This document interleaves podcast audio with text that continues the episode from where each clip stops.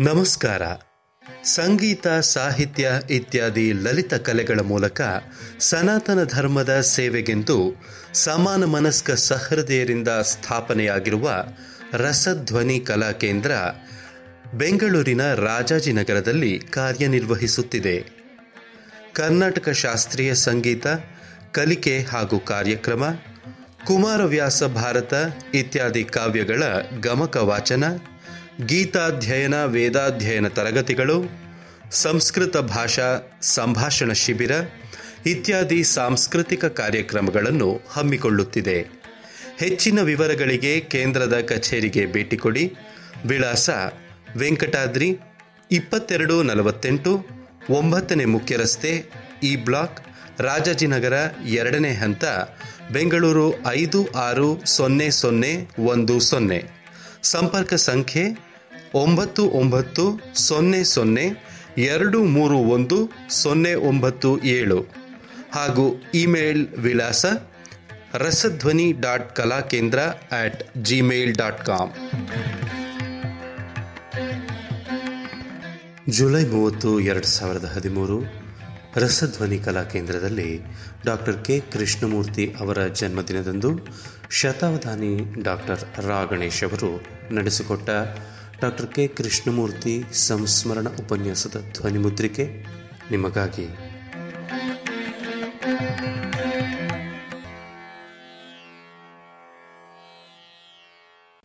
ಕ್ರಮಕ್ರಮವಾಗಿ ನೋಡ್ತಾ ನನಗೆ ಅಲಂಕಾರಶಾಸ್ತ್ರದ ಸ್ವಾರಸ್ಯ ಮನಸ್ಸಿಗೆ ಮುಟ್ಟೋದಕ್ಕೆ ಆರಂಭವಾಯಿತು.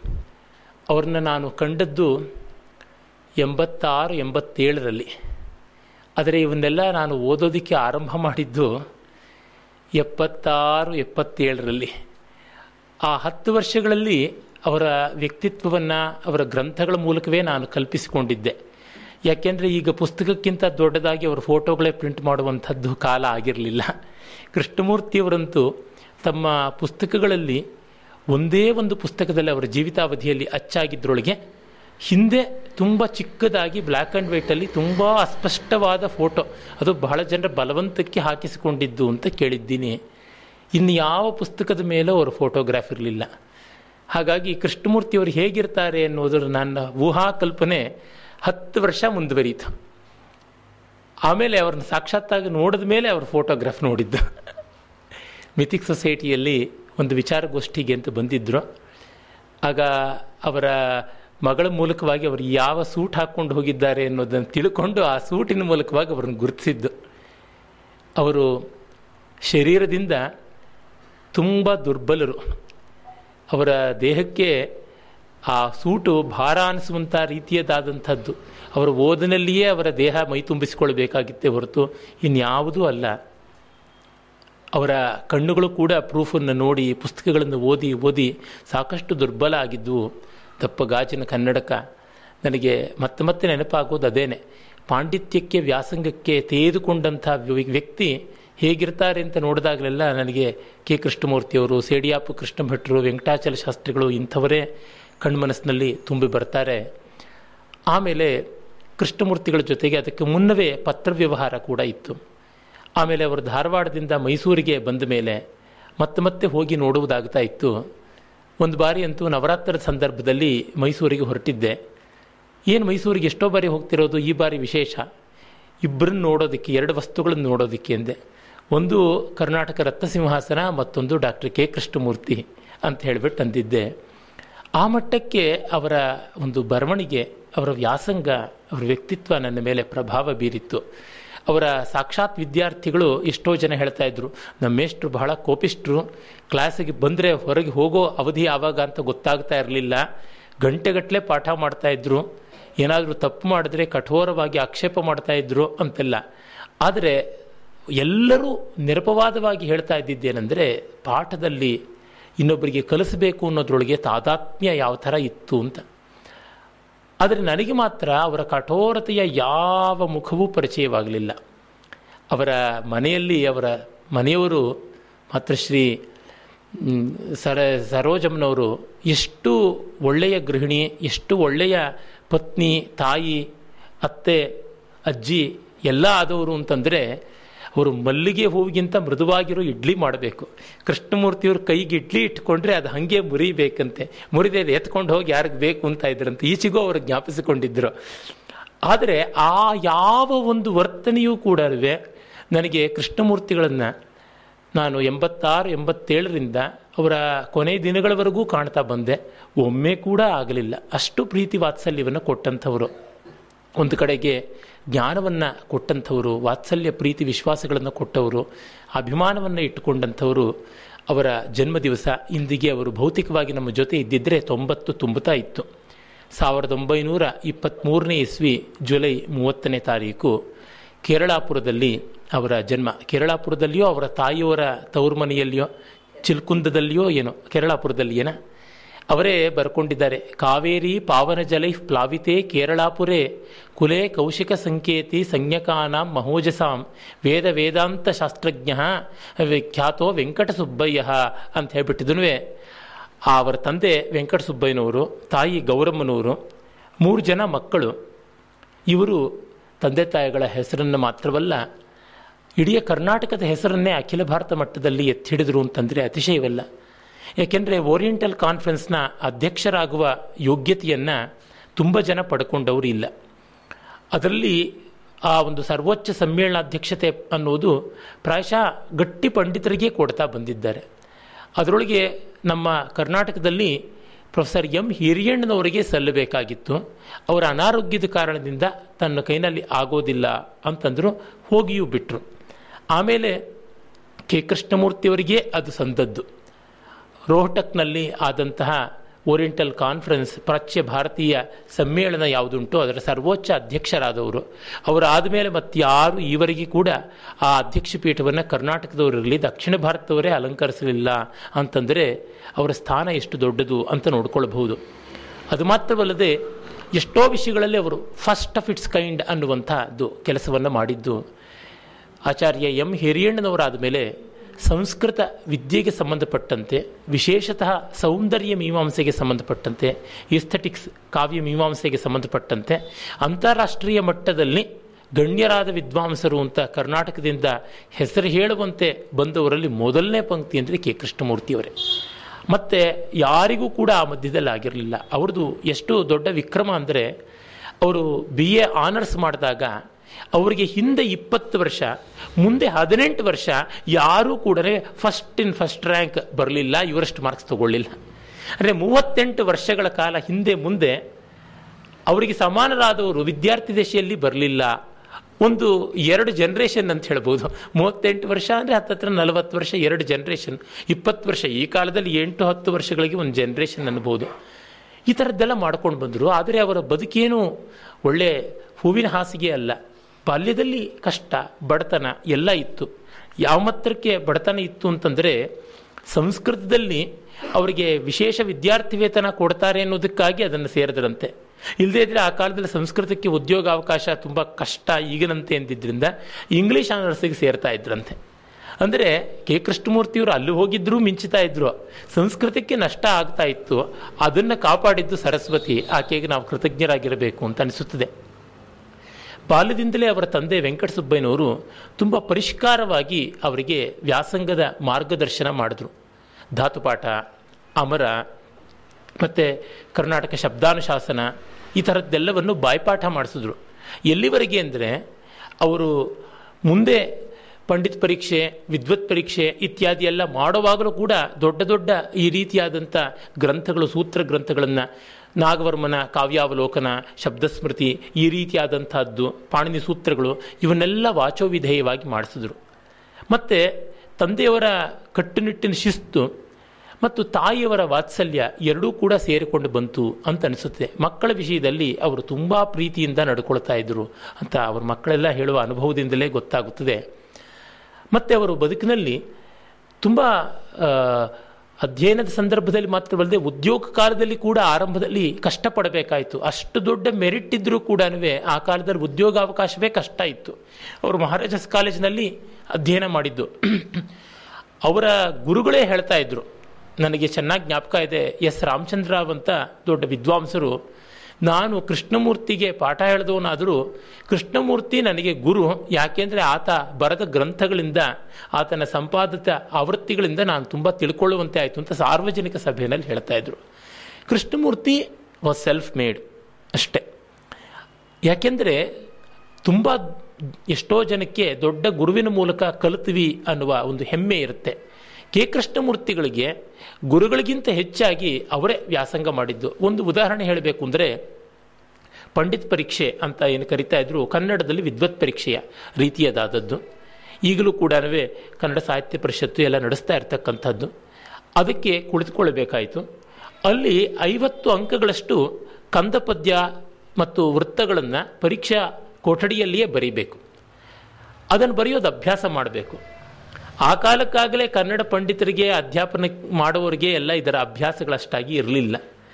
ಹಾಗಾಗಿ ಅವರು ಯಾರನ್ನೋ ಒಬ್ಬರನ್ನ, ವಿದ್ವಾಂಸರನ್ನ ಅವ್ರ ತಂದೆ ಪರಿಚಯ ಮಾಡಿಸಿ ಕರ್ಕೊಂಡು ಹೋದರು. ಗಂಜಾಮ್ ಕೃಷ್ಣಪ್ಪನವರು ಅಂತಲೂ ಏನೋ.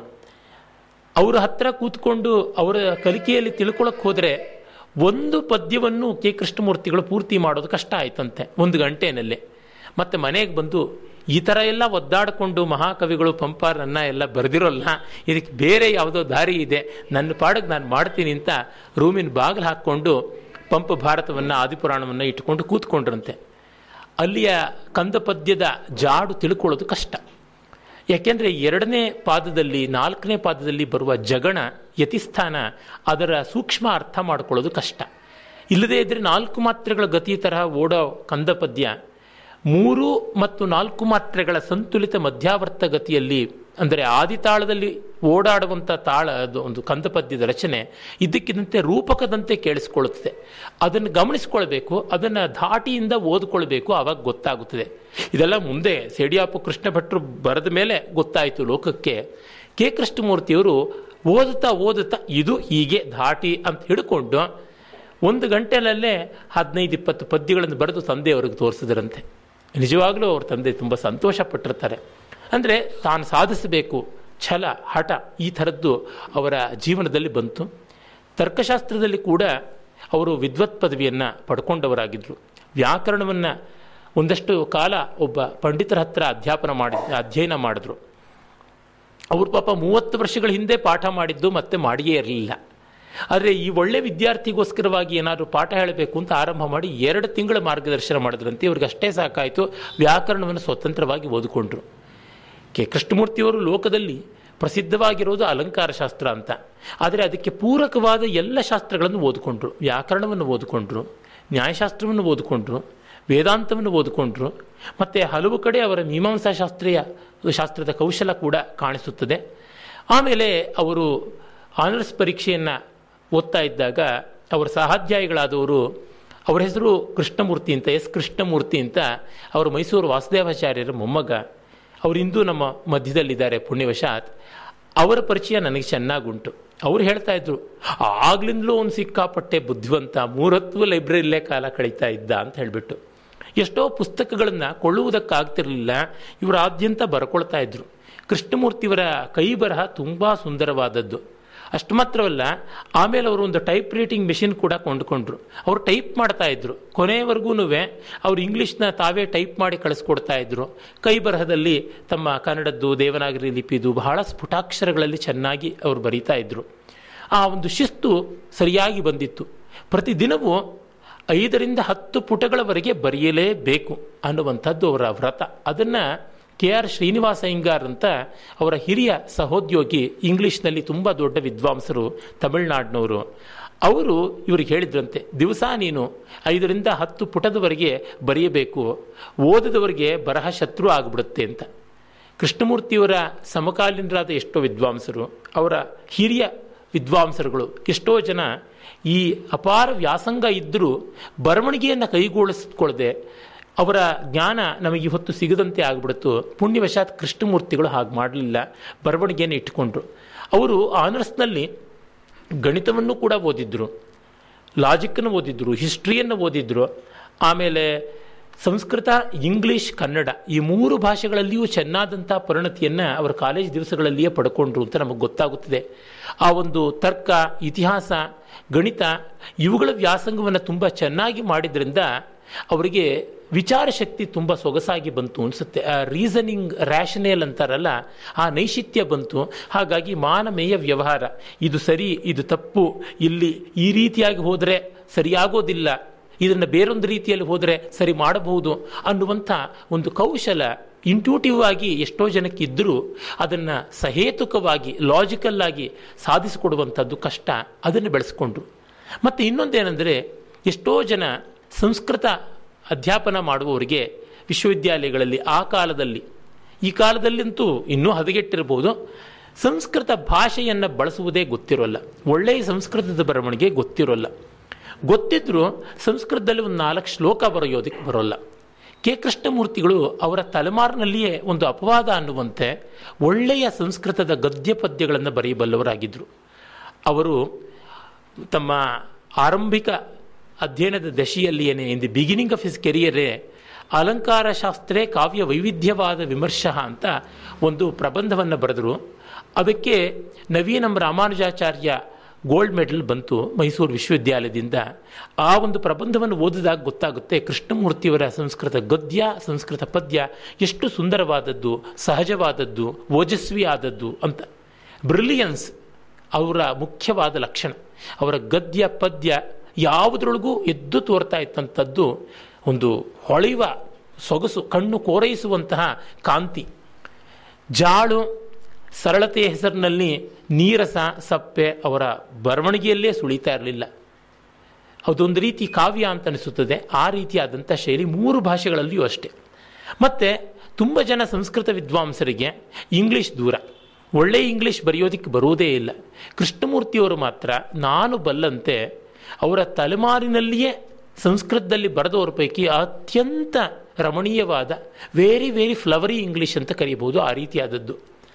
ನಮಗೆ ಸಾಮಾನ್ಯವಾಗಿ ಹಲವು ಇಂಗ್ಲೀಷ್ನ ಮಾದರಿಗಳು ಕಾಣಿಸುತ್ತವೆ ಸಂಸ್ಕೃತ ವಿದ್ವಾಂಸರಲ್ಲಿ. ಉದಾಹರಣೆಗೆ ಹಿರಿಯಣ್ಣನವ್ರದ್ದು ಬಹಳ ಸುಂದರವಾದ ವಿಕ್ಟೋರಿಯನ್ ಇಂಗ್ಲೀಷ್ ನಾಮೂಲಂ ಲಿಖ್ಯತೆ ಕಿಂಚಿನ್ ನಾನಪೇಕ್ಷಿತ ಮುಚ್ಯತೆ ಅಂತ ಹೆಚ್ಚಿಲ್ಲದ ಕಡಿಮೆ ಇಲ್ಲದ ತೂಕ ಮಾಡಿದಂತೆ ಪ್ರಸಾದ ಮನೋಹರವಾದಂಥ ಶಂಕರಾಚಾರ್ಯರ ಶೈಲಿ ಅಂತ ಒಂದು ಇಂಗ್ಲೀಷ್. ಕಾಣೆಯವರದು ಫ್ಲವರಿ ಅಲ್ಲ, ಅದು ತರ್ಕ ಕರ್ಕಶವಾದದ್ದು. ಅದೇ ರೀತಿಯಲ್ಲಿ ನಾವು ಗಂಗಾನಾಥ್ ಅವ್ರದ್ದು ನೋಡಿದ್ರೆ ತರ್ಕ ಕರ್ಕಶವಾದಂಥದ್ದು, ಮತ್ತು ಪೆಡ್ಯಾಂಟಿಕ್ ಆದದ್ದು, ಬಿಡು ಪೆಡಸಾದದ್ದು ಬಿರುಸಾದದ್ದು ಆ ರೀತಿಯಲ್ಲಿ ನೋಡ್ತೀವಿ.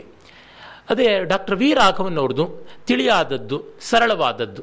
ಕೃಷ್ಣಮೂರ್ತಿಯವ್ರದ್ದು ಸುಬೋಧವಾದರೂ ತುಂಬ ಸುಂದರವಾದದ್ದು, ಅತ್ಯಂತ ಕಾವ್ಯಾತ್ಮಕವಾದದ್ದು. ಆ ಪ್ರಾಯಶಃ ನನಗನ್ಸುತ್ತದೆ, ಕೃಷ್ಣಮೂರ್ತಿಯವರಷ್ಟು ಪದಸಂಪತ್ತಿಯಿಂದ ಇಂಗ್ಲೀಷ್ನ ಬಳಸಿದವರು ಆ ತಲೆಮಾರಿನಲ್ಲಿ ಯಾರೂ ಕಾಣಿಸೋದೇನೇ ಇಲ್ಲ ಸಂಸ್ಕೃತದ ವಿದ್ವಾಂಸರು. ಅಷ್ಟು ಸುಂದರವಾದದ್ದು. ಮತ್ತು ಇವರು ಯಾರೂ ಕೂಡ ಇಂಗ್ಲೀಷ್ನಲ್ಲಿ ಪದ್ಯಾನುವಾದ ಮಾಡುವಾಗ ಪದ್ಯವನ್ನೇ ಬರೀಲಿಲ್ಲ. ಕೃಷ್ಣಮೂರ್ತಿಯವರು ತಮ್ಮ ಹಲವು ಇಂಗ್ಲೀಷ್ನ ಅನುವಾದಗಳಲ್ಲಿ ಪದ್ಯವನ್ನು ಪದ್ಯವಾಗಿ, ಗದ್ಯವನ್ನು ಗದ್ಯವಾಗಿ ಮಾಡಿದ್ದಾರೆ. ಅದರೊಳಗೂ ಇಂಗ್ಲೀಷ್ನ ವರ್ಸಿಫಿಕೇಶನ್ ಇದೆಯಲ್ಲ, ಪದ್ಯ ರಚನೆಯಲ್ಲಿ ಅವರು ಸಾಧಿಸಿರ್ತಕ್ಕಂಥ ಲೀಲೆ ತುಂಬ ವಿಶೇಷವಾದದ್ದು. ಎಲ್ಲಿಯೂ ಅವರು ಆ ಇಂಗ್ಲೀಷ್ನ ನ್ಯಾಚುರಲ್ ರಿದಮ್ನ ಆ ಇಡಿಯಮ್ನ ಮೀರುವಂಥವರಲ್ಲ, ಬಹಳ ಸೊಗಸಾದದ್ದು.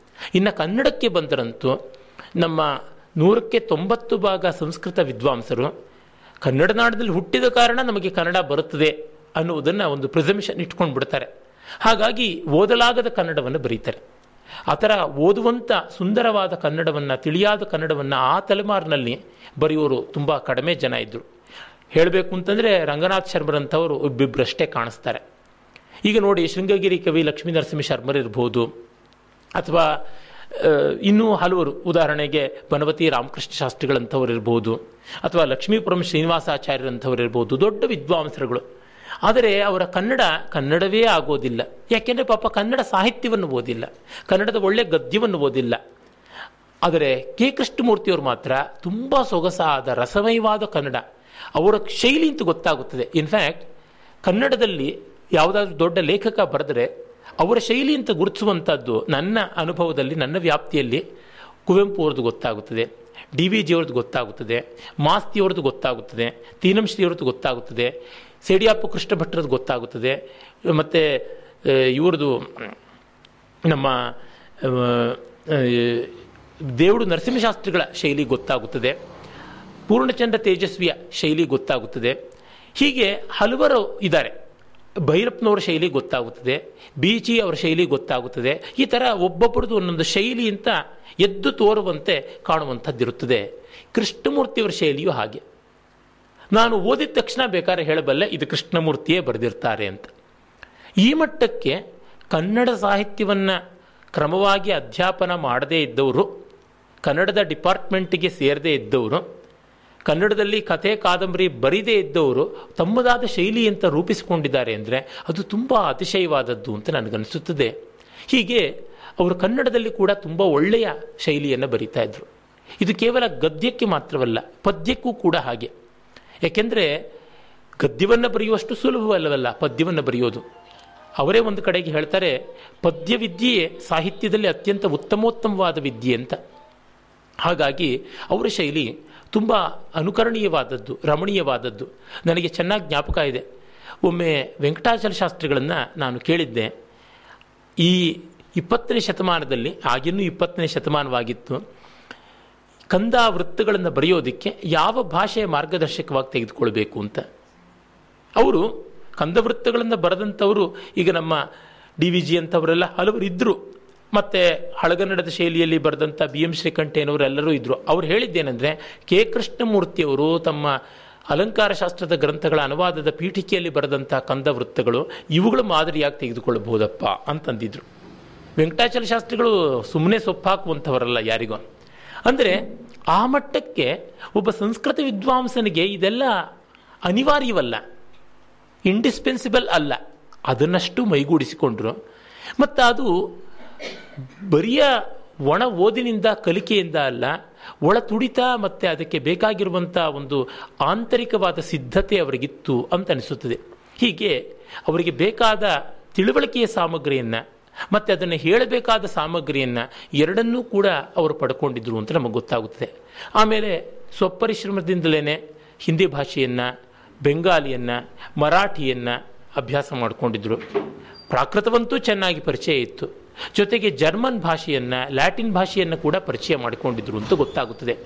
ಜರ್ಮನ್ನಿಂದ ನೇರವಾಗಿ ಅನುವಾದ ಮಾಡಬಲ್ಲವರಾಗಿದ್ದರು ಅಂತ ನಮಗೆ ಗೊತ್ತಾಗುತ್ತದೆ. ಬಂಗಾಳಿ, ಜರ್ಮನ್ ಇತ್ಯಾದಿಗಳಲ್ಲೆಲ್ಲ ಅವರಿಗಿದ್ದ ಕೌಶಲ ನಮಗೆ ತಿಳಿಯುತ್ತದೆ. ಹೀಗೆ ಒಬ್ಬ ವ್ಯಕ್ತಿ ಇಷ್ಟೆಲ್ಲ ಬೇಗ ಇಷ್ಟು ಸಿದ್ಧತೆ ಮಾಡಿಕೊಳ್ಳೋದಕ್ಕೆ ಸಾಧ್ಯವ ಅನ್ನುವಂತೆ ಅವರ ತಯಾರಿಯಾಯಿತು ಆಮೇಲೆ ಅವರು ಎಂ ಎ ಪರೀಕ್ಷೆ ಮಾಡಿದ್ರು. ಮಾಡಿದ ಮೇಲೆ ರಾಣಿಬೆನ್ನೂರಿನಲ್ಲಿ ರಾಣಿಬೆನ್ನೂರಲ್ಲ ಆ ಬಾಗಲಕೋಟೆನಲ್ಲಿ ಬಾಗಲಕೋಟೆನಲ್ಲಿ ಅವರು ಸಂಸ್ಕೃತ ಅಧ್ಯಾಪನ ಮಾಡೋದಕ್ಕೆ ಬಂದರು. ಆಗೆಲ್ಲ ಅಲ್ಲಿ ಅಧ್ಯಾಪಕನ ಮಾಡತಕ್ಕಂಥವ್ರನ್ನ ಪ್ರೊಫೆಸರ್ ಅಂತ ಕರಿತಾ ಇದ್ರು, ಪ್ರಾಚಾರ್ಯ ಅಂತ. ಅವರು ಅಲ್ಲಿಗೆ ಹೋದರು. ಆಗಲೇ ಅಲ್ಲಿ ಪ್ರಿನ್ಸಿಪಾಲ್ ಆಗಿದ್ದವರು ಕೆ ಆರ್ ಶ್ರೀನಿವಾಸ್ ಸಿಂಗಾರ್ ಅವರು, ನೀನು ಪಿ ಎಚ್ ಡಿ ಮಾಡು ಅಂತಂದರು. ಅಷ್ಟೊತ್ತಿಗಾಗಲೇ ಅವರಿಗೆ ಮದುವೆ ಆಗಿತ್ತು. ಅದೊಂದು ಸ್ವಾರಸ್ಯವಾದಂಥ ಘಟನೆ. ನಮ್ಮ ಸರೋಜಮ್ನವರ ತಂದೆಯವರು ಮಗಳಿಗೆ ಹೇಳಿದ್ದಂತೆ, ನಿನ್ನ ಗಂಡ ಒಳ್ಳೆ ಗೋಲ್ಡ್ ಮೆಡ್ಲಿಸ್ಟು ಯೂನಿವರ್ಸಿಟಿನಲ್ಲಿ ರ್ಯಾಂಕ್ ವಿದ್ಯಾರ್ಥಿ, ಇನ್ನು ಅಧ್ಯಾಪನ, ಬೇಕಾದಷ್ಟು ಬೇಸಿಗೆಯ ರಜಾ, ಮತ್ತು ಮಧ್ಯದಲ್ಲಿ ನವರಾತ್ರದ ರಜಾ, ಹೀಗೆಲ್ಲ ಬೇಕಾದಂತೆ ವಿರಾಮ ದಿವಸ ಇರ್ತದೆ ಆನಂದವಾಗಿ ಊರು ಕೇರಿ ಸುತ್ತಾಡ್ಕೊಂಡು ಚೆನ್ನಾಗಿರಬಹುದು ಅಂತ. ಆದರೆ ಇವರು ಮೂರತ್ತು ಓದು ಬರಹ ಅಂತ ಹೇಳಿಬಿಟ್ಟು. ತಂದೆಯವರು, ಎಲ್ಲಮ್ಮ, ಅಳಿಯಂದರು ಅಂತಂದರೆ ಮೊದಲೇ ಹೆಂಡತಿ ಜೊತೆ ಇದ್ದಾರೆ ಅಂತಂತ ಇದ್ರಂತೆ. ಈ ರೀತಿಯಲ್ಲಿ ಕೃಷ್ಣಮೂರ್ತಿಯವರು ಮಗ್ನತೆ, ಕೆ ಆರ್ ಶ್ರೀನಿವಾಸ ಅವರು, ನೀನು ಪಿ ಎಚ್ ಡಿ ಮಾಡು ಅಂತಂದರು. ಆಗ ಅವರು ಬಾಂಬೆ ವಿಶ್ವವಿದ್ಯಾಲಯದಲ್ಲಿ ಒಂದು ಸ್ಕೀಮ್ ಇತ್ತು. ಹಲವಾರು ಸಂಶೋಧನಾ ಲೇಖನಗಳನ್ನು ಪ್ರಕಟ ಮಾಡಿದರೆ, ಅವರು ಆ ಸಂಶೋಧನಾ ಲೇಖನಗಳನ್ನು ಕಳಿಸಿ ಆ ಬಲದಿಂದ ಯಾವುದೇ ಮಾರ್ಗದರ್ಶಕರು ಇಲ್ಲದೆ ಪಿ ಎಚ್ ಡಿ ಮಾಡ್ಬೋದು ಅಂತ.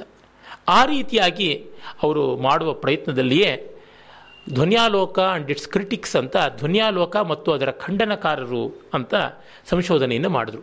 ಧ್ವನಿ ವಿರೋಧಿಗಳಾದ ಮಹಿಮ ಭಟ್ಟ ಮತ್ತು ಸ್ವಲ್ಪ ಮಟ್ಟಿಗೆ ಅಂತರ್ಭಾವವಾದಿ ಅಂತ ಹೇಳ್ಬೋದಾದ ಕುಂತಕ, ಹಾಗೆಯೇ ಮುಕಲ ಭಟ್ಟ ಆಮೇಲೆ ಭೋಜ ಹಾಗೂ ಅವನಿಗಿಂತ ಮಿಗಿಲಾಗಿ ಧನಿ, ಧನಿಕ ಹಾಗೂ ಧನಂಜಯ ಈ ರೀತಿಯಾದ ಬೇರೆ ಬೇರೆ ಅಭಿಪ್ರಾಯಗಳನ್ನು ಇಟ್ಟುಕೊಂಡಂಥ ಆಲಂಕಾರಿಕರ ಅಭಿಪ್ರಾಯಗಳನ್ನೆಲ್ಲವನ್ನು ಕ್ಷೋಧಕ್ಷಮವಾಗಿ ಪರಿಶೀಲನೆ ಮಾಡಿ ಮಾಡುವಂಥ ಫಸ್ಟ್ ಆಫ್ ಇಟ್ಸ್ ಕೈಂಡ್ ಅನ್ನುವಂಥದ್ದು. ಯಾಕೆಂದರೆ ಆಗ ಇನ್ನೂ ಧ್ವನ್ಯಾಲೋಕದ ಕ್ರಿಟಿಕಲ್ ಎಡಿಷನ್ ಅಂತೀವಲ್ಲ, ಅಧಿಕೃತ ಪರಿಷ್ಕೃತ ಪಾಠ ಬಂದಿರಲಿಲ್ಲ. ಧ್ವನ್ಯಾಲೋಕಕ್ಕೆ ಯಾವುದೇ ಅನುವಾದವೂ ಇರಲಿಲ್ಲ. ಇವರು ತಮ್ಮ ಪಿ ಎಚ್ ಡಿಗಾಗಿ ತಾವೊಂದು ಅನುವಾದ ಮಾಡಿಕೊಂಡ್ರು. ನೋಡಿ, ಕೆ ಆರ್ ಶ್ರೀನಿವಾಸ ಅಯ್ಯಂಗಾರರು ನಿನಗೇನು ಕಷ್ಟ ದಿನಕ್ಕೆ ಐದು ಹತ್ತು ಪೇಜು ಟೈಪ್ ಮಾಡಿಬಿಡು ಅಂತ. ಇವ್ರು ಹಾಗೇ ಕೂತ್ಕೊಂಡು ಪ್ರತಿ ದಿವಸ ಟೈಪ್ ಮಾಡ್ತಾ ಎರಡು ತಿಂಗಳಲ್ಲಿ ನಾನ್ನೂರ ಎಪ್ಪತ್ತು ಪೇಜ್ಗಳ ಥೀಸೀಸನ್ನು first and the last draft typing ಮಾಡಿಬಿಟ್ರು. ಈ ಟೈಪ್ ಇಸ್ ಥೀಸೀಸ್ ಮಾಡಿ ಕಡೆಗೆ ಒಂದು ಎರಡು ದಿವಸ ಬಾಕಿ ಇದ್ದರೆ ಸಬ್ಮಿಟ್ ಮಾಡೋದಕ್ಕೆ ನನಗೆ ಹೇಳಿದ್ರು ಅವರು ಟ್ರೈನ್ನಲ್ಲಿ ಹೋಗ್ತಾ ದಾರಿನಲ್ಲಿ ಬೈಂಡ್ ಮಾಡ್ಕೊಂಡು ಹೋಗಿದ್ದಂತೆ. ಬಾಂಬೆಗೆ ಹೋಗಿ ಸಬ್ಮಿಟ್ ಮಾಡ್ತಾ. ಥೀಸಿಸನ್ನು ಹಾಗೆ ಸಬ್ಮಿಟ್ ಮಾಡಿದಾಗ ಅದಕ್ಕೆ ಎಕ್ಸಾಮಿನರ್ಸ್ ಆಗಿದ್ದವರು ಮಹಾಮಹೋಪಾಧ್ಯಾಯ ಭಾರತ ರತ್ನ ಪಾಂಡುರಂಗ ವಾಮನ ಕಾಣಿಯವರು ಮತ್ತು ಛಂದಸ್ಶಾಸ್ತ್ರ ತಿಮಿಂಗಿಲ ಅಂತ ಹೆಸರಾದ ಹರಿದಾಮೋದರ ವೇಲಣ್ಕರ್ ಅವರು ಎಚ್ ಡಿ ವೇಲಣ್ಕರ್ ಅವರು ಈ ಇಬ್ಬರು ಮಹಾವಿದ್ವಾಂಸರು. ಮತ್ತು ಇವರ ಪಿ ಎಚ್ ಡಿ ಥೀಸಿಸಲ್ಲಿ ಕಾಣೆಯವರ ಕೆಲವು ಸಂಶೋಧನಾ ಅಭಿಪ್ರಾಯಗಳನ್ನು ಖಂಡಿಸಿದರು. ಕಾಣಿಯವರಂತೂ ಬಡಪೆಟ್ಟಿಗಲ್ಲ ಬಲವಾದ ಪೆಟ್ಟಿಗೂ ಯಾವುದನ್ನು ಒಪ್ತಾ ಇರಲಿಲ್ಲ. ಅಂತಹ ಜಟಿಲ ವಿದ್ವತ್ತೆಯ ವಿದ್ವಾಂಸರು. ತಾವು ತಮ್ಮ ಹಿಸ್ಟ್ರಿ ಆಫ್ ಸಾಂಸ್ಕ್ರಿಟ್ ಪೊಯೆಟಿಕ್ಸ್ ಅನ್ನುವ ಗ್ರಂಥದಲ್ಲಿ ಬರೆದ ಅಭಿಪ್ರಾಯಗಳನ್ನು ಇವರು ಪ್ರಶ್ನೆ ಮಾಡಿದರು. ಅದಕ್ಕೆ ಕಾಣೆಯವರು ಬಿರುಸಿನ ಉತ್ತರ ಕೊಡ್ತಕ್ಕಂಥವ್ರೆ. ಅದೇ ಎಕ್ಸಾಮಿನರ್ನ ಹಾಗೆ ಅವ್ರು ಬಂದಿದ್ದಾರೆ. ಆದರೆ ಕಾಣೆಯವರ ದೊಡ್ಡತನ, ಕೃಷ್ಣಮೂರ್ತಿಯವರ ಗಟ್ಟಿತನ ಎರಡೂ ಕಾಣಿಸುತ್ತದೆ. ಕಾಣೆಯವರು ವೇಲಣ್ಕರ್ ಅವರು ಈ ಥೀಸೀಸ್ಗೆ ವೈವಾವೋಸಿನೇ ಬೇಕಿಲ್ಲ, ಹಾಗೆ ಡಾಕ್ಟ್ರೇಟ್ ಕೊಡಬಹುದು ಅಂತ ಬರ್ಕೊಟ್ರು. ಆ ರೀತಿಯಲ್ಲಿ ಅವರು ತುಂಬ ಚಿಕ್ಕ ವಯಸ್ಸಿಗೆ, ಇಪ್ಪತ್ತೆರಡು ಇಪ್ಪತ್ತ್ಮೂರು ವಯಸ್ಸಿಗೆ ಪಿ ಎಚ್ ಡಿ ಪದವಿಯನ್ನು ಪಡ್ಕೊಂಡ್ರು. ಆಮೇಲೆ ಆ ಪಿ ಎಚ್ ಡಿ ಪದವಿಯನ್ನು ಪಡ್ಕೊಂಡ ಮೇಲೆ ಅಲ್ಲಿ ಪ್ರೊಫೆಸರ್ ಅನ್ನುವ ಪದವಿಯನ್ನು ಕೊಡೋದಿಲ್ಲ ಲೆಕ್ಚರರ್ ಅಂತ ಮಾಡ್ತೀವಿ, ಆದರೆ ಸಂಬಳ ಎಲ್ಲ ಹಾಗೆ ಇರುತ್ತದೆ ಅಂತ ಒಂದು ಹೊಸ ಕಾನೂನು ಬಂತು. ಆದರೆ ಇವರು ಒಮ್ಮೆ ಪ್ರೊಫೆಸರ್ ಅಂತ ಅನ್ನಿಸ್ಕೊಂಡ ಜಾಗದಲ್ಲಿ ಮತ್ತೆ ಲೆಕ್ಚರರ್ ಅಂತ ಅನ್ನಿಸ್ಕೊಳ್ಳಲ್ಲ, ಸಂಬಳ ಗಿಂಬಳ ಮುಖ್ಯವಲ್ಲ ಅಂತ ಬಿಟ್ಟೇ ಬಂದುಬಿಟ್ರು. ಮೈಸೂರಿಗೆ ಬಂದರು. ಅವರು ಎಷ್ಟರ ಮಟ್ಟಿಗೆ ಈ ಥರದ ವ್ಯಾಸಂಗದ ವಿಷಯದಲ್ಲಿ ತಮಗೆ ಮರ್ಯಾದೆಗೆ ಕುಂದು ಬರಬಾರ್ದು ಅನ್ನೋ ದೃಷ್ಟಿನಲ್ಲಿ ಇದ್ದರು ಅಂತಂದರೆ ಮೈಸೂರಿನಲ್ಲಿ ಅವರು ಡಿಗ್ರಿ ಮಾಡ್ಕೊಂಡ ಮೇಲೆ ಒಂದು ವರ್ಷ ಉದ್ಯೋಗ ಇಲ್ಲದೆ ಇರಬೇಕಾಗಿ ಬಂದಾಗ ಸುಮ್ಮನೆ ಕೂತ್ಕೊಂಡು ಏನು ಮಾಡೋದು ಅಂತ ಟೀಚರ್ಸ್ ಟ್ರೈನಿಂಗ್ ಪರೀಕ್ಷೆಯನ್ನು ಮಾಡಿದ್ರು ಬಿ ಟಿ ಪರೀಕ್ಷೆಯನ್ನು ಮಾಡಿದ್ರು. ಅಂದರೆ ಯಾವತ್ತೂ ವ್ಯರ್ಥವಾಗಿ ಕಾಲ ಕಳೀಬಾರ್ದು ಅನ್ನುವಂಥ ದೃಷ್ಟಿಯಾಗಿತ್ತು. ಹಾಗೆ ಮೈಸೂರಿಗೆ ಬಂದರು. ಆ ಸಂದರ್ಭದಲ್ಲಿ ಅವರು ಮೈಸೂರಿನಲ್ಲಿದ್ದ ಮಹಾವಿದ್ವಾಂಸ ಆಚಾರ್ಯ ಎಂ ಹಿರಿಯಣ್ಣನವ್ರನ್ನ ಕಂಡರು. ಆಗ ಹಿರಿಯಣ್ಣನವ್ರಿಗೆ ಎಪ್ಪತ್ತೆರಡು ವರ್ಷ. ಅವ್ರ ಹತ್ತಿರಕ್ಕೆ ಹೋಗಿ ತಮ್ಮ ಥೀಸಿಸ್ನ ಮುಂದೆ ಇಟ್ಟು ಅಭಿಪ್ರಾಯವನ್ನು ನೀವು ಹೇಳಬೇಕು ಅಂತಂದರು. ಹಿರಿಯಣ್ಣನವರು ಅಂತಂದರೆ he here is a man who never wrote a useless word ಅಂತ doctor D H H Ingalls ಅಂತ ಅವರೆಲ್ಲ ಉದ್ಗಾರ ಮಾಡ್ತಾ ಇದ್ದವರು, ಆ ಪರಿಪೂರ್ಣ ವಿದ್ವಾಂಸ ಅಂತ. ಮತ್ತು ಅವರು ಯಾವುದನ್ನೂ ಕೂಡ ಕಠೋರವಾಗಿ ಹೇಳಲ್ಲ, ಅರೆ ಸ್ಪಷ್ಟವಾಗಿ ಹೇಳ್ತಾರೆ ಅಂತ. ಅವರು ಮುಂದೆ ತೀಸಿಸಿಟ್ಟು ಹೋದರು, ನಾಲ್ಕು ದಿವಸ ಆದಮೇಲೆ ಬನ್ನಿ ಅಂದರು. ಬಂದ ಮೇಲೆ ಅವರು ಇನ್ನೊಂದು ವೈವಾವಸ್ಯನೇ ಮಾಡಿದ್ರು. ಹಲವಾರು ಗ್ರಂಥಗಳನ್ನು ರೆಫರೆನ್ಸ್ಗಳನ್ನೆಲ್ಲ ಇಟ್ಟು, ನೀವು ಇಲ್ಲಿ ಹೀಗೆ ಬರೆದಿದ್ದೀರಾ? ಇದು ಯಾಕೆ ಹೀಗೆ? ಇದು ಯಾಕೆ ಹೀಗೆ? ಅಂತೆಲ್ಲ ಪ್ರಶ್ನೆ ಮಾಡಿಕೊಂಡ್ರು. ಅದು ಯಾಕೆ ಅಂತಂದರೆ, ಕೃಷ್ಣಮೂರ್ತಿಯವರು ರಸಪಾರಮ್ಯವಾದಿಗಳ ಅಲ್ವಾ ಅಂತ ತಿಳ್ಕೊಳ್ಳೋಕ್ಕೆ ಅಂತ.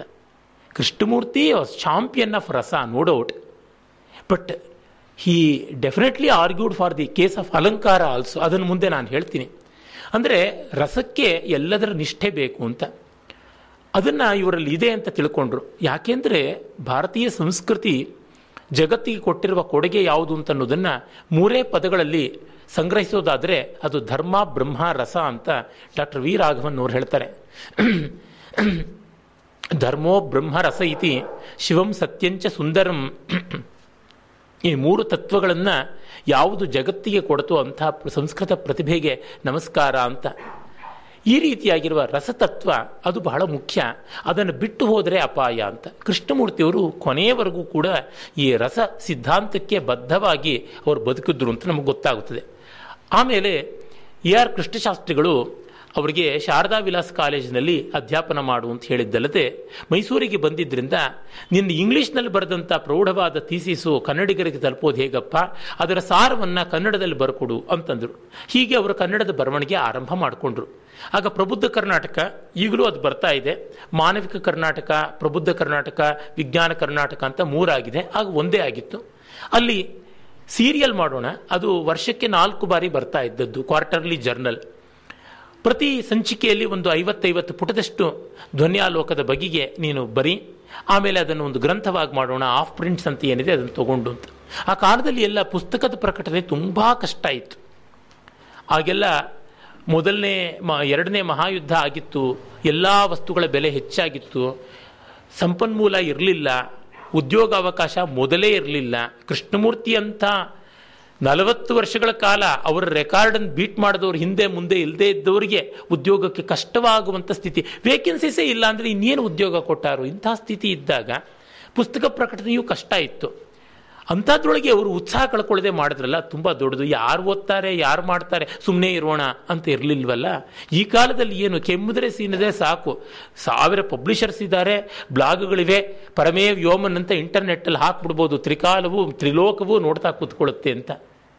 ಆದರೆ ಆಗ ಆ ಥರದ್ದು ಯಾವುದೂ ಸ್ಥಿತಿ ಇರಲಿಲ್ಲ ಔಟ್ಲೆಟ್ ಅನ್ನೋದು ಇರಲಿಲ್ಲ. ಆಗ ಅವರು ಬರವಣಿಗೆ ಮಾಡೋಕ್ಕೆ ಆರಂಭ ಮಾಡಿದ್ರು. ಅದನ್ನು ಆರಂಭಿಸಿದ ಮೇಲೆ ಇರ್ತಾರಲ್ಲ ವಿಘ್ನ ಸಂತೋಷಿಗಳು, ಪ್ರಬುದ್ಧ ಕರ್ನಾಟಕ ಕೃಷ್ಣಮೂರ್ತಿಗಳಿಗೆ ಮೀಸಲೇನಾ ಅಂತ ಒಂದು ಕೂಗು ಶುರು ಮಾಡಿದ್ರು. ಕೃಷ್ಣಮೂರ್ತಿಗಳು ಪಾಪ ಅದಕ್ಕೆ ಸಂಪಾದಕರ ಸಂಕೋಚವನ್ನು ಅರ್ಥ ಮಾಡಿಕೊಂಡು ತಮ್ಮ ಬರವಣಿಗೆ ಸಂಕ್ಷೇಪ ಮಾಡಿದ್ರು. ಕೃಷ್ಣಶಾಸ್ತ್ರಿಗಳಿಗೆ ಗೊತ್ತಾಯಿತು. ನೀನೇನು ಚುಟಿಕೆ ಚಪ್ರ ಮಾಡಿಬಿಟ್ಟೆ ಕೊನೆ ಭಾಗನ? ಬೇಡ. ನಾನು ಹೋಗಿ ಬರ್ತೀನಿ ಅಂತ ಹೇಳ್ಬಿಟ್ಟು ಇದನ್ನು ನೀನು ನಿನ್ನ ಬರವಣಿಗೆಯ ಪೀಠಿಕೆ ಮಾಡ್ಕೊ. ಇದು ಇಂಟ್ರಡಕ್ಷನ್ ಆಗಲಿ. ಇನ್ನು ಇಡೀ ಧ್ವನ್ಯಾಲೋಕವನ್ನು ಅನುವಾದ ಮಾಡು. ನಾನು ನೋಡ್ಕೊಂಡು ಬರ್ತೀನಿ ಅಂತ ನೇರವಾಗಿ ಆಗ ಸಂ ಪ್ರಬುದ್ಧ ಕರ್ನಾಟಕದ ಪ್ರಧಾನ ಸಂಪಾದಕರು ವೈಸ್ ಚಾನ್ಸಲರ್ ಆಗಿದ್ದ ಕುವೆಂಪು ಹತ್ರಕ್ಕೆ ಹೋಗಿ, ಇಂಥ ಒಳ್ಳೆ ಕೆಲಸ ಕನ್ನಡದಲ್ಲಾಗುತ್ತೆ ಅಂತ ಈ ಕಲ್ಲು ಹಾಕೋರೆ ಇದಾರಲ್ಲ ಅಂತಂತಂದು ಐದು ವರ್ಷಗಳ ಕಾಲ ಇವ್ರದ್ದು ಎಲ್ಲ ಬರಹಗಳು ಪ್ರಬುದ್ಧ ಕರ್ನಾಟಕದಲ್ಲಿ ಇಷ್ಟು ಪುಟ ಅಂತ ಲೆಕ್ಕ ಇಲ್ಲದೆ ಪಬ್ಲಿಷ್ ಮಾಡಬೇಕು ಅಂತ ಬರೆಸ್ಕೊಂಡು ಬಂದುಬಿಟ್ರು. ಬರೆಸ್ಕೊಂಡು ಬಂದು ಕೃಷ್ಣಮೂರ್ತಿಗಳಿಂದ ಧ್ವನ್ಯಾಲೋಕದ ಅನುವಾದ ಮಾಡಿಸಿದ್ರು, ಕಾವ್ಯಪ್ರಕಾಶದ ಅನುವಾದ ಮಾಡಿಸಿದ್ರು, ಮತ್ತು ಕಾವ್ಯಾಲಂಕಾರದ ಅನುವಾದ ಮಾಡಿಸಿದ್ರು. ಈ ಮೂರು ಗ್ರಂಥಗಳ ಅನುವಾದ ತುಂಬ ಬೆಲೆಬಾಳುವ ರೀತಿಯಲ್ಲಿ ಬಂತು. ಅದು ಸೀರಿಯಲೈಸ್ ಆಗಿ ಕಡೆಯಲ್ಲಿ ಈ ವರ್ಷದಲ್ಲಿ ಇನ್ನೇನು ಜನ್ಮ ಶತಾಬ್ದ್ಯುತ್ಸವ ಆಗುತ್ತೆ ಎಚ್ ಎಂ ಶಂಕರನಾರಾಯಣರಾಯರು ಅಂತ. ಅವರು ಒಂದು ರೀತಿಯಾಗಿ ಕೆ ಕೃಷ್ಣಮೂರ್ತಿಯವರ ಬರವಣಿಗೆಗಳೆಲ್ಲ ಕನ್ನಡದಲ್ಲಿ ಚೆನ್ನಾದ ರೀತಿಯಲ್ಲಿ ಬೆಳಕು ಕಾಣೋದಕ್ಕೆ ಕಾರಣರಾದಂಥ ಮಹನೀಯರು. ಅವರ ಜನ್ಮ ಶತಾಬ್ದ್ಯುತ್ಸವದಲ್ಲೂ ಮಾತಾಡೋಕ್ಕೆ ಹೋಗ್ತಾ ಇದ್ದೀನಿ. ನಾನಾಗ ಹೇಳಿದೆ ಅವರಿಗೆ, ನೋಡಿ, ಕೆ. ಕೃಷ್ಣಮೂರ್ತಿಗಳ ಗ್ರಂಥವನ್ನು ಅವರು ತಂದಿದ್ದ ಬಗೆ ಏನು ಅಂತಲೇ ನಾನು ಮಾತಾಡ್ತೀನಿ. ನನಗೆ ಅದು ಬಹಳ ಇಷ್ಟವಾದದ್ದು. ಅದೇನು ತೊಂದರೆ ಇಲ್ಲ ತಾನೇ ಅಂತ ಅವರ ಹತ್ರ ಪರ್ಮಿಷನ್ ತಗೊಂಡೆ. ಅಂದರೆ, ಅಷ್ಟು ಒಳ್ಳೆಯ ಪಬ್ಲಿಷರ್ ಆಗಿ ಅವರು ಬೆಳೆದರು. ಕೃಷ್ಣಮೂರ್ತಿಗಳನ್ನು ಅದೇ ರೀತಿಯಲ್ಲಿ ಯಾವ ಅಡ್ಡಿ ಆತಂಕ ಇಲ್ಲದೆ ನೋಡಿಕೊಂಡ್ರು. ಬಹಳ ಒಳ್ಳೆಯ ಮಧುರವಾದ ಬಾಂಧವ್ಯ. ಎಷ್ಟೋ ಬಾರಿ ರೈಟರ್ ಆ್ಯಂಡ್ ಪಬ್ಲಿಷರ್ಗೆ ಒಳ್ಳೆಯ ಸಂಬಂಧ ಇರೋದಿಲ್ಲ. ಅದು ಹಾಗೆ ಮುಂದುವರ್ಕೊಂಡು ಬಂತು. It's a very rare combination D V G ಮತ್ತು ಕೂಡ್ಲಿ ಚಿದಂಬರಂ ಅವರು ಭೈರಪ್ಪನವರು ಮತ್ತು ಸಾಹಿತ್ಯ ಭಂಡಾರದ ಗೋವಿಂದರಾಯರು ಈ ಥರದ ಒಂದು ಮಧುರ ಬಾಂಧವ್ಯ ಶಂಕರನಾರಾಯಣ ರಾಯರಿಗೂ, ಕೆ ಕೃಷ್ಣಮೂರ್ತಿಯವರಿಗೂ ಬೆಳಕೊಂಡು ಬಂತು. ಆಮೇಲೆ ಅವರ ಅನುವಾದಗಳು ಪ್ರಕಾಶನ ಆಗ್ತಾ ಇದ್ದಂತೆ ಅದಕ್ಕೆ ಮುನ್ನುಡಿಯನ್ನು ಕೂಡ ಕನ್ನಡ ಧ್ವನ್ಯಾಲೋಕಕ್ಕೆ ಬರೆದರು. ಆ ಮುನ್ನ ಅವರು ಬರೆದಂಥ ಲೇಖನಗಳು ಯಾವುದಿತ್ತು, ಅದನ್ನೇ ಅದಕ್ಕೆ ಪೀಠಿಕೆಯಾಗಿ ಅಳವಡಿಸಿದ್ರು. ಆಮೇಲೆ ಮುಂದೆ ಅದು ಎರಡು ಬೇರೆ ಪುಸ್ತಕವಾಯಿತು. ಆನಂದವರ್ಧನನ ಕಾವ್ಯಮೀಮಾಂಸೆ, ಧ್ವನ್ಯಾಲೋಕ ಮತ್ತು ಲೋಚನಸಾರ ಅಂತ.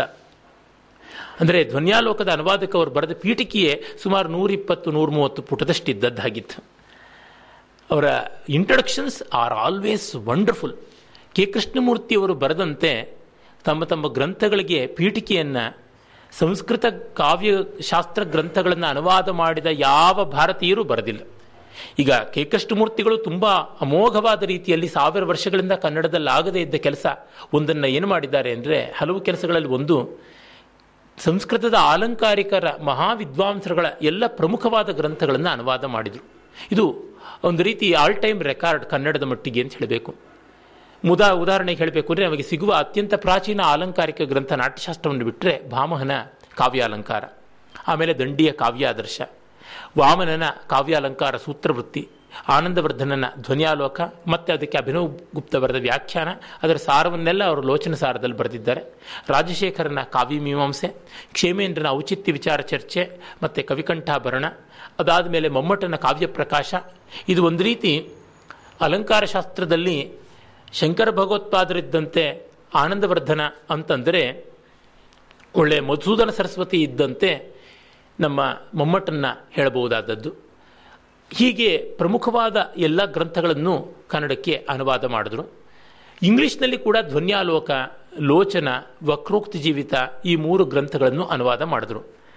ಇತರ ಸಂಸ್ಕೃತದ ಮೂಲ ಗ್ರಂಥಗಳನ್ನು ಹಿಂದಿಯಲ್ಲಿ ಸಾಕಷ್ಟು ಜನ ಅನುವಾದ ಮಾಡಿದ್ದಾರೆ. ಅರೆ ಒಬ್ಬರೇ ಎಲ್ಲವನ್ನು ಮಾಡಿಲ್ಲ. ತೆಲುಗಿನಲ್ಲಿ ಈಚೆಗೆ ಪುಲ್ಲರ ರಾಮಚಂದ್ರರು ಅವರು ಬಹಳ ಸೊಗಸಾದ ಕೆಲಸ ಮಾಡಿದ್ದಾರೆ. ಅವರು ಈ ಗ್ರಂಥಗಳ ಜೊತೆಗೆ ವ್ಯಕ್ತಿ ವಿವೇಕವನ್ನು ಅನುವಾದ ಮಾಡಿದ್ರು, ವಕ್ರೋಕ್ತಿ ಜೀವಿತವನ್ನು ತೆಲುಗಿಗೆ ಅನುವಾದ ಮಾಡಿದ್ರು. ಹೀಗೆ ಅನುವಾದವನ್ನು ಮಾಡಿದಂಥದ್ರೊಳಗೆ ಪುಲ್ಲೆಲ ರಾಮಚಂದ್ರಡೂರು ಕಾಣಸಿಗ್ತಾರೆ ಅವರು ಪ್ರತಿಪದಾರ್ಥವಾಗಿ ಕೂಡ ಅನುವಾದ ಮಾಡಿದ್ದಾರೆ. ಆದರೆ ಕೃಷ್ಣಮೂರ್ತಿಗಳ ಅನುವಾದದ ವಿಶಿಷ್ಟತೆ ಅಂದರೆ ತುಂಬ ಅಧ್ಯಯನಪೂರ್ಣವಾದ insightful and a very thorough introduction ಬಹಳ ಒಳ್ಳೆಯ ಇಂಟ್ರಡಕ್ಷನ್ ಕೊಡ್ತಾರೆ. ಆ ಮೂಲಕ ಇಡೀ ಗ್ರಂಥಕ್ಕೆ, ಸಿದ್ಧಾಂತಕ್ಕೆ ಬೇಕಾದ ಹಿನ್ನೆಲೆ ಸಿಗುತ್ತದೆ. ಆಮೇಲೆ ಅವರು ಪ್ರತಿ ಪುಟದಲ್ಲೂ ಟಿಪ್ಪಣಿಗಳನ್ನು ಕೊಡ್ತಾರೆ. ಅಲ್ಲಿ ಅವರ ಕರೆಂಟ್ ರಿಸರ್ಚ್ ಎಷ್ಟು ನಡೆದಿದೆ ಇದರ ಬಗ್ಗೆ ಅನ್ನೋದರ ಎಲ್ಲದರ ಪೂರ್ವಾಪರವನ್ನು ಕೊಡ್ತಾರೆ. ಅದು ಬಹಳ ಬಹಳ ಬೆಲೆ ಬಾಳುವುದು. ಈ ಭಾಗ್ಯ ಹಿಂದಿದಾಗಲಿ ಅಥವಾ ತೆಲುಗಿನದಾಗಲಿ ಮರಾಠಿದಾಗಲಿ ಅನುವಾದಗಳಿಗೆ ಇಲ್ಲ. ಇದು ತುಂಬ ದೊಡ್ಡದಾದದ್ದು ಅಂತ ನನಗನ್ನಿಸುತ್ತದೆ ಆಮೇಲೆ ಅಲ್ಲಿಯ ಎಷ್ಟೋ ತೊಡಕುಗಳಿಗೆ ತಮ್ಮದಾದ ಪರಿಹಾರವನ್ನು ಕೂಡ ಹೇಳ್ತಾರೆ ಅವರ ಕಾವ್ಯಪ್ರಕಾಶ, ಧ್ವನ್ಯಾಲೋಕ ಮತ್ತು ಕಾವ್ಯಾಲಂಕಾರ ಈ ಕೆಲವು ಗ್ರಂಥಗಳಿಗಿರುವ ಪೀಠಿಕೆ ಟಿಪ್ಪಣಿ ಓದಿದ್ರೆ ಸಾಕು. ಒಬ್ಬ ಅಲಂಕಾರ ಶಾಸ್ತ್ರದ ವಿದ್ವಾಂಸ ಆಗಬಹುದು ಅನ್ನೋದು ನನ್ನ ನಿಶ್ಚಿತವಾದ ಅಭಿಪ್ರಾಯ. ಆಮೇಲೆ ಇಂಗ್ಲೀಷ್ನಲ್ಲಿಯೂ ಅವರು ಅದೇ ಥರ ಕೆಲಸ ಮಾಡಿದ್ರು. ಈ ಅಲಂಕಾರಿಕರ ಗ್ರಂಥಗಳನ್ನು ಅನುವಾದ ಮಾಡುವಾಗ ಸಂಸ್ಕೃತದಲ್ಲಿ ಪದ್ಯ ಇದ್ದರೆ ಪದ್ಯ, ಗದ್ಯ ಇದ್ದರೆ ಗದ್ಯ ಆ ರೀತಿಯಲ್ಲಿ ಅವರು ಮಾಡಿದ್ದಾರೆ. ಅದು ತುಂಬ ಅತಿಶಯವಾದ ಸಾಧನೆ. ಇದನ್ನು ಯಾರೂ ಮಾಡಿಲ್ಲ. ಹಿಂದಿಯವರೂ ಮಾಡಿಲ್ಲ. ತೆಲುಗಿನವರು ಮಾಡಿಲ್ಲ, ತಮಿಳರು ಮಾಡಿಲ್ಲ, ಯಾರೂ ಮಾಡಿಲ್ಲ. ಕೆಲವರು ತೆಲುಗಿನಲ್ಲಿ ಒಂದಿಷ್ಟು ಪ್ರಯತ್ನ ಮಾಡಿದ್ದಾರೆ. ಒಂದು ಸ್ವಲ್ಪ ಮಟ್ಟಿಗೆ ಮಲಯಾಳದಲ್ಲಿ ನಡೆದಿದೆ. ಆದರೆ ಈ ಪರಿಷ್ಕಾರ, ಈ ಕ್ರಿಟಿಕ್ಯಾಲಿಟಿ ಅದು ಕಾಣುವುದಿಲ್ಲ. ಮತ್ತೆ ಇವರು ಎಷ್ಟೋ ಸತಿ ಮೂಲದ ಛಂದಸ್ನಲ್ಲೇ ಅನುವಾದ ಮಾಡಿದ್ದಾರೆ. ಅದು ಯಾರೂ ಎಟಕಿಸ್ಕೊಂಡಿಲ್ಲ ಆ ರೀತಿಯಾದಂಥದ್ದು. ಏನಂದರೆ ಅದನ್ನು ಓದೋದಕ್ಕೆ ಸಾಕಷ್ಟು ಪಾಂಡಿತ್ಯ ಬೇಕು, ರಸಿಕತೆ ಬೇಕು. ಏನೋ ಅನುವಾದ ಅಂತಲ್ಲ, ಅದನ್ನೇ ಒಂದು beautiful piece of art work of art ಅನ್ನುವಂತೆ ಮಾಡಿದ್ದಾರೆ. ಇದೆಲ್ಲ ಅವರು ಅಲ್ಪ ವಯಸ್ಸಿನಲ್ಲೇ ಮಾಡಿದ್ದು. By his thirty fifth year so much has been done ಅದು ನಮಗೆ ಗೊತ್ತಾಗುತ್ತದೆ. ಅವರು ಆಮೇಲೆ ಶಾರದಾ ವಿಲಾಸ್ ಕಾಲೇಜಿನಲ್ಲಿ ಅಧ್ಯಾಪನ ಮಾಡ್ತಾ ಇದ್ರು. ಅದಾದ ಮೇಲೆ ಅವರು ಸಾವಿರದ ಒಂಬೈನೂರ ಐವತ್ತೆಂಟನೇ ಇಸ್ವಿನಲ್ಲಿ ಐವತ್ ಸಾವಿರದ ಒಂಬೈನೂರ ಐವತ್ತ ಎರಡು ಐವತ್ತ್ಮೂರರಲ್ಲೇನೆ ಕುಮಟಾಗೆ ಹೋದರು. ಐವತ್ತೈದರಲ್ಲಿ ಇರಬೇಕು ಅನ್ಸುತ್ತೆ. ಕುಮಟಾಗೆ ಹೋದ್ರೆ ಐವತ್ತೆಂಟರವರೆಗೆ ಇದ್ದರು ಕುಮಟಾದಲ್ಲಿ ಬಾಳಿಗಾ ಕಾಲೇಜ್ ಅಂತ ಈಗಾಗಿದೆ, ಕೆನರಾ ಕಾಲೇಜ್ ಅಂತ ಆಗಾಗಿತ್ತು. ಅಲ್ಲಿ ಅವರು ಸಂಸ್ಕೃತ ವಿಭಾಗದ ಅಧ್ಯಕ್ಷರಾದರು. ನೋಡಿ, ಅಲ್ಲಿ ಕಾಮತ್ ಅಂತ ಒಬ್ಬರು ಪ್ರಿನ್ಸಿಪಾಲ್ ಇದ್ದರು ಇವರ ಬಗ್ಗೆ ಎಷ್ಟು ಪ್ರೀತಿ ಅಂದರೆ, ಇವರ ಅಧ್ಯಯನಕ್ಕೆ ಅನುಕೂಲವಾಗಲಿ ಅಂತ ಎಂ ಆರ್ ತೇಲಂಗ್ ಅಂತ ದೊಡ್ಡ ಸಂಸ್ಕೃತ ವಿದ್ವಾಂಸರು ಮತ್ತು ಸಂಗೀತ ವಿದ್ವಾಂಸರು ದುರವೀಣಾ ಪ್ಲೇಯರ್ ಇದ್ದರು ಅವರ ಪರ್ಸ್ನಲ್ ಲೈಬ್ರರಿನ ಕೊಂಡುಕೊಟ್ರು. ನಾನು ಈಗಲೂ ಆ ಲೈಬ್ರರಿಗೆ ಆಗಿ ಈಗ ಹೋಗ್ತಾ ಇರ್ತೀನಿ. ಕುಮಟಾಗಿ ಹೋದಾಗಲೆಲ್ಲ ಕೃಷ್ಣಮೂರ್ತಿಗಳಿಗಾಗಿ ತರಿಸಿದಂಥ ಪುಸ್ತಕಗಳು ಅಂತ ಈಗ ಸುಮಾರು ನೂರು ವರ್ಷದ ಹಿಂದಿನ ಪುಸ್ತಕಗಳ ಲೈಬ್ರರಿ ಅದು. ಬಹಳ ಒಳ್ಳೆಯ ಕಲೆಕ್ಷನ್ ಇದೆ. ಅದನ್ನು ಅಷ್ಟನ್ನು ಅವರು ಓದಿದ್ರು. ಅದರ ಒಂದು ಓದಿದ್ದರ ಪ್ರತಿಫಲನ ನಮಗೆ ಅವ್ರ ಬರಹದಲ್ಲಿ ಕಾಣಿಸುತ್ತೆ. ಉದಾಹರಣೆಗೆ ಆ ಕಾಲದಲ್ಲಿ ಅವರು ಬರೆದದ್ದು ಕನ್ನಡದಲ್ಲಿ ಬರೆದಂಥ ಸಂಸ್ಕೃತ ಕಾವ್ಯ ಅನ್ನುವ ಗ್ರಂಥ ಮೈಸೂರು ಯೂನಿವರ್ಸಿಟಿಗೆ ಬರೆದದ್ದು. ಈಚೆಗೂ ಅದು ರೀಪ್ರಿಂಟ್ ಆಗಿರ್ತಕ್ಕಂಥದ್ದು ನಮಗೆ ಸಿಗುತ್ತದೆ. ಬಹಳ ಒಳ್ಳೆಯ ಗ್ರಂಥ. ನಾನು ಕೃಷ್ಣಮೂರ್ತಿಗಳ ಬಗ್ಗೆ ಪರಿಚಯ ಮಾಡಿಕೊಂಡಿದ್ದೆ ಆ ಪುಸ್ತಕದಿಂದ. ಆ ಪುಸ್ತಕವನ್ನು ಅವರು ಅಲ್ಲಿ ಬರೆಯುವಾಗ ಈ ಎಲ್ಲ ಗ್ರಂಥಗಳನ್ನು ಓದಿಕೊಂಡ್ರು. ಅಲ್ಲಿ ಅವರು ಪ್ರಸ್ತಾವನೆಯಲ್ಲಿ ಬರೀತಾರೆ. ಅವರ ಥರೋನೆಸ್ ಯಾವ ಥರ ಇದೆ ಅಂತ. ಸಾಮಾನ್ಯವಾಗಿ ಒಂದು ಪರಿಚಯ ಗ್ರಂಥ ಅದೆಲ್ಲ ಬರೀಬೇಕಾದ್ರೆ ಮೂಲ ಗ್ರಂಥ ಇಡೀ ಯಾರೂ ಓದಲ್ಲ. ಈಗ ರಾಮಾಯಣದ ಬಗ್ಗೆ ಪ್ರವಚನ ಮಾಡಿ ಅಂತಂದರೆ ವಾಲ್ಮೀಕಿ ರಾಮಾಯಣವನ್ನು ಮೂಲವನ್ನು ಮೂಸಿಯೂ ನೋಡದೇ ಇದ್ದವರು ಕೂಡ, ಅಂದರೆ ಅಲ್ಲಿ ಇಲ್ಲಿ ಕಥೆ ಅನುವಾದ ಅದರಿಂದ ಒಂದು ದಿವಸ ಅಲ್ಲ, ಎರಡು ದಿವಸ ಅಲ್ಲ, ಒಂದು ವರ್ಷ ದಾಟಿಸ್ಬಿಡ್ತಾರೆ ಬೇಕಾದರೆ. ಈ ಥರ ಉಂಟು. ಏಕೆಂದರೆ ಬೇಕಾದಂತೆ ಸೆಕೆಂಡ್ರಿ ಸೋರ್ಸಸ್ ಸಿಗುತ್ತದೆ, ಆದರೆ ಇವರು ಇಲ್ಲಿ ಬರೀತಾರೆ, ಅವರು ಎಷ್ಟು ಪ್ರಾಮಾಣಿಕವಾಗಿ ಬರೀತಾರೆ ಅಂತಂದರೆ, ಈ ಗ್ರಂಥದಲ್ಲಿರುವ ವಿಮರ್ಶೆಗೆ ಇವೇ ಆಲಂಬನಗಳು. ತಮ್ಮ ವ್ಯಾಸಂಗ, ಮೂಲವನ್ನು ಸ್ವತಃ ಸ್ವತಃ ಓದದೆ ಲೇಖಕನು ಇತರರ ಉಕ್ತಿಗಳನ್ನಿಲ್ಲಿ ಎಲ್ಲಿಯೂ ಆಶ್ರಯಿಸಿಲ್ಲ. ಸಂಸ್ಕೃತ ಸಾಹಿತ್ಯದ ಇತಿಹಾಸ ಬರೆಯೋರು ಉಪಲಬ್ಧ ಇರತಕ್ಕಂಥ ಇಲ್ಲಿ ಕೋಟ್ ಮಾಡಿರೋ, ಸೈಟ್ ಮಾಡಿರೋ ಗ್ರಂಥಗಳನ್ನೆಲ್ಲ ಓದಿದ್ದಾರೆ ಅಂತಂದರೆ ಅದು ಎಷ್ಟು ವಿಶೇಷ ಅನಿಸುತ್ತೆ. ನಾನು ಎಂ ಆರ್ ತೇಲಂಗ್ ಲೈಬ್ರರಿ ನೋಡಿದ್ದೀನಿ. ಎಷ್ಟು ಪುಸ್ತಕಗಳಲ್ಲಿ ಕೃಷ್ಣಮೂರ್ತಿಯವರ ಹ್ಯಾಂಡ್ ರೈಟಿಂಗು, ಮಾರ್ಜಿನಲ್ ನೋಟ್ಸು ಎಲ್ಲ ಇದೆ. ಅದು ಇಲ್ಲಿ ಬೂಟಾಟಿಕೆಗೆ ಬರ್ಕೊಂಡಿದ್ದಲ್ಲ ಅಂತ ಅನ್ನೋದು ಗೊತ್ತಾಗುತ್ತದೆ. ಆಮೇಲೆ ಕೃಷ್ಣಮೂರ್ತಿಗಳು ಎಷ್ಟು ಇಂಟೆನ್ಸಿಟಿಯಿಂದ ತೊಡಗ್ತಾ ಇದ್ರು ಅನ್ನೋದಕ್ಕೆ ಒಂದು ಉದಾಹರಣೆ. ಕಾವ್ಯಾಲಂಕಾರ ಅನುವಾದ ಆಗಿತ್ತು. ಅದು ಪ್ರಿಂಟಿಗೆ ಹೋಗಿತ್ತು. ಪ್ರಬುದ್ಧ ಕರ್ನಾಟಕದಲ್ಲಿ ಸೀರಿಯಲೈಸ್ ಆಗಿ ಬಂದಿತ್ತು. ಮತ್ತು ಅದನ್ನು ಬೈಂಡ್ ಮಾಡಬೇಕಿತ್ತು. ಅದಕ್ಕೊಂದು ಪ್ರಸ್ತಾವನೆ ಬರೀಬೇಕಿತ್ತು. ಪ್ರಸ್ತಾವನೆಯ ಡೇಟ್ ಬರ್ತಾ ಇದೆ. ಬೇಗ ಕಳಿಸ್ಕೊಡ್ಬೇಕು. ಶಂಕರನಾರಾಯಣ ರಾಯರು ಪಬ್ಲಿಷರು ಆಗೆಲ್ಲ ಇಮೇಲ್ ಇತ್ಯಾದಿ ಏನೂ ಇಲ್ಲವಲ್ಲ ಸ್ನೇಹಿಲ್ ಮೇಲ್ನಲ್ಲೇ ನಡೀಬೇಕಾಗಿತ್ತು. ಇವರು ದಿನ ಇಡೀ ಕೂತ್ಕೊಂಡು ಬರೆದಿದ್ದಾರೆ ಈ ಥರ ಮಳೆಗಾಲ. ಬೆಳಗ್ಗೆಯಿಂದ ಸಂಜೆವರೆಗೂ ಕೂತ್ಕೊಂಡು ಬರಿತಾ ಇದ್ದವರು, ಓದ್ತಾ ಇದ್ದವರು. ಅವತ್ತು ಬೆಳಗ್ಗೆ ಎದ್ದುಬಿಟ್ಟು ಕೂತ್ಕೊಂಡು ಬರೆದಿದ್ದಾರೆ ಸ್ನಾನ ಇಲ್ಲ, ಏನೂ ಇಲ್ಲ, ತಿಂಡಿ ಇಲ್ಲ, ಹಾಗೆ ಬರಿತಾ ಇದ್ದಾರೆ. ಕಾಲೇಜಿಗೆ ಹೊತ್ತಾಗಿದೆ. ಕೃಷ್ಣಮೂರ್ತಿಗಳು ಪಾಠ ಯಾವತ್ತೂ ತಪ್ಪಿಸ್ತಾ ಇರಲಿಲ್ಲ. ಒಂದು ಹೇಳಬೇಕು ಅಂತಂದರೆ ಡಾಕ್ಟರ್ ವಿ ರಾಘವನ್ ಮಹಾ ವಿದ್ವಾಂಸರು, ದೊಡ್ಡ ಅಲಂಕಾರಿಕರು ತಮಿಳುನಾಡಲ್ಲಿದ್ದವರು ಕಂಪ್ಲೀಟ್ ಸ್ಕಾಲರ್ ಅಂತ ಕೊಂಡಾಟ ಮಾಡಿಸ್ಕೊಂಡವರು, ದೊಡ್ಡವರು. ಆದರೆ ಅವರು ರಿಸರ್ಚ್ ಪ್ರೊಫೆಸರ್ ಅಂತಲೇ ಅವ್ರಿಗೆ ಅಪಾಯಿಂಟ್ಮೆಂಟ್ ಆಗಿದ್ದು. ಯಾರಿಗೂ ಪಾಠ ಮಾಡ್ತಾ ಇರಲಿಲ್ಲ. Just guiding P H Ds and doing research ಅರೆ ಕೃಷ್ಣಮೂರ್ತಿಗಳು ತಮ್ಮ ಬದುಕಿಡೀ ಪಾಠ ಹೇಳ್ತಾ ಇದ್ರು. ಅನೇಕ ವಿದ್ಯೆಗಳನ್ನು ಪಾಠ ಹೇಳ್ತಾ ಇದ್ರು. ಸುಲಭವಾಗಿರೋದೆಲ್ಲ ಕಲಿಕಿಸಿ ಕೊಟ್ಟು ಯಾವ್ದು ಕಷ್ಟ ಅಂತಾರೋ ಅದನ್ನೇ ತಗೋತಾ ಇದ್ರು.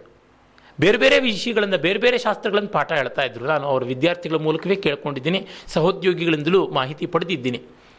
ಅಂದರೆ ಅದಕ್ಕೆ ಸನ್ನಾಹ, ಸಿದ್ಧತೆ ಮಾಡ್ಕೊಳ್ಬೇಕಾಗ್ತಿತ್ತು. ಸ್ವಯಂ ವಿದ್ವಾಂಸರು ಇರ್ತಿತ್ತು. ಆದರೆ ತಪ್ಪಿಸಬಾರ್ದು ಅಂತ. ಎಲ್ಲಿವರೆಗೆ ಅಂತಂದರೆ, ಅವರ ಮನೆಯವ್ರಿಗೆ ಹೇಳ್ತಾ ಇದ್ದು ಸರೋಜಮ್ನವ್ರಿಗೆ ಅವರಿಗೆ ಹೆಣ್ಮಕ್ಳ ಮದುವೆ ಅಂತಂದರೆ, ನೀನು ಏನು ಬೇಕಾದರೂ ಮಾಡ್ಕೋ, ರಜಾ ದಿವಸ ಮದುವೆ ಇಟ್ಕೊಂಡ್ಬಿಡು ಅಷ್ಟೇನೆ ಅಂತ ಅವ್ರು ಕೇಳ್ತಾ ಇದ್ದಿದ್ದು. ಯಾಕೆಂದರೆ ಕಾಲೇಜ್ ತಪ್ಪಿಸ್ಬಾರ್ದು ಅಂತ ಹೇಳಿಬಿಟ್ಟಿದ್ನು ಅವ್ರು ಅಲ್ಲಿಯೂ ಎಲ್ಲೋ ಓದ್ಕೊಳ್ತಾ ಇರೋದು ಧಾರೆ ಹೊತ್ತಿಗೆ ಬಂದುಬಿಟ್ಟಿದ್ದನು ಕೆಲಸ ಮುಗಿಸ್ ಹೋಗೋದು ಜಾತಕ ಹಿಡ್ಕೊಂಡು ಎಲ್ಲರ ಕಡೆಗೂ ವಿಚಾರಿಸುವಂಥದ್ದು, ಛತ್ರ ಬುಕ್ ಮಾಡುವಂಥದ್ದು, ಅಡುಗೆಯವ್ರು ನೋಡೋದು, ವಾಲ್ಗ ನೋಡೋದು, ಎಲ್ಲವೂ ಕೂಡ ಸರೋಜಮ್ನವರೇ ಪಾಪ ಮಾಡ್ತಾ ಇದ್ದಿದ್ದು. ಇವ್ರಿಗೆ ಆ ಬಗ್ಗೆ ಗೌರವ ಇತ್ತು. ಕಾವ್ಯ ಪ್ರಕಾಶವನ್ನೇ ಸರೋಜಮ್ನವ್ರಿಗೆ ಅರ್ಪಣೆ ಮಾಡಿದ್ದಾರೆ. ಏನಂದರೆ, ಕೃಷ್ಣಮೂರ್ತಿಗಳ ಆ ಸಾರಸ್ವತ ತಪಸ್ಸು ಸರ್ವಥ ಸಾರಸ್ವತ ತಪಸ್ಸು ಅಂತಲೇ ಆಗಿರುವಂಥದ್ದು ನಮಗೆ ಗೊತ್ತಾಗುತ್ತದೆ. ಆಮೇಲೆ ಅವರ ಆ ಒಂದು ಮಗ್ನತೆಯ ಬರವಣಿಗೆಯಲ್ಲಿ ಕಾಲೇಜಿಗೆ ಗೊತ್ತಾಯಿತು ಅಂತ ಗೊತ್ತಾಯಿತು, ಸೂಟ್ ಹಾಕ್ಕೊಂಡ್ರು ಹೊರಟೇ ಬಿಟ್ರು. ಆಗ ಹೊರಟಾಗ ಇದು ಪೂರ್ತಿ ಮುಗ್ದಿತ್ತು. ಕೊನೆಯಲ್ಲಿ ಒಂದು ಬಿಫಿಟಿಂಗ್ ಪೊಯಮ್ ಅಂದರೆ ಒಂದು ಉದ್ಧರಣದಿಂದ, ಒಂದು ಸೂಕ್ತಿಯಿಂದ ಮುಗಿಸಬೇಕು ಅಂತಿತ್ತು. ಅವರು ಎಷ್ಟು ಯೋಚನೆ ಮಾಡಿದ್ರು ಅವ್ರಿಗೆ ಹೊಳೆಯಲಿಲ್ಲ. ಇನ್ಫ್ಯಾಕ್ಟ್ ಒಂದು ಹೇಳಬೇಕು ಅಂತಂದರೆ, ತಮ್ಮ ಬರವಣಿಗೆಗಳಲ್ಲಿ, ಭಾಷಣದಲ್ಲಿ ಅಪೂರ್ವವಾದ, ರಮಣೀಯವಾದ, ಸಾರವತ್ತಾದ ಸೂಕ್ತಿಗಳನ್ನು ಕೃಷ್ಣಮೂರ್ತಿಯವರೇ ಪೋಣಿಸ್ತಾ ಇದ್ದಿದ್ದು. ಆ ಪ್ರಮಾಣದಲ್ಲಿ ನಾನು ಮತ್ಯಾವ ಸಂಸ್ಕೃತ ವಿದ್ವಾಂಸರ ಬರವಣಿಗೆಯಲ್ಲೂ very rare and very unique citations ಮಾಡಿದ್ದನ್ನು ನಾನು ನೋಡಿಲ್ಲ. ತುಂಬ ಚೆನ್ನಾಗಿರ್ತಕ್ಕಂಥದ್ದು. ಎಷ್ಟೋ ಬಾರಿ ಅವರು ಬೆಂಗಳೂರಿಗೆ ಎಲ್ಲ ಭಾಷಣಕ್ಕೆ ಬಂದಾಗ ಅವರು ಭಾಷಣದಲ್ಲಿ ಕೋಟ್ ಮಾಡಬೇಕಾಗಿರ್ತಕ್ಕಂಥ ಕೆಲವನ್ನ ಚೀಟಿ ಗುರ್ತು ಮಾಡ್ಕೊಂಡಿದ್ರೆ ನಾನು ಅವ್ರನ್ನ ಕೇಳಿ ತೊಗೊಂಡು ಬಂದಿದ್ದು ನನ್ನ ಹತ್ರ ಉಂಟು ಆ ಬರವಣಿಗೆಗಳು. ಅಂದರೆ ಅವರು ಅಷ್ಟು ಚೆನ್ನಾಗಿರ್ತಕ್ಕಂಥದ್ದು ಹೇಳಿದರು. ನೋಡಿ, ಎಲ್ಲಿಂದ ಅವ್ರು ಕೋಟ್ ಮಾಡ್ತಾ ಇದ್ರು ಅಂದರೆ ಪ್ರಸಿದ್ಧವಾದ ಕವಿಗಳದ್ದು ಮಾತ್ರವಲ್ಲ ಮ್ಯಾನ್ಸ್ಕ್ರಿಪ್ಟಲ್ಲಿರೋದು ಎಪಿಗ್ರಫಿ ಶಾಸನಗಳಲ್ಲಿರೋದನ್ನೆಲ್ಲ ಮಾಡ್ತಾ ಇದ್ರು. ಒಮ್ಮೆ ಒಂದು ಭಾಷಣದಲ್ಲಿ ಒಂದು ಶಾಸನದ ಪದ್ಯ, ನಾನು ಕುಕನೂರಿನಲ್ಲಿ ಆಮೇಲೆ ಆ ಶಾಸನವನ್ನು ಓದ್ಕೊಂಡು ಬಂದೆ. ಜಯಂತಿ ಸ್ಥಾಯಿ ಸಂಚಾರಿ ಭಾವಾಭಿನಯ ಭಾವುಕಾಹ ನೀಲಲೋಹಿತ ಶೈಲೋಷ ಭ್ರೂಲತಾ ಲಾಸ್ಯ ವಿಭ್ರಮ ಅಂತ. ಸ್ಥಾಯಿ, ಸಂಚಾರಿ, ವ್ಯಭಿಚಾರಿ ಭಾವಗಳು ಯಾವುದಿವೆ? ಅವೇ ಆ ಮಹಾದೇವ ಪರಮಾತ್ಮನ ಹುಬ್ಬಿನ ಕುಣಿತಗಳಾಗಿವೆಯಲ್ಲ, ಆ ಹುಬ್ಬಿನ ಕುಣಿತಗಳ ಲಾಸ್ಯ ನಮ್ಮನ್ನು ಕಾಪಾಡಲಿ ಅಂತಕ್ಕಂಥದ್ದು. ಎಷ್ಟು ಪೊಯಿಟಿಕ್ ಆಗಿರ್ತಕ್ಕಂಥದ್ದು. ಈ ಥರದ್ದು ಎಷ್ಟೊಂದು. ಎಲ್ಲಿವರೆಗೆ ಅಂದರೆ ಅವರಿಗೆ ಎಷ್ಟು ರಿಮೋಟ್ ಸೋರ್ಸಸ್ ಅಂದರೆ ಸೋರ್ಸೇ ಮರ್ತೋಗೋ ಮರ್ತೋಗುವಂಥದ್ದಾಗ್ತಾ ಇತ್ತು ಒಮ್ಮೆ ನಾನು ಅವ್ರು ಕೇಳಿ, ಅವ್ರು ಕೋಟ್ ಮಾಡಿದ ಸೋರ್ಸು ಯಾವುದು ಅಂತ ಕೇಳಿದೆ, ನನಗೂ ಮರ್ತೋಗಿದೆಯಪ್ಪ ಎಲ್ಲೋ ಯಾವಾಗಲೂ ಓದಿದ್ದು ಅಂತಂದಿದ್ರು. ಅಂದರೆ ಅಷ್ಟು wide and vast sweep of learning and apt quotation ತುಂಬ ಚೆನ್ನಾಗಿರ್ತಕ್ಕಂಥದ್ದು. ಅವರು ಮತ್ತೆ ಪುಸ್ತಕದ ಆರಂಭದಲ್ಲಿ ಲೇಖನಗಳ ಆರಂಭದಲ್ಲಿ, ಕೊನೆಯಲ್ಲಿ ಎಲ್ಲ ಈ ಥರ ಸಾರೋಕ್ತಿಗಳನ್ನು ಕೋಟ್ ಮಾಡ್ತಾ ಇದ್ರು. ಅವ್ರಿಗೊಂದು ನಂಬಿಕೆ ಇತ್ತು. ನಾವು ಗದ್ಯದಲ್ಲಿ ಹತ್ತು ಮಾತಾಗಿ ಹೊಸದಾಗಿ ಹೇಳೋದೇನಿದೆ, ಅದಕ್ಕಿಂತ ನಮ್ಮ ಪೂರ್ವಜರು ಸಾರವತ್ತಾಗಿ ಪದ್ಯದಲ್ಲಿ ಅಡಕವಾಗಿ ಹೇಳಿರೋದು ಇಡೀ ಪರಂಪರೆಯಿಂದ ಪುಷ್ಟವಾದ ಮಾತುಗಳು ತುಂಬ ಮುಖ್ಯವಾದದ್ದು ಅಂತ ಹೇಳಿಬಿಟ್ಟು. ಹೀಗಾಗಿ ಅವರು ಒಂದು ಕನ್ಕ್ಲೂಸಿವ್ ವರ್ಸ್ ಒಂದು ಬೇಕು ಅಂತ ಯೋಚನೆ ಮಾಡ್ತಾ ಆ ಹೊತ್ತಿಗೆ ಅಲ್ಲಿ ಎಂ ಆರ್ ತೇಲಂಗ್ ಲೈಬ್ರರಿಯ ಪುಸ್ತಕಗಳು ಬಂದಿದ್ವು. ಆಗ ಹಳೆ ಪುಸ್ತಕಗಳಿಂದ ಯಾವುದೋ ಒಂದು ಹಾಳೆ ಹಾರ್ಕೊಂಡು ಬಂದು, ಆ ಮಳೆಗಾ ಮಳೆಯಲ್ಲಿ ಅವ್ರು ಬಂದಿದ್ದರು ಕೊಡೆ ಹಿಡ್ಕೊಂಡು ಬೂಟೆಲ್ಲ ಮಳೆ ನೀರಿಂದ ಒದ್ದೆ ಆಗಿತ್ತು. ಆ ಬೂಟ್ ಬಂದು ಹಾರಿ ಮೆತ್ಕೊಳ್ತಂತೆ ಒಂದು ಪೇಪರ್, ಪೀಸು. ತೆಗೆದು ನೋಡಿದ್ರೆ ಧನಂಜಯನ ದಶರೂಪಕದಲ್ಲಿ ಆರಂಭದಲ್ಲೇ ಬರತಕ್ಕಂಥ ಒಂದು ಪದ್ಯ. ಕಸ್ಯಚಿದೇವ ಕದಾಚಿತ್ ದಯೆಯ ವಿಷಯಂ ಸರಸ್ವತಿ ವಿದುಷಃ ಘಟಯತಿ, ಕಿಮಪಿ ತಮನ್ಯೋ ವ್ರಜತಿ ಜನೋ ಏನ ವೈದಗ್ಧೀಂ ಅಂತ. ಈ ಪದ್ಯವನ್ನೇ ಅವರಲ್ಲಿ ಕನ್ಕ್ಲೂಷನ್ನಾಗಿ ಇಟ್ಕೊಂಡ್ರು. ಅಂದರೆ ಯಾರೋ ಒಬ್ಬ ಸರಸ್ವತಿ ಅನುಗ್ರಹದಿಂದ ಯಾವುದೋ ಒಂದು ಸ್ವಾರಸ್ಯವನ್ನು ಕಂಡುಕೊಳ್ತಾನೆ. ಅವನು ಹಾಗೆ ಬರೆದದ್ದು ಇನ್ನೊಬ್ಬನಿಗೆ ಸುಲಭವಾಗಿ ದಕ್ಕಿ ಅವನು ತನ್ನ ತಿಳುವಳಿಕೆಯನ್ನು ಹೆಚ್ಚಿಸ್ಕೋತಾನೆ ಅಂತ. ಒಬ್ಬನಿಗೆ ತಪಸ್ಸಿನಿಂದ ಒಂದು ಫ್ಲ್ಯಾಶ್ ಬರುತ್ತೆ. ಅದನ್ನು ಅವನು ರೆಕಾರ್ಡ್ ಮಾಡಿಟ್ರೆ ಮತ್ತೆಷ್ಟೋ ಜನ ಸುಲಭವಾಗಿ ಅದನ್ನು ಪಡೆದು ವಿದ್ವಾಂಸರು ಅಂತ ಅನ್ನಿಸ್ಕೊಳ್ತಾರೆ ಅಂತ. ವಿದ್ವತ್ತೆಯ ದಾರಿಯೆಲ್ಲ ಇದೇ ತರಹ. ಅಲ್ಪಾರಂಭೋಪಿ ಭಾಮಹ ಅನ್ನುವ ಮಾತನ್ನು ಬಹಳ ಹಿಂದೆನೆ ಉದ್ಭಟ ಹೇಳ್ತಾನೆ. ಭಾಮಹ ಬಿಗಿನರ್ ಅಂತ ಆರಂಭ ಮಾಡಿದ್ರು ತುಂಬ ದೊಡ್ಡದಾಗಿರ್ತಕ್ಕಂಥ ಕೊಡುಗೆ ಕೊಟ್ಟ. ಅದನ್ನು ನಾವು ಮರೆಯುವಂತಿಲ್ಲ ಅಂತ ಹೇಳೋದಕ್ಕೆ ಆ ಆದ್ಯರನ್ನು ಚಿರಂತನರನ್ನು ಮರಿಬಾರ್ದು ಅಂತ. ಈ ವಿಷಯದಲ್ಲಿ ಮಾತ್ರ ಕೃಷ್ಣಮೂರ್ತಿಯವರು ಮಾಡಿದ ಒಂದು ದೊಡ್ಡ ಕೊಡುಗೆ ಏನೆಂದರೆ ಆರಂಭದ ಪಥಪ್ರವರ್ತಕರು ಯಾರಿದ್ದಾರೆ? ಪಯೋನಿಯರ್ಸ್ ಅವರನ್ನು ನಾವು ಎಂದೂ ಉಪೇಕ್ಷೆ ಮಾಡಬಾರ್ದು. ಅವರಲ್ಲಿ ಕಾಣುವಂತಹ ಸಾರವನ್ನು, ಮಹತ್ವವನ್ನು ಗಮನಿಸಿ ಗೌರವಿಸಬೇಕು ಅಂತ. ಆಮೇಲೆ ಅವರು ಕರ್ನಾಟಕ ವಿಶ್ವವಿದ್ಯಾಲಯ ಆರಂಭವಾದಾಗ ಅದಕ್ಕೆ ಮೊದಲಿಗೇನೆ ಪ್ರೊಫೆಸರ್ ಆಗಿ ಹೋದರು. ಡಿಪಾರ್ಟ್ಮೆಂಟಲ್ ಹೆಡ್ ಅಂತ ಕೂಡ ಹೋದರು. ಈ ಸಂದರ್ಭದಲ್ಲಿ ಒಂದು ಹೇಳಬೇಕು. ಅವರು ಕರ್ನಾಟಕ ವಿಶ್ವವಿದ್ಯಾಲಯದಲ್ಲಿ ಆಗ ಡಿ ಸಿ ಪಾವಟೆ ಅವರು ವೈಸ್ ಚಾನ್ಸಲರ್ ಆಗಿದ್ದರು ಅವರು ಆಯ್ದು ಆಯ್ದ ದೊಡ್ಡ ವಿದ್ವಾಂಸರನ್ನೇ ಜಾತಿ, ಮತ್ತೊಂದು ಮಗದೊಂದು, ಈ ತರಹ ನಾನ್ ಅಕಾಡೆಮಿಕ್ ಯಾರ್ಡ್ಸಿಕ್ಸ್ನ ಪಕ್ಕಕ್ಕಿಟ್ಟು ಅಲ್ಲಿರುವವರೆಲ್ಲ ಉತ್ತಮೋತ್ತಮರಾಗಬೇಕು ಅಂತ ಮಾಡೋದು ತೀನಂ ಶ್ರೀಕಂಠಯ್ಯನವರನ್ನ ಕನ್ನಡಕ್ಕೆ ತಂದರು. ಈ ರೀತಿಯಾಗಿ ಹಲವರು ದೊಡ್ಡವರನ್ನ ಅವರಲ್ಲಿ ಬರಮಾಡಿಕೊಂಡ್ರು. ಕೃಷ್ಣಮೂರ್ತಿ ಅಂಥವರು. ಮತ್ತೆ ಆ ಮರ್ಯಾದೆ ಆ ವಿಶ್ವವಿದ್ಯಾಲಯ ಕೊನೆಯವರೆಗೂ ಇಟ್ಕೊಳ್ತು ಎಲ್ಲಿವರೆಗೆ ಅಂದರೆ ಕೃಷ್ಣಮೂರ್ತಿಯವರಿಗೆ ಮಾತ್ರ ವೈಸ್ ಚಾನ್ಸಲರ್ಗಳು ಕೂಡ ತಮ್ಮ ಚೇಂಬರ್ಗೆ ಅವ್ರು ಬಂದಾಗ ಎದ್ದು ನಿಂತ್ಕೊಳ್ತಾ ಇದ್ರಂತೆ. ಮಿಕ್ಕ ಪ್ರೊಫೆಸರ್ಗಳಿಗೆ ಎದ್ದು ನಿಂತ್ಕೊಳ್ತಾ ಇರಲಿಲ್ಲವಂತೆ ಯಾಕೆಂದರೆ ಇಂಟರ್ನ್ಯಾಷನಲ್ ಲೆವೆಲಲ್ಲಿ ಯೂನಿವರ್ಸಿಟಿ ಹೆಸರನ್ನು ಮುಟ್ಟಿಸಿದವರು ಅವರೇ ಅಂತ. ಎಲ್ಲಿವರೆಗೆ ಅಂದರೆ ದೇಶ ವಿದೇಶಗಳಲ್ಲಿಂದ ವಿದ್ವಾಂಸರು ಹುಡುಕೊಂಡು ಬರ್ತಾ ಇದ್ರು. ಅಲ್ಲಿಂದ ವಿದ್ಯಾರ್ಥಿಗಳನ್ನು ಕಳಿಸ್ಕೊಡ್ತಾ ಇದ್ರು. ಅಲ್ಲಿಯ ಜರ್ನಲ್ಗಳಲ್ಲಿ ಇವರ ಪ್ರಸ್ತಾವ ಇರ್ತಾ ಇತ್ತು. ಈ ದೃಷ್ಟಿಯಿಂದ ವಿಶ್ವವಿದ್ಯಾಲಯಕ್ಕೆ, ಹೊಸದಾದ ವಿಶ್ವವಿದ್ಯಾಲಯಕ್ಕೆ ಇನ್ನು ಪ್ರತಿಷ್ಠೆ ಮೂಡೋದು ಹೇಗೆ? ಆ ತರಹ. Institutions will not be built by brick and mortar it will be built by versatile scholars and genius ಅಂತ ಮಾತುಂಟು. ಅದು ಕೃಷ್ಣಮೂರ್ತಿಯವರ ವಿಷಯದಲ್ಲಿ ತುಂಬ ಸತ್ಯವಾಯಿತು. ಆಮೇಲೆ ಇಪ್ಪತ್ತೈದಕ್ಕೂ ಹೆಚ್ಚು ಜನ ವಿದ್ಯಾರ್ಥಿಗಳನ್ನು ಅಲ್ಲಿ ಡಾಕ್ಟರೇಟ್ ಅಧ್ಯಯನಕ್ಕೆ ನಿಯೋಜಿಸಿ ಅಲ್ಲಿರುವಾಗಲೇ ಅವ್ರಿಗೆ ಇಪ್ಪತ್ತೈದು ಜನ ವಿದ್ಯಾರ್ಥಿಗಳಿಗೆ ಮಾರ್ಗದರ್ಶನ ಮಾಡಿದ್ರು. ಜೊತೆಗೆ ಕನ್ನಡದಲ್ಲಿ ಸುಮಾರು ಅರವತ್ತಕ್ಕೂ ಹೆಚ್ಚು ಗ್ರಂಥಗಳನ್ನು ಬರೆದರು, ಇಂಗ್ಲೀಷ್ನಲ್ಲಿ ಇಪ್ಪತ್ತಕ್ಕೂ ಹೆಚ್ಚು ಗ್ರಂಥಗಳನ್ನು ಬರೆದರು, ಇದಿಷ್ಟು ಸಾಧಿಸಿದ್ರು. ಮತ್ತು ನಿವೃತ್ತರಾದ ಮೇಲೆ ಪುಟ್ಟಪರ್ತಿಯ ಸತ್ಯಸಾಯಿ ವಿಶ್ವವಿದ್ಯಾಲಯದಲ್ಲಿ ಅವರು ಬಂದು ಭಾರತೀಯ ವಿದ್ಯೆಗಳ ವಿಭಾಗಕ್ಕೆ ಇಂಡಾಲಜಿ ಡಿಪಾರ್ಟ್ಮೆಂಟ್ಗೆ ಅವರು ಪ್ರಧಾನ ಪ್ರಾಚಾರ್ಯರಾಗಿ ಬಂದಿದ್ದರು ಅಲ್ಲಿ ಕೆಲವು ಕಾಲ ಇದ್ದು ಮತ್ತೆ ಮೈಸೂರಿನಲ್ಲಿ ಬಂದು ಅವರ ನಿವೃತ್ತ ಜೀವನ. ಆದರೆ ಅಲ್ಲಿ ಕೂಡ ಅಧ್ಯಯನ ನಡೀತಾ ಇತ್ತು. ದೊಡ್ಡ ದೊಡ್ಡವರು ಶೆಲ್ಡನ್ ಪೊಲ್ಲಾಕ್ ಅಂತವರೆಲ್ಲ ಬಂದು ಅವರಲ್ಲಿ ಪಾಠ ಕಲಿತಾ ಇದ್ರು. ಆ ಥರ ನಡೀತಾ ಇತ್ತು. ಕೊನೆವರೆಗೂ ವಿದ್ಯಾಪ್ರೀತಿಯಿಂದಲೇ ಇದ್ದರು ನನಗೆ ನೆನಪಿರುವಂತೆ ಬೆಂಗಳೂರಿಗೆ ಅವರು ಕಡೆಯದಾಗಿ ಬಂದದ್ದು ಗೋಖಲೆ ಸಾರ್ವಜನಿಕ ವಿಚಾರ ಸಂಸ್ಥೆಗೆ ಭೌಭೂತಿಯನ್ನು ಕುರಿತು ಮಾತಾಡೋದಕ್ಕೆ ಬಂದದ್ದು. ಆಮೇಲೆ ಅವರು ಬೆಂಗಳೂರಿಗೆ ಬರಲಿಲ್ಲ. ಪರಂಪದ ಸೇರಿದ್ರು. ಅಂದರೆ ನಾವು ಕೃಷ್ಣಮೂರ್ತಿಗಳ ಬದುಕಿನಲ್ಲಿ ಕಾಣುವಂಥದ್ದು ಅಧ್ಯಯನ, ಅಧ್ಯಾಪನ ಅಧ್ಯಯನ, ಅಧ್ಯಾಪನ. ರಾಷ್ಟ್ರ ಅಂತಾರಾಷ್ಟ್ರಗಳ ಮಟ್ಟದ ಎಷ್ಟೋ ವಿಚಾರಗೋಷ್ಠಿಗಳಲ್ಲಿ ಅಧ್ಯಕ್ಷತೆಯನ್ನು ವಹಿಸಿದರು, ಆಶಯ ಭಾಷಣಗಳನ್ನು ಮಾಡಿದ್ರು, ಉದ್ಘಾಟನಾ ಭಾಷಣಗಳನ್ನು ಮಾಡಿದ್ರು, ಪ್ರಬಂಧಗಳನ್ನು ಮಂಡಿಸಿದ್ರು. ಬಹಳ ಒಳ್ಳೆಯ ರಿಸರ್ಚ್ ಪೇಪರ್ಸ್ ಉಂಟು. ಅವರಿಗೆ ಹತ್ತಾರು ವಿಷಯಗಳಲ್ಲಿ ಪಾಂಡಿತ್ಯವಿತ್ತು. ನಾನು ಮೊದಲೇ ಹೇಳಿದಂತೆ. ತರ್ಕಶಾಸ್ತ್ರದಲ್ಲಿ, ವೇದಾಂತದಲ್ಲಿ, ವ್ಯಾಕರಣದಲ್ಲಿ, ಇತಿಹಾಸದಲ್ಲಿ, ಇನ್ನು ಕನ್ನಡ, ಇಂಗ್ಲಿಷ್ ಸಾಹಿತ್ಯಗಳಲ್ಲೆಲ್ಲ ಇತ್ತು. ಆದರೆ ತಮ್ಮ ಪಾತಿವೃತ್ಯವನ್ನೆಲ್ಲ ಅಲಂಕಾರ ಶಾಸ್ತ್ರಕ್ಕೆ ಮೀಸಲು ಮಾಡಿದ್ರು. ಏಕಂ ಜನ್ಮನಿ ಏಕಂ ಶಾಸ್ತ್ರಂ ಅಂತ. ಇದು ಬಹಳ ಮೆಚ್ಚುವಂಥದ್ದು. ಆಮೇಲೆ ಅವರು ಸುಮಾರು ಐನೂರಕ್ಕೂ ಹೆಚ್ಚು ಪುಸ್ತಕ ವಿಮರ್ಶನಗಳನ್ನು ಪತ್ರಿಕೆಗಳಲ್ಲಿ ಬರೆದ್ರು. ಕನ್ನಡ, ಇಂಗ್ಲೀಷ್ ಎರಡೂ ಪತ್ರಿಕೆಗಳಲ್ಲಿ ಬರೆದ್ರು. ಕನ್ನಡ ವಿಶ್ವಕೋಶಕ್ಕೆ ಐನೂರಕ್ಕೂ ಹೆಚ್ಚು ಲೇಖನಗಳನ್ನು ಬಹಳ ಸಾರವತ್ತಾಗಿ ಬರೆದಿದ್ದಾರೆ. ಉದಾಹರಣೆಗೆ ಕನ್ನಡದಲ್ಲಿ ನಿಮಗೆ ತುಂಬ ಅಧಿಕೃತವಾಗಿ, ಒಪ್ಪವಾಗಿ, ಹ್ಯಾಂಡಿಯಾಗಿ ಅಷ್ಟಾದಶ ಮಹಾಪುರಾಣಗಳು, ಉಪಪುರಾಣಗಳ ಬಗ್ಗೆ ಬೇಕು. ಕನ್ನಡ ವಿಶ್ವಕೋಶ ಮೊದಲನೇ ಸಂಪುಟ ನೋಡಿ, ಅಲ್ಲಿ ಸಿಗುತ್ತದೆ. ಅದು ಕೃಷ್ಣಮೂರ್ತಿ ಬಂದಿದೆ. ಕೆ ಕೆ ಅಂತ, ಆ ಎರಡು ಸಂಕೇತಾಕ್ಷರಗಳಿಂದ ಇರತಕ್ಕಂಥ ಐನೂರಕ್ಕೂ ಹೆಚ್ಚು ಲೇಖನಗಳು ಅವರೇ ಬರೆದಿರ್ತಕ್ಕಂಥದ್ದು. ಭೋಜರಾಜನ ಬಗ್ಗೆ ಬೇಕು, ಅಲ್ಲಿ ನೋಡಿ. ಮಿಕ್ಕ ಎಲ್ಲಿಯೂ ಕನ್ನಡದಲ್ಲಿ ಅಷ್ಟು ಸಂಕ್ಷಿಪ್ತವಾದರೂ ಸಾರವತ್ತಾದ ರೀತಿಯಲ್ಲಿ ಸಿಗೋದಿಲ್ಲ, ಆ ಥರ ಸಿಗುತ್ತದೆ. ಯಾವುದನ್ನು ನೋಡಿದ್ರೂ ನಮಗೆ ಕೃಷ್ಣಮೂರ್ತಿ ಸ್ಟಚ್ ಅಂತ ಇದೆಯಲ್ಲ, ಅದನ್ನು ಅಲ್ಲಿ ಕಾಣೋದಕ್ಕೆ ಸಾಧ್ಯ. ಆಮೇಲೆ ಅವರು ಹಲವಾರು ಕಡೆ ವಿಶೇಷ ಉಪನ್ಯಾಸಗಳನ್ನು ಕೂಡ ಮಾಡಿದ್ರು. ಕೆಲವು ಮುದ್ರಿತವಾದ ಪುಸ್ತಕ ರೂಪದಲ್ಲಿ ಕೂಡ ಬಂದುವು. ಇನ್ನು ಕೆಲವು ದುರ್ದೈವ ಹಾಗೆಯೇ ಗಾಳಿಗೆ ಹೊರಟೋಗ್ಬಿಟ್ವು. ಅವರಿಗೆ ಬಂದ ಗೌರವಗಳು ಕೂಡ ಹತ್ತಾರು. ಅಕಾಡೆಮಿ ಪ್ರಶಸ್ತಿಗಳೆಲ್ಲ ಬಂದವು. ಕೇಂದ್ರ ಸಾಹಿತ್ಯ ಅಕಾಡೆಮಿಯವರು ಒಂದು ಅನ್ಯಾಯದ ವಿಚಾರ ಮಾಡಿಕೊಂಡ್ರು. ಕ್ರಿಯೇಟಿವ್ ರೈಟಿಂಗ್ಗಲ್ಲದೆ ಬೇರೆ ಇದಕ್ಕೆ ಕೊಡೋದಿಲ್ಲ ಅಂತ.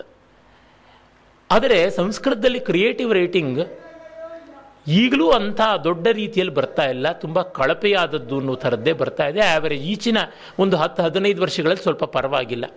ಮುಂಚೆ ಎಲ್ಲ ಸಂಸ್ಕೃತದಲ್ಲಿ ತುಂಬ ಕಳಪೆಯಾದ ಕ್ರಿಯೇಟಿವ್ ರೈಟಿಂಗ್ಸ್ ಅಂತ ಬರ್ತಾ ಇದ್ವು. ಅಥವಾ ಒಳ್ಳೇದು ಬಂದದ್ದಕ್ಕೆ ಕೊಡಲಿಲ್ವೋ ಏನೋ. ಕೊಟ್ಟದ್ದು ಕೇಂದ್ರ ಸಾಹಿತ್ಯ ಅಕಾಡೆಮಿಯ ಪ್ರಶಸ್ತಿ ಸಂಸ್ಕೃತ ವಿಭಾಗದಲ್ಲಿ ತೀರಾ ಸಾಧಾರಣವಾದದಕ್ಕೆ ಮತ್ತೆ ಕನ್ನಡಾದಿ ಭಾಷೆಗಳಲ್ಲಿ ಕೂಡ ಕ್ರಿಯೇಟಿವ್ ರೈಟಿಂಗ್ ಅಂತ ಮಾಡಿಕೊಂಡು ವಿದ್ವತ್ತೆಗೆ ಬೆಲೆ ಕೊಡದೆ ಹೊರಟೋಗ್ಬಿಡ್ತು. ಅವರು ಪ್ರತಿಭೆ, ಸೃಜನಶೀಲತೆ ಮತ್ತು ಪಾಂಡಿತ್ಯ ಅನ್ನುವ ತಮ್ಮ ಗ್ರಂಥದಲ್ಲಿ ಬರೀತಾರೆ.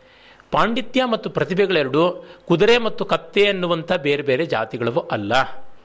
ಇದನ್ನು ನಾವು ಗಮನದಲ್ಲಿಡಬೇಕು ನಮ್ಮ ಪೂರ್ವದ ಮಹಾಕವಿಗಳೆಲ್ಲ ಮಹಾಪಂಡಿತರು ಆಗಿದ್ದರು ಅನ್ನೋದನ್ನು ಮರೆಯುವಂತೆ ಇಲ್ಲ ಅಂತೆಲ್ಲ ಬರೆದಿದ್ದಾರೆ. ಆದರೆ ಅಲ್ಲಿ ನಿಯಾಮಕರಾದಂಥವರಿಗೆ ಈ ವಿವೇಕ ಇರಬೇಕಲ್ವ? ಅದರಿಂದಲೇ ದೊಡ್ಡ ವಿದ್ವಾಂಸರಾದ ನಮ್ಮ ವೆಂಕಟಾಚಲ ಶಾಸ್ತ್ರಿಗಳಿಗಿರ್ಬೋದು ಎಸ್ ಕೆ ರಾಮಚಂದ್ರ ರಾಯರಿಗಿರ್ಬೋದು ರಾಸತ್ಯನಾರಾಯಣ ಇರ್ಬೋದು, ಇಂಥವರು ಹಲವಾರು ಜನಕ್ಕೆ ಕನ್ನಡದಲ್ಲಿ, ಇಂಗ್ಲೀಷ್ನಲ್ಲಿ ಬೇಕಾದಷ್ಟು ಬರೆದವರಿಗೆ ಕೇಂದ್ರ ಸಾಹಿತ್ಯ ಅಕಾಡೆಮಿ ಪ್ರಶಸ್ತಿ ಬರಲಿಲ್ಲ. ಆ ಸಂಸ್ಥೆಗೆ ಮರ್ಯಾದೆ ಕಡಿಮೆ ಆಯಿತು. ಇನ್ನೇನೂ ಇಲ್ಲ. ಇನ್ನು ಕೃಷ್ಣಮೂರ್ತಿಗಳವರ ಬರವಣಿಗೆಗೆ ಖಂಡಿತ ಕೊಡ್ಬೋದಾಗಿತ್ತು. ಯಾತಕ್ಕೆ ಅಂದರೆ ಮೊದಲಿಗೆ ಕೇಂದ್ರ ಸಾಹಿತ್ಯ ಅಕಾಡೆಮಿ ಪ್ರಶಸ್ತಿ ಅಂತ ಉದ್ಘೋಷ ಮಾಡಿದಾಗಲೇ ಕೊಟ್ಟಂಥದ್ದು ಬಿ ಎನ್ ಕೆ ಶರ್ಮಾ ಅವರ ಇಂಗ್ಲಿಷ್ನಲ್ಲಿ ಬರೆದಂಥ ವೇದಾಂತ ಸಂಬಂಧಿಯಾದ ಸಂಶೋಧನಾ ಗ್ರಂಥಕ್ಕೆ. ಡಾಕ್ಟರ್ ವಿ ರಾಘವನ್ ಅವರ ತುಂಬ ಅಮೋಘವಾದ ಗ್ರಂಥ ಶೃಂಗಾರ ಪ್ರಕಾಶಕ್ಕೆ ಕೊಟ್ಟರು ಆದರೆ ಎಷ್ಟೋ ರೂಲ್ಗಳನ್ನು ಪಕ್ಕಕ್ಕೆ ಇಟ್ಟುಕೊಟ್ರು. ಸೆಲೆಕ್ಷನ್ ಕಮಿಟಿನಲ್ಲಿರಬಾರ್ದು, ಅಕಾಡೆಮಿ ಮೆಂಬರ್ ಆಗಿರಬಾರ್ದು, ಈ ಥರದ್ದು ಏನೇನೋ ನಿಯಮ ಇತ್ತು. ರಾಘವನ್ನವರು ಎಲ್ಲ ಆಗಿದ್ರು. ಕೊಟ್ಟರು ರಾಘವನ್ನವ್ರಿಗೆ ಕೊಟ್ಟಿದ್ದು ಯೋಗ್ಯ. ಆದರೆ ಅವರು ಈ ಸ್ಥಾನದಲ್ಲಿದ್ದಾಗ ಕೊಡಬೇಕಾಗಿರಲಿಲ್ಲ. ಏನೋ ಒಟ್ಟಿನಲ್ಲಿ ಉತ್ತಮ ಗ್ರಂಥಕ್ಕೆ ಬಂತು. ಅರೆ, ಕೃಷ್ಣಮೂರ್ತಿಗಳ ಹಲವಾರು ಉತ್ತಮ ಗ್ರಂಥಕ್ಕೆ ಅವಕಾಶ ಇದ್ದಾಗಲೂ ಬರಲಿಲ್ಲ. ಆದರೆ ಅವರಿಂದ ಒಳ್ಳೊಳ್ಳೆ ಪುಸ್ತಕಗಳನ್ನು ಬರೆಸಿದ್ರು, ಬಾಣಭಟ್ಟನ ಬಗ್ಗೆ ಇರಬಹುದು ಕಾಳಿದಾಸನ ಬಗ್ಗೆ ಇರಬಹುದು ಈ ಥರದ್ದೆಲ್ಲ. ಆಮೇಲಿಂದ ಅವರು ರಾಮಾಯಣದ ಸಂಶೋಧನಾ ಲೇಖನಗಳ ಸಂಪಾದಕತ್ವದ ಒಂದು ಕೆಲಸ ಇರಬಹುದು ಈ ಥರದ ಹಲವಾರು ಕೆಲಸಗಳಲ್ಲಿ ಮತ್ತು ಕೇಂದ್ರ ಸಾಹಿತ್ಯ ಅಕಾಡೆಮಿಯ ಸಲಹಾ ಸಮಿತಿಯಲ್ಲಿ ಹೀಗೆಲ್ಲ ಕೃಷ್ಣಮೂರ್ತಿಗಳ ಒಂದು ಯೋಗದಾನವನ್ನು ಪಡೆದರು. ರಾಜ್ಯ ಸಾಹಿತ್ಯ ಅಕಾಡೆಮಿಯಿಂದ ಹಲವು ಬಾರಿ ಕೃಷ್ಣಮೂರ್ತಿಗಳಿಗೆ ಬಹುಮಾನ ಬಂತು. ಇನ್ನು ಹಲವು ವಿಷಯದಲ್ಲಿ ಗೌರವ ಸಿಕ್ತು.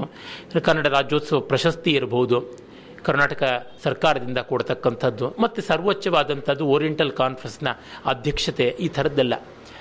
ಈ ಪ್ರಶಸ್ತಿಗಳು, ಗೌರವಗಳು ಆನುಷಂಗಿಕವಾದದ್ದು. ಪ್ರಧಾನವಾಗಿ ಕೃಷ್ಣಮೂರ್ತಿಗಳನ್ನು ನಾವು ಸದಾ ಸ್ಮರಣೆ ಮಾಡುವಂಥದ್ದು ಅವರ ಅಲಂಕಾರ ಶಾಸ್ತ್ರಕ್ಕೆ ಕೊಟ್ಟಂತಹ ಕೊಡುಗೆಯಿಂದ. ಅದನ್ನು ನಾನು ಹೇಳ್ತೀನಿ. ಏನಂದರೆ ಈ ಸಭೆಯಲ್ಲಿ ಅಲಂಕಾರ ಶಾಸ್ತ್ರದ ಪರಿಚಯವೂ ಇಲ್ಲದೆ ಇರತಕ್ಕಂಥವರು ಚೆನ್ನಾಗಿ ಅದನ್ನು ತಿಳ್ಕೊಂಡಂಥವರು ಹೀಗಿಬ್ಬರೂ ಇದ್ದಾರೆ. ಕೃಷ್ಣಮೂರ್ತಿಗಳ ಕೆಲಸದ ಮಹತ್ವವನ್ನು ಮನಗಾಣಿಸೋದು ಸ್ವಲ್ಪ ಕಷ್ಟ ಆಗುತ್ತೆ. ಯಾಕೆಂದರೆ ಅದರ ಹಿನ್ನೆಲೆ ಇದ್ದಾಗ ಪೂರ್ಣ ಪ್ರಮಾಣದಲ್ಲಿ ಸಾಧ್ಯ ಆಗುತ್ತದೆ. ಆದರೆ ಒಂದು ಕೆಲವು ಮಾತುಗಳಲ್ಲಿ ಅಲಂಕಾರ ಶಾಸ್ತ್ರದ ಪರಿಚಯವನ್ನು ಮಾಡಿಕೊಟ್ಟು ಮುಂದೆ ಅವರ ಕೊಡುಗೆಯ ಲಕ್ಷಣ ಏನು ಅಂತ ಅನ್ನೋದನ್ನು ಹೇಳ್ತೀನಿ.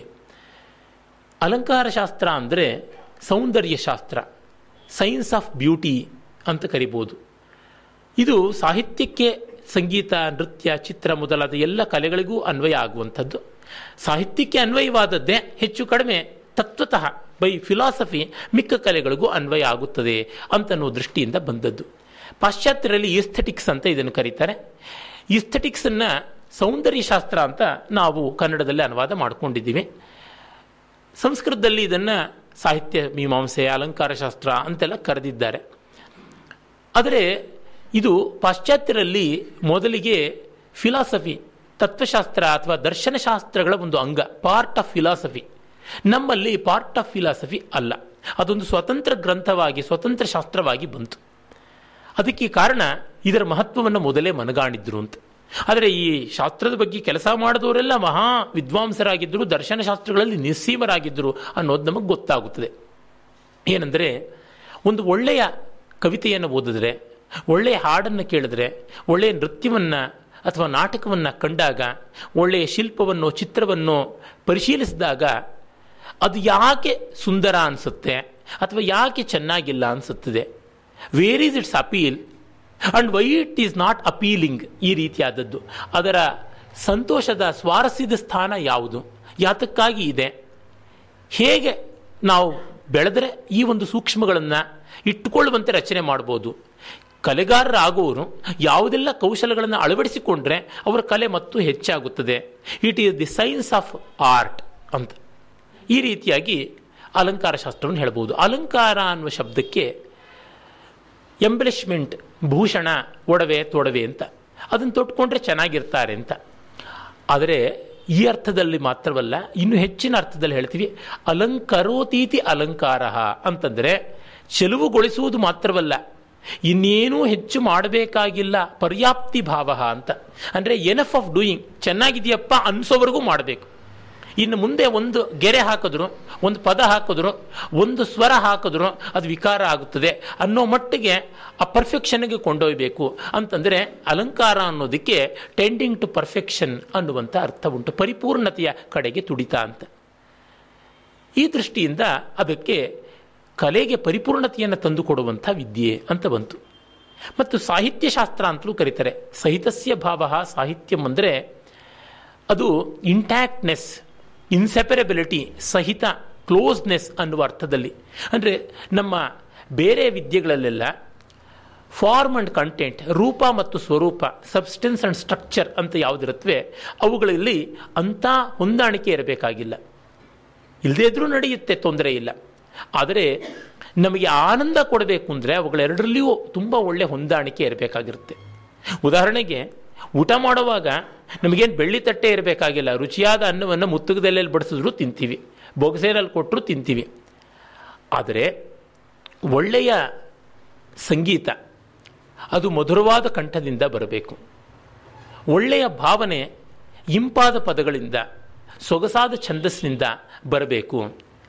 ಒಳ್ಳೆಯ ಭಾವ, ಅಂದರೆ ಫೇಶಿಯಲ್ ಎಕ್ಸ್ಪ್ರೆಷನ್ ಸುಂದರವಾದ ಚಲನೆಯಿಂದ ಕೂಡಿರಬೇಕು. ಒಳ್ಳೆಯ ವಿಷಯ ವಸ್ತು. ತುಂಬ ಚೆನ್ನಾಗಿರುವ ರೀತಿಯಲ್ಲಿ ಚಿತ್ರೀಕೃತವಾಗಬೇಕು ಅಂತ. ನಿಮಗೆ ನೋಡಿ, ಸರಳವಾಗಿ ಹೇಳಬೇಕು ಅಂದರೆ, ಕಲೆ ಯಾವುದು ದೊಡ್ಡದು, ಯಾವುದಲ್ಲ ಅನ್ನೋದಕ್ಕೆ ನಾನು ಕಂಡುಕೊಂಡ ಒಂದು ಸಿಂಪಲ್ ಈಕ್ವೇಷನ್ ವರ್ಕಿಂಗ್ ಈಕ್ವೇಷನ್ ಅಂದರೆ, ಯಾವುದಾದ್ರೂ ಒಂದು ಕಲೆಯನ್ನು ಅನುಭವಿಸಿದಾಗ, ನೋಡಿದಾಗ, ಕೇಳಿದಾಗ, ಹೀಗೆ ನನಗೂ ಮಾಡ್ಬೋದು ಅಂತ ಅನಿಸುತ್ತೆ ಅಂದರೆ ಅದು ಕಳಪೆ. ಹೀಗೆ ನಾನೂ ಮಾಡಬೇಕು ಅಂತ ಆಸೆ ಪಟ್ಟರೆ ಅದು ಉತ್ತಮ. ಈ ಅಳತೆಗೋಲಿಂದ ನೋಡಿದ್ರೆ ತೊಂಬತ್ತು ಭಾಗದ ಮಾಡರ್ನ್ ಪೇಂಟಿಂಗ್ ನೆಗೆದು ಬಿದ್ದೋಗುತ್ತೆ ತೊಂಬತ್ತು ಭಾಗದ ಮಾಡರ್ನ್ ಡಾನ್ಸ್ ಎಗರು ಬಿದ್ದು ಹೋಗ್ಬಿಡುತ್ತೆ. ನೂರಕ್ಕೆ ನೂರು ಪರ್ಸೆಂಟ್ ಮಾಡರ್ನ್ ಪೊಯಿಟ್ರಿನೂ ಎಗರು ಬಿದ್ದು ಹೋಗ್ಬಿಡುತ್ತೆ ಅಂತ ಅನಿಸುತ್ತೆ. ಏಕೆಂದರೆ ಅದರೊಳಗೆ ಏನೂ ವಿಶೇಷ ಅಂತ ಅನಿಸೋದಿಲ್ಲ. ಅದನ್ನು ಯಾರು ಮಾಡಬಹುದು ಅಂತ? ಇಂಥದ್ದು ಅಂಥದ್ದು ಅಂತ ಹೇಳಬೇಕಾಗಲ್ಲ. ಎಷ್ಟೋ ಕಡೆ ನಮಗೆ ಮಾಡರ್ನ್ ಪೇಂಟಿಂಗ್ ಅಂತ ತಗಲು ಹಾಕಿಬಿಟ್ಟಿರ್ತಾರೆ. ಅದ್ರ ಪಕ್ಕ ನಿಂತ್ಕೊಂಡು ಆ ಕಲಾವಿದರು ಕಥೆ ಹೇಳ್ತಾ ಕೂತ್ಕೋಬೇಕು. ಇಲ್ಲಿ ಅರ್ಥ ಇಟ್ಟಿದ್ದೀನಿ, ಈ ಸಜೆಷನ್ ಇಟ್ಟಿದ್ದೀನಿ, ಅದನ್ನ ಇಟ್ಟಿದ್ದೀನಿ ಅಂತ. ಸೇಲ್ಸ್ಮೆನ್ ಥರ ನಿಂತ್ಕೊಂಡು ಹೇಳಬೇಕು. ಅದು ಪ್ರಯೋಜನಕ್ಕೆ ಬರೋದಿಲ್ಲ. ನೋಡಿದಾಗಲೇ ನಮಗೆ ಅನಿಸ್ಬೇಕು. ಈಗ ಒಬ್ಬ ವೆಂಕಟಪ್ಪನವರು ಅಥವಾ ಒಬ್ಬ ಬಿ ಕೆ ಎಸ್ ವರ್ಮಾರು ಅಥವಾ ಒಬ್ಬ ಚಂದ್ರನಾಥ್ ಆಚಾರ್ಯರು, ಇವರೆಲ್ಲ ನಮ್ಮ ರಾಜ್ಯದವರು. ಅಥವಾ ಎಂ ಟಿ ವಿ ಆಚಾರ್ಯರು ಇವ್ರದ್ದು ನೋಡಿದಾಗ, ಆ, ಎಷ್ಟು ಚೆನ್ನಾಗಿದೆ ಅಂತ ಎಂಥವನಿಗೂ ಅನಿಸುತ್ತದೆ. ಹಾಗನಿಸಿ ಈ ಥರ ಬರೀಬೇಕು ಅನ್ಸುತ್ತೆ ಹೊರತು ನನ್ನ ಕೈಯಲ್ಲಿ ಆಗುತ್ತೆ ಅಂತ ಅನಿಸೋದಿಲ್ಲ. ಆ ಥರ ಇನ್ನೊಬ್ಬ ಕಲಾವಿದನಿಗೆ ಮಾತ್ರ ಅನಿಸ್ಬೋದು. ಈಗ ಒಬ್ಬ ಕುಮಾರವ್ಯಾಸನ್ನು ಒಬ್ಬ ಲಕ್ಷ್ಮೀಶನ್ನು ಒಬ್ಬ ಕಾಳಿದಾಸನ್ನು ಒಬ್ಬ ಅಲ್ಲಸಾನಿ ಪೆದ್ದನನ್ನು ನೋಡಿದಾಗ ಬರವಣಿಗೆನ, ಇಷ್ಟು ಚೆನ್ನಾಗಿ ಬರೀಬೇಕಲ್ಲ, ನಮಗೆ ಬರೆಯೋಕ್ಕಾಗ್ತಾ ಇಲ್ವಲ್ಲ ಅಂತ ಅನಿಸುತ್ತೆ. ಒಂದು ಜಯದೇವನ ಗೀತಗೋವಿಂದದ ಒಂದು ಸಾಲನ್ನು ಕೇಳಿದ್ರೆ ಬಹುಮನುತೆ ತನುತೆ ತನು ಸಂಗತ ಪವನ ಚಲಿತಮಪಿ ರೇಣುಂ ಅಂತಂದಾಗ ಬಹುಮನುತೆ ತನುತೆ ತನು ಸಂಗತ ಪವನ ಚಲಿತಮಪಿ ರೇಣುಂ. ಅಂದರೆ ನಮಗೆ ಅರ್ಥ ಆಗದೆ ಇದ್ರೂ ಇಷ್ಟು ಇಂಪಾಗಿರ್ತಕ್ಕಂಥದ್ದು ಅಂತ ಗೊತ್ತಾಗುತ್ತೆ. ಲಲಿತ ಲವಂಗ ಲತಾ ಪರಿಶೀಲನ ಕೋಮಲ ಮಲಯ ಸಮೀರೆ ಅಂತಂದರೆ ನಮಗೆ ಗೊತ್ತಾಗುತ್ತೆ. ಎಷ್ಟು ಸುಂದರವಾದದ್ದು. ಕುರಿಯದು ನಂದನ ಚಂದನ ಶಿಶಿರತ ರೇಣ ಕರೇಣ ಯೋಧರೆ ಮೃಗಮದ ಚಿತ್ರಿಕತ್ತ ಮನ್ಮಥ ಮಂಗಲ ಕಲಶ ಸಹೋದರೆ ಅಂತೆಲ್ಲ ಅನ್ನುವಾಗ ಎಷ್ಟು ಸುಂದರವಾದಂಥದ್ದು. ಈ ಮಧುರವಾದ ಪದ ಪದ್ಧತಿ ಅನ್ಸುತ್ತೆ ಇನ್ನು ಅರ್ಥವೂ ಚೆನ್ನಾಗಿರುತ್ತದೆ. ಅಂದರೆ very structure itself is so appealing ಅಂತ ನಮಗನ್ಸುತ್ತೆ.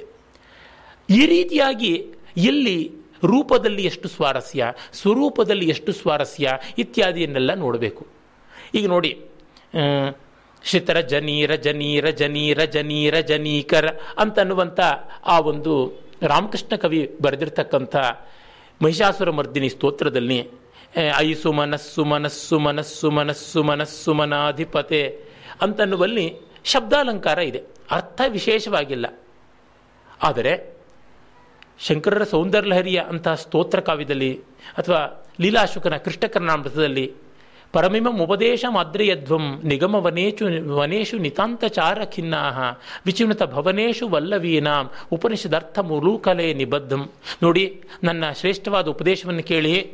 ನೀವು ಋಷಿಗಳು ಕಾಡಲ್ಲಿ ಮೂಗಿಡ್ಕೊಂಡು ತಪಸ್ಸು ಮಾಡಬೇಡಿ. ನಿಮ್ಮ ಉಪನಿಷತ್ತಿನ ತತ್ವವನ್ನು ಗೊಲ್ಲರ ಮನೆಗಳಲ್ಲಿ ಹೆಂಗಸರು ಒರಳಕಲ್ಲು ಕಟ್ಟಾಕಿದ್ದಾರೆ ಅಂತ. ಕೃಷ್ಣ ಆ ಉಲೂಕಲಕ್ಕೆ ಒರಳಕಲ್ಲಿಗೆ ಬದ್ಧ ಅನ್ನೋದನ್ನು ಇಷ್ಟು ಚೆನ್ನಾಗಿ ಹೇಳ್ತಾ ಇರ್ತಕ್ಕಂಥದ್ದು. ಇಲ್ಲಿ ಅರ್ಥಗತವಾದಂಥ ಸ್ವಾರಸ್ಯ. ಇನ್ನು ಶಬ್ದಗತವಾಗಿ ಅಷ್ಟೇನೂ ಇಲ್ಲ. ಹೀಗೆ ಶಬ್ದಗತವಾದ ಸ್ವಾರಸ್ಯ ಅಂದರೆ ಫಾರ್ಮ್ನಲ್ಲಿ ಕೆಲವು ಸ್ವಾರಸ್ಯ, ಅರ್ಥಗತವಾದ ಸ್ವಾರಸ್ಯ, ಇನ್ನು ಕೆಲವು ಕಡೆ ಫಾರ್ಮ್ ಅಂಡ್ ಕಾಂಟೆಂಟ್ ಎರಡರೊಳಗೂ ಇರತಕ್ಕಂಥ ಸ್ವಾರಸ್ಯ. ತೀರೇ ತರುಣ್ಯ ವದನಂ ಸಹಾಸಂ, ನೀರೇ ಸರೋಜಸ್ಯ ಮಿಲದ್ವಿಕಾಸಂ, ಆಲೋಕ್ಯ ಧಾವತ್ಯುಭಯತ್ರ ಮುಗ್ಧ ಬರಂದ ಲುಬ್ಧಾಲಿ ಕಿಶೋರಮಾಲ. ಇಲ್ಲೆಲ್ಲ ನಮಗೆ ಗೊತ್ತಾಗುತ್ತದೆ. ನದಿ ಸರೋವರದ ತೀರದಲ್ಲಿ ಒಬ್ಬ ಸುಂದರ ತರುಣಿ ನಗನಗ್ತಾ ಇದ್ದಾಳೆ. ಸರೋವರದ ಒಳಗೆ ಒಂದು ಕಮಲದ ಹೂವು ನಗನಗ್ತಾ ಅರಳಿದೆ. ಮರಿದುಂಬಿಗಳ ಸಾಲು ಎಲ್ಲಿಗೆ ಹೋಗಬೇಕು ಅಲ್ಲಿಗೆ ಹೋಗಬೇಕು ಗೊತ್ತಿಲ್ಲದೆ ಕನ್ಫ್ಯೂಸ್ ಆಗಿವೆ ಅಂತ. ಅವಳ ಮುಖ ಕಮಲದಂತಿದೆ ಅನ್ನೋದನ್ನ ಈ ಭ್ರಾಂತಿಮತ್ ಅನ್ನುವ ಅಲಂಕಾರದಲ್ಲಿ ಎಷ್ಟು ಚೆನ್ನಾಗಿ ಕವಿ ಹೇಳಿದ್ದಾನೆ ಅನ್ನುವಂಥದ್ದು. ಈ ರೀತಿಯಾದದ್ದು. ಪರಮ ಬ್ರಹ್ಮ ಸುಪುಷ್ಟಿ ಸರ್ವ ಜನತಾಂತರ್ದೃಷ್ಟಿ ಕೈವಲ್ಯ ಬೋಧ ರಮಾ ಮುಕ್ತಿಕ ಹಾರ ಎಷ್ಟಿ. ಈ ಕವಿತಾ ಮಲ್ಲಿ ಸುಧಾವೃಷ್ಟಿ ಸರ್ವ ರಸೋತ್ಪಾದ ನವೀನ ದೃಷ್ಟಿ ಕಾ ಸರ್ವರಸೋತ್ಪಾದನ ವೀನ ಸೃಷ್ಟಿ ಬುಧಹರ್ಷ ಆಕೃಷ್ಟಿ ಸರ್ವಾಂಗ ಸುಂದರಿ ವಿದ್ಯಾ ನಟಿ ನಾಟಕಂ ನಲಿಗೆ ಮತ್ತು ಕಾವ್ಯಸ್ಥಲೀಯ ರಂಗದೊಳ್ಳಂತ ನಾಗಚಂದ್ರ ಹೇಳಿದ್ರೆ ಎಷ್ಟು ಚೆನ್ನಾಗಿ ಪರಮ ಬ್ರಹ್ಮ ಸುಪಿಷ್ಟಿ ಸರ್ವ ಜನತಾಂತರ್ದೃಷ್ಟಿ, ಕೈವಲ್ಯ ಬೋಧ ರಮಾ ಮೌಕ್ತಿಕಹಾರ ಎಷ್ಟಿ ಬುಧಹರ್ಷ ಸತ್ಕಾವ್ಯ ಮಲ್ಲಿ ಸುಧಾವೃಷ್ಟಿ, ಭುಜ ಬುಧಹರ್ಷಾಕೃಷ್ಟಿ ಈ ತರಹ ಒಂದೊಂದು ಅಂತ್ಯಪ್ರಾಸಗಳಿಂದ ಬರುವಂತೆ ಬರುವಂತೆ ಎಷ್ಟು ಚೆನ್ನಾಗಿ ಹೇಳಿದೆ. ಇಲ್ಲಿ ಫಾರ್ಮ್ ಅಂಡ್ ಕಾಂಟೆಂಟ್ ಎರಡೂ ಚೆನ್ನಾಗಿದೆ. ಒಳ್ಳೆಯ ಕಾವ್ಯ ಎಂಥದ್ದು? ಪರಮಬ್ರಹ್ಮ ಸುಪುಷ್ಟಿ, ಬ್ರಹ್ಮದ ಪೋಷಣ ದ್ರವ್ಯ, ಸರ್ವ ಜನತಾಂತರ್ದೃಷ್ಟಿ ಎಲ್ಲ ಜನತೆಯ ಅಂತರಂಗದಲ್ಲಿರ್ತಕ್ಕಂಥದ್ದು. ದೊಡ್ಡ ಕೃತಿ ಯಾಕಾಗತ್ತೆ ಅಂದರೆ, ಸಾಮಾನ್ಯರಿಗೂ ಕೂಡ, ಹೌದು, ಇದು ನಮ್ಮ ಭಾವ ಅಂತ ಅನಿಸೋದು. ಇವತ್ತಿಗೂ ರಾಮಾಯಣ ದೊಡ್ಡದು, ಮಹಾಭಾರತ ದೊಡ್ಡದು ಆಗಿರೋದು ಯಾತಕ್ಕೆ? ಮೊನ್ನೆ ದಿವಸ ವಿಜಯ ಕರ್ನಾಟಕದಲ್ಲಿ ಎಚ್ ಎಸ್ ರಾಘವೇಂದ್ರ ರಾವ್ ಅಂತ ಒಬ್ಬ ಕನ್ನಡ ವಿಮರ್ಶಕರು ಅವರು ಕನ್ನಡ ಕಾದಂಬರಿ ಬಗ್ಗೆ ಒಂದು ವರಿಯಾಗಿದೆ ಅಂತ ದೊಡ್ಡ ಲೇಖನ ಬರೆದಿದ್ರು. ಅವ್ರು ಯಾಕೆ ಈ ಲೇಖನ ಬರೆದ್ರು ಅಂತ ನನಗೆ ವರಿ ಆಗ್ತಾ ಇದೆ. ಅಲ್ಲಿ ಎಲ್ಲ ಟಾಮ್, ಡಿಕ್ ಅಂಡ್ ಹ್ಯಾರಿ ವೆಂಕಾಶೀನ ನೋಣ ಅಂತ ಎಲ್ಲರನ್ನೂ ಹೆಸರಿಸಿದ್ದಾರೆ. ಭೈರಪ್ಪನವರನ್ನ ಹೆಸರಿಸಲೇಬಾರದು ಅಂತ ಶಪಥ ಮಾಡಿಕೊಂಡಿದ್ದಾರೆ. ಈ ಎಚ್ ಎಸ್ ರಾಘವೇಂದ್ರ ರಾಯರನ್ನ ಇನ್ನು ನೂರು ವರ್ಷ ಆದಮೇಲೆ ಐವತ್ತು ವರ್ಷಕ್ಕೂ ಯಾರು ಮೂಸ್ ನೋಡಲ್ಲ. ಭೈರಪ್ಪನವ್ರನ್ನ ನೂರಲ್ಲ, ಇನ್ನೂರು ವರ್ಷ ಆದರೂ ನೋಡ್ತಾರೆ, ಓದ್ತಾರೆ. ಅಂದರೆ ಅಸೂಯೆ, ರಾಗ, ದ್ವೇಷ, ಇನ್ಯಾರೋ ಇವ್ರಿಗೆ ಪ್ರಶಸ್ತಿ ಕೊಡ್ತಾರೆ, ಇನ್ಯಾರೋ ಇವ್ರಿಗೆ ಯಾವುದೋ ಕಮಿಟಿನಲ್ಲಿ ತಂದು ಬಡಿತಾರೆ, ಈ ಥರದ ಆಸೆಗಳಿಂದ ಇಲ್ಲಿಂದ ಮಾಡ್ತಾರೆ ಅಷ್ಟೇ ಇನ್ನೇನೂ ಅಲ್ಲ. ವಿಜಯವಾಣಿ ಒಂದು ಸ್ವಲ್ಪ ಮರ್ಯಾದೆ ಇಟ್ಕೊಂಡಿತ್ತು, ಅಲ್ಲಿ ಒಂದು ಚಿತ್ರ ತೋರಿಸೋವಾಗ ಗೃಹಭಂಗ ಅಂತ ಹಾಕಿದೆ ಭೈರಪ್ಪನವ್ರದ್ದು ಅದೇನು ಇವ್ರದಲ್ಲ. ಏ, ಇವರಷ್ಟು ಪ್ರಯತ್ನ ಪಟ್ಟರು ಅದು ಹೇಗೋ ಬಂದ್ಬಿಟ್ಟಿದೆ ಭೈರಪ್ಪನವ್ರು ಅದು ಪೇಪರ್ನವ್ರು ಮಾಡಿರತಕ್ಕಂಥ ಮಿಸ್ಟೇಕ್, ಇವ್ರು ಮಾಡಿಲ್ಲ. ಈ ಥರ ನಡೆಯುತ್ತೆ. ಅಂದರೆ ದೊಡ್ಡದನ್ನು ನಿರಾಕರಿಸಬೇಕು ಅನ್ನುವುದು ಎಷ್ಟೆಷ್ಟೋ ಪ್ರಯತ್ನಗಳು ನಡೀತಾ ಇರ್ತವೆ. ಆದರೂ ಜನಸಾಮಾನ್ಯರಲ್ಲಿ ದೊಡ್ಡದಕ್ಕೆ ಬೆಲೆ ಇದ್ದೇ ಇರುತ್ತೆ. ಕಲ್ಯಾಣಿ ರಾಗ ದೊಡ್ಡದು. ಅಷ್ಟೇ ಹೊರತು ಗರುಡ ಧ್ವನಿ ಅಲ್ಲ ಅನ್ನುವುದು ಎಲ್ಲ ಸಾಮಾನ್ಯ ಸಂಗೀತ ರಸಿಕರಿಗೂ ಗೊತ್ತಿರುತ್ತೆ. ಅದಕ್ಕೆ ಇನ್ಯಾವುದು ಬೇಕಾಗಿಲ್ಲ. ಹಾಗೆಯೇ ಇವತ್ತಿಗೂ ಯಾವತ್ತಿಗೂ ಕೂಡ ಬಾದಾಮಿ, ಐಹೊಳೆ, ಇಲ್ಲಿರ್ತಕ್ಕಂಥ ಶಿಲ್ಪಗಳು ದೊಡ್ಡವೇ ಹೊರತು ವಾಸುದೇವ್ ಬರೆದಿರ್ತಕ್ಕಂಥ ಚಿತ್ರಗಳು ದೊಡ್ಡದಲ್ಲ ಅಂತ ಗೊತ್ತಿರುತ್ತೆ. ಹೀಗೆ ಸಾರ್ವಜನಿಕ ಸಾಮಾನ್ಯರಲ್ಲಿರ್ತಕ್ಕಂಥದ್ದು ಸರ್ವ ಜನತಾಂತರ್ದೃಷ್ಟಿ ಕೈವಲ್ಯ ಬೋಧ ರಮಾಮುಕ್ತಿಕ ಹಾರ ಎಷ್ಟಿ ಕೇವಲತೆ ಅಬ್ಸಲ್ಯೂಟಿಸಮ್ ಅಂತೇನಿದೆ, ಅದರ ಸೌಂದರ್ಯ ಲಕ್ಷ್ಮಿ ಇದೆಯಲ್ಲ, ಸೌಂದರ್ಯ ಲಕ್ಷ್ಮಿತ್ವ, ಅದರ ಮುತ್ತಿನ ಮಣಿಗಳ ಹಾರ. ಆ ರೀತಿಯಾಗಿ ಕಾವ್ಯ ವಿದ್ಯಾ ನಟಿ ಸರಸ್ವತಿ, ಅವಳು ಕುಣಿದಾಡಲಿ ನನ್ನ ನಾ, ನಾಲಿಗೆಯಲ್ಲಿ, ಬುಧಹರ್ಷ ಕೃಷ್ಟಿ ವಿದ್ವಾಂಸರ ಸಂತೋಷದ ಸೆಳೆತ ಅಲ್ಲಿರಬೇಕು. ಸಾಮಾನ್ಯ ಜನರ ಹೃದಯ ಅಲ್ಲಿರಬೇಕು, ವಿದ್ವಾಂಸರಿಗೆ ಸೆಳೆತ ಅಲ್ಲಿರಬೇಕು. ಕವಿತಾ ಮಲ್ಲಿ ಸುಧಾವೃಷ್ಟಿ. ಕವಿತೆಯ ಮಲ್ಲಿಗೆಯ ಬಳ್ಳಿ ತನ್ನ ಒಂದೊಂದು ಹೂಗಳಿಂದಲೂ ಅಮೃತದಂಥ ಮಕರಂದಗಳನ್ನು ಸುರಿಸಬೇಕು, ಮಕರಂದ ಬಿಂದುವನ್ನು ಅಂತೆಲ್ಲ ಹೇಳುವಲ್ಲಿ ಎಷ್ಟು ಸುಂದರವಾದ ಫಾರ್ಮ್ ಅಂಡ್ ಕಾಂಟೆಂಟ್ ಇದೆ. ಇದನ್ನೆಲ್ಲ ಆಲೋಚನೆ ಮಾಡಬೇಕಾದದ್ದು ಒಳ್ಳೆಯ ಕಾವ್ಯದ ಲಕ್ಷಣ, ಒಳ್ಳೆಯ ಸಂಗೀತದ ಲಕ್ಷಣ, ಈ ಥರದನ್ನು ಹೇಳೋ ಅಲಂಕಾರ ಶಾಸ್ತ್ರ ಅಂದರೆ ನೋಡಿ, ಇದು ಎಷ್ಟು ಸೂಕ್ಷ್ಮವಾದ ವಿದ್ಯೆ ಅಂತಂದರೆ ಸಾಮಾನ್ಯಕ್ಕೆ ಫಿಸಿಕ್ಸ್ ಕೆಮಿಸ್ಟ್ರಿ ಇತ್ಯಾದಿಗಳಲ್ಲಿ ಸೂಕ್ಷ್ಮತೆಯನ್ನು ತಕ್ಕ ಮಟ್ಟಿಗೆ ಹೇಳಬಹುದು. ವೈದ್ಯಕೀಯದಲ್ಲಿ ಇನ್ನೂ ಸೂಕ್ಷ್ಮವಾಗುತ್ತೆ. It is a soft science unlike physics or chemistry but aesthetics is a more softer science ಇನ್ನೂ ಮೃದುವಾದಂಥದ್ದು, ಇನ್ನೂ ಸೂಕ್ಷ್ಮವಾದದ್ದು. ಅಲ್ಲಿ ರುಚಿಭೇದಗಳಿಗೂ ಅವಕಾಶ ಇದೆ. ಅದನ್ನು ರ್ಯಾಷನಲೈಸ್ ಮಾಡೋಕೆ ಹೋಗಿದ್ದಾರಲ್ಲ ಇದರೊಳಗೆ ಸ್ವಾರಸ್ಯ ಹೀಗೇ ಬರುತ್ತೆ ಅಂತ ಇದು ನಮ್ಮ ಪ್ರಾಚೀನ ಅಲಂಕಾರಿಕರ ಪಾಶ್ಚಾತ್ಯರಲ್ಲೂ ಲಾಂಜೈನಸ್ ಇರ್ಬೋದು ಹೊರೆಸ್ ಇರ್ಬೋದು ಅರಿಸ್ಟಾಟಲ್ ಇರ್ಬೋದು ಇವ್ರದ್ದು ದೊಡ್ಡ ಕೊಡುಗೆ.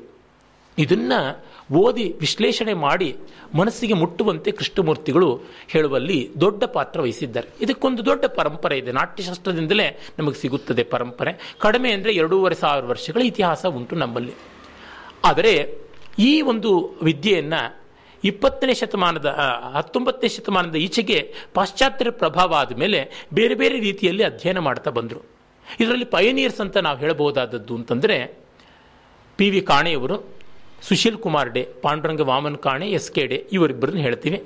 ಆಮೇಲಿನ ಮುಂದಿನ ತಲೆಮಾರಿನಲ್ಲಿ ಕೃಷ್ಣ ಚೈತನ್ಯ ಮತ್ತು ಇವರು ಡಾಕ್ಟರ್ ವಿ ರಾಘವನ್ ಹೇಳ್ತೀವಿ. ಆ, ಸುಶೀಲ್ ಕುಮಾರ್ ಡೇ ಇತ್ಯಾದಿಗಳ ಪಂಕ್ತಿಗೇನೆ ಬರತಕ್ಕಂಥವರು ಹಿರಿಯಣ್ಣನವರು ಬರ್ತಾರೆ. ಆಮೇಲಿಂದ ಕುಪ್ಪಸ್ವಾಮಿ ಶಾಸ್ತ್ರಿಗಳು ಬರ್ತಾರೆ. ಹೀಗೆ ಹಲವರಿದ್ದಾರೆ. ಮೂರನೇ ತಲೆಮಾರಿನಲ್ಲಿ ಬರ್ತಕ್ಕಂಥವರು ಎದ್ದು ತೋರುವಂತೆ ಡಾಕ್ಟರ್ ಕೆ ಕೃಷ್ಣಮೂರ್ತಿಯವರು. ಈ ಮೂರನೇ ತಲೆಮಾರಿನಲ್ಲಿ ಅಗ್ರಗಣ್ಯರಾದ ವಿದ್ವಾಂಸರಾಗಿ ಕೃಷ್ಣಮೂರ್ತಿಯವರೇ ಮೊದಲ ಪಂಕ್ತಿಯಲ್ಲಿ ನಿಲ್ತಾರೆ. ಮತ್ತು ಹಿಂದಿನ ಎರಡು ತಲೆಮಾರಿನ ವಿದ್ವಾಂಸರಲ್ಲಿ ಹಿರಿಯಣ್ಣನವರು ಈ ಕಲಾ ಸೌಂದರ್ಯದ ಹೃದಯ ಏನು ಅಂತ ತೋರ್ಪಡಿಸುವಂಥ ಕೆಲಸವನ್ನು ಎಸೆನ್ಸಲ್ಲಿ ಮಾಡಿಬಿಟ್ರು. ಅವರ ಬರವಣಿಗೆ ಕಡಿಮೆ ಬರೆದದ್ದೆಲ್ಲ ಬಂಗಾರ, ಇಪ್ಪತ್ನಾಲ್ಕು ಕ್ಯಾರೆಟ್ ಬಂಗಾರ. ಇನ್ನು ಅದರ ಇತಿಹಾಸದ ವಿವರಗಳನ್ನು ಕೊಟ್ಟಂಥವರು ಕಾಣೆ ಮತ್ತು ಸುಶೀಲ್ ಕುಮಾರ್ ಡೆ. ಇನ್ನು ಅಲ್ಲಿಯ ಪರಿಕಲ್ಪನೆಗಳು ಒಂದೊಂದು, ಅದರ ವ್ಯಾಪ್ತಿ ಎಷ್ಟು, ಅದರ ಇತಿಹಾಸ ಏನು, ಈ ಥರದ್ದನ್ನೆಲ್ಲ ಹೇಳಿದ್ರು. ಈಗ ಕಾವ್ಯದಲ್ಲಿ ಅಲಂಕಾರ, ಅದರ ಇತಿಹಾಸ ಏನು? ಅಲಂಕಾರದಲ್ಲಿ ಒಂದಾಗಿರ್ತಕ್ಕಂಥ ಸ್ವಭಾವೋಕ್ತಿಯ ಇತಿಹಾಸ ಏನು? ಧ್ವನಿ, ಕಾವ್ಯದಲ್ಲಿ ಸಜೆಷನ್ ಅಂತ ಒಂದಿರುತ್ತದೆ. ಅಂದರೆ ಹೇಳದೆಯೇ ಹೇಳಿರ್ತಕ್ಕಂಥದ್ದು ಎಷ್ಟೋ ಇರುತ್ತದೆ. ಆ ರೀತಿಯಾದ ಸ್ವಾರಸ್ಯ ಏನು? ಈ ಥರದ್ದೆಲ್ಲ. ಉದಾಹರಣೆಗೆ, ಧ್ವನಿ ಅನ್ನೋದನ್ನು ನಿರೂಪಣೆ ಮಾಡಬೇಕು ಅಂತಂದರೆ, ಭಾಸನ ಹೆಸರಿನಲ್ಲಿ ಪ್ರಸಿದ್ಧವಾದ ಊರುಭಂಗ ನಾಟಕದ ಒಂದು ಉದಾಹರಣೆ ತಗೋಬಹುದು. ದುರ್ಯೋಧನನಿಗೆ ತೊಡೆ ಮುರಿದಿದೆ. ಅಲ್ಲಿ ಕವಿಯ ಕಲ್ಪನೆ, ಅವನ ಹೆಂಡತಿ, ಮಗ ಎಲ್ಲ ಅಲ್ಲಿಗೆ ಬರ್ತಾರೆ. ಬಂದಾಗ ತಾಯಿ ದುಃಖ ಪಡ್ತಾ ಇರ್ತಾಳೆ. ದುರ್ಯೋಧನ ಪತ್ನಿ, ಮಗನಿಗೆ ಗೊತ್ತಿಲ್ಲ ಸಂದರ್ಭ. ಅಪ್ಪ ನಿನ್ನ ತೊಡೆ ಮೇಲೆ ಕೂತ್ಕೋತೀನಿ ಅಂತಾನೆ. ತೊಡೆ ಮುರಿದು ಹೋಗಿದೆ. ಅಂದರೆ, ಮಗುವಿಗೆ ಒಂದು ತೊಡೆಯ ಆಸರಿಯನ್ನು ಕೊಡೋಕ್ಕಾಗದೇ ಇರತಕ್ಕಂಥವನು ಕುರುಚಕ್ರವರ್ತಿಯಾಗಿದ್ದ ಅಂತನ್ನುವಂಥ ಒಂದು ಧ್ವನಿ ಬರುತ್ತೆ. ಮತ್ತೆ, ನಾನು ಹೋಗ್ತೀನಿ ಅಂತ ದುರ್ಯೋಧನ ಹೆಂಡತಿಗೆ, ಸಂಜಯನಿಗೆ ಎಲ್ಲ ಹೇಳ್ತಾನೆ. ಆಗ ಅಪ್ಪ, ನಾನು ಬರ್ತೀನಿ ಅಂತಾನೆ. ಮಕ್ಕಳು ಸಾಮಾನ್ಯವಾಗಿ ತಂದೆ, ತಾಯಂದ್ರು ಬೇರೆ ಊರಿಗೆ ಹೊರಟ್ರೆ, ಅಪ್ಪ, ನಾನು ಬರ್ತೀನಿ ಅಂತಾರಲ್ಲ. ಆಗ ಮಗು ಭೀಮನ್ನು ಹೋಗಿ ಕೇಳು. ಗಚ್ಚ, ವೃಕೋದರಂ ಪೃಚ್ಛಸ್ವ. ಹೋಗು ಮಗು, ನೀನು ವೃಕೋದರನ್ನ ಕೇಳು ಅಂತ. ಅಂದರೆ, ಅಲ್ಲಿ ನೋಡಿ, ನೀನು ಬರಬಾರ್ದು ಬರುವಂಥ ಲೋಕ ಅಲ್ಲ ಅಂತೆಲ್ಲ ಹೇಳಲ್ಲ. ವೃಕೋದರ, ಅಲ್ಲಿ ಭೀಮ ಅನ್ನೋ ಶಬ್ದವೂ ಬಳಸೇ ಇಲ್ಲ. ಭೀಮ ಅನ್ನೋದು ಭಯಾನಕ ಅಂತ ಒಂದಷ್ಟೇ. ವೃಕೋದರ ಅಂದರೆ ತೋಳನ ಹೊಟ್ಟೆ. ಅವನ ಶತ್ರು ಸಂಹಾರದ ಹಸಿವು ಎಷ್ಟಿದೆ ಅಂದರೆ ತೋಳನ ಹಸಿವು ತರಹ.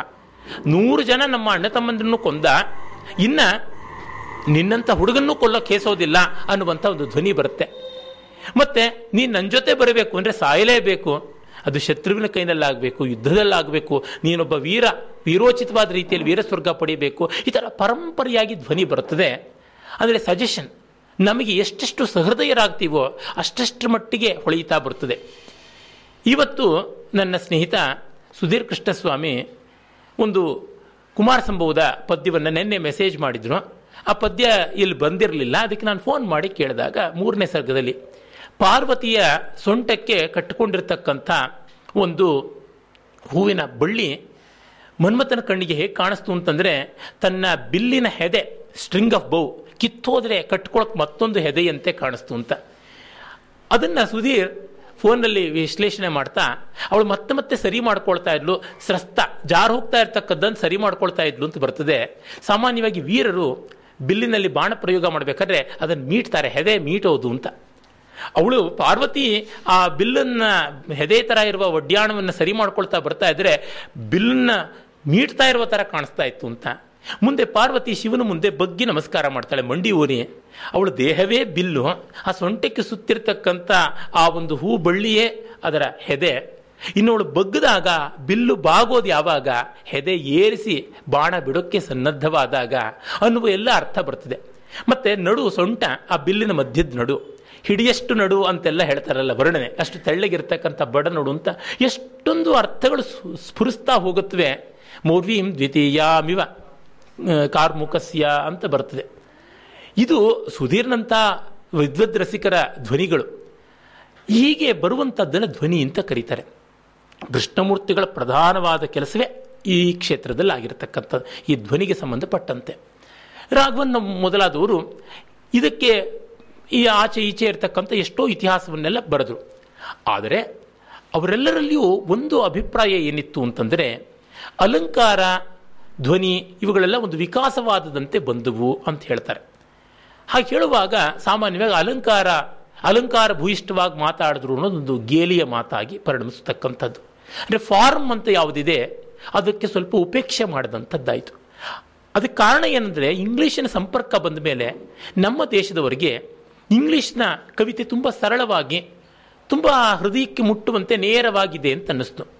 ನಮ್ಮ ಕವಿತೆ ಸುತ್ತು, ಬಳಸಿ ಎಲ್ಲ ಕಡೆಯೂ ವರ್ಣನೆ ಮಾಡಿಕೊಂಡು, ಅಲಂಕಾರ ಮಾಡಿಕೊಂಡು, ಓವರ್ ಗಾಡಿ ಅಂತೆಲ್ಲ ಅನ್ನಿಸ್ತು. ಹಾಗಾಗಿ, ಅವರಿಗೆ ಸಹಜವಾಗಿ ನಮ್ಮ ಆರ್ನೇಟ್ ಅಂತ ತುಂಬ ಅಲಂಕಾರಿಕವಾದದ್ದು ಇದೇನು ಬಹಳ ಗಿಜಿಗಿಜಿ ಎನ್ನುವಂತೆ ಮೈಯೆಲ್ಲ ಒಡವೆ ಹೇರ್ಕೊಂಡಿರ್ತಕ್ಕಂಥದ್ದು ಅನ್ನುವಂತೆ ನಮ್ಮ ಕವಿಗಳ ಬಗ್ಗೆ ಗೊತ್ತಿತ್ತು ಗೊತ್ತಿಲ್ಲದೆಯೋ ಅವ್ರಿಗೊಂದು ಭಾವ ಬಂದ್ಬಿಡ್ತು. ಒಂದು ಪೂರ್ವಗ್ರಹ ಅಂತ ಹೇಳಬೇಕು. ಇದರಿಂದ ಏನು ಮಾಡಿದ್ರು ಅಂದರೆ, ಈ ಮೈಲಿಗೆಯಿಂದ ಆನಂದವರ್ಧನ ಒಂಬತ್ತನೇ ಶತಮಾನದಲ್ಲಿ ಧ್ವನಿ, ಕಾವ್ಯದ ಸಾರ ಸರ್ವಸ್ವ ಅಂತ ಹೇಳ್ದ, ಹೀಗಾಗಿ ಅಲಂಕಾರವನ್ನು ಅವನು ಉಪೇಕ್ಷೆ ಮಾಡಿ ಧ್ವನಿಯನ್ನು ಸ್ಥಾಪಿಸ್ದ ಅನ್ನುವ ಒಂದು ಗೃಹೀತ ಆ ರೀತಿಯ ಒಂದು ಪ್ರಿಸಂಪ್ಷನ್ ಅವರು ಇಟ್ಕೊಂಡ್ಬಿಟ್ರು. ಇದು ಬಹುಮಟ್ಟಿಗೆ ಎಲ್ಲರಲ್ಲೂ ಕಾಣಿಸುತ್ತೆ ಒಬ್ಬ ಕೃಷ್ಣಮೂರ್ತಿಯವರಲ್ಲಿ ಬಿಟ್ಟು. ಕೃಷ್ಣಮೂರ್ತಿಯವರಿಗೆ ಅಲ್ಲ, ಎರಡೂ ಮುಖ್ಯ ಅಲಂಕಾರ, ಧ್ವನಿ, ಪರಸ್ಪರ ವಿರುದ್ಧವಲ್ಲ. ನಿರಲಂಕೃತವಾದ ಪದ್ಯ ನೀರಸವೂ ಆಗಿರುತ್ತೆ, ಧ್ವನಿಯಿಂದ ರಸ ಉಂಟಾಗುತ್ತದೆ ಅಂತ. ಈಗ ನೋಡಿ, ಪಾರ್ವತಿಯ ಸೌಂದರ್ಯದ ಧ್ವನಿ ಬಂದಂತೆ ನಿಮಗೆ ಶೃಂಗಾರ ರಸ ಏನು ಅಂತ ಗೊತ್ತಾಗುತ್ತದೆ. ದುರ್ಯೋಧನ ಆ ಪ್ರಸಂಗದಿಂದ ಧ್ವನಿ ಬಂದಂತೆ ಕರುಣ ರಸ ಎಷ್ಟು ಮುಕ್ತಾ ಬರುತ್ತೆ ಈ ರೀತಿಯಾಗಿ ಉಂಟು.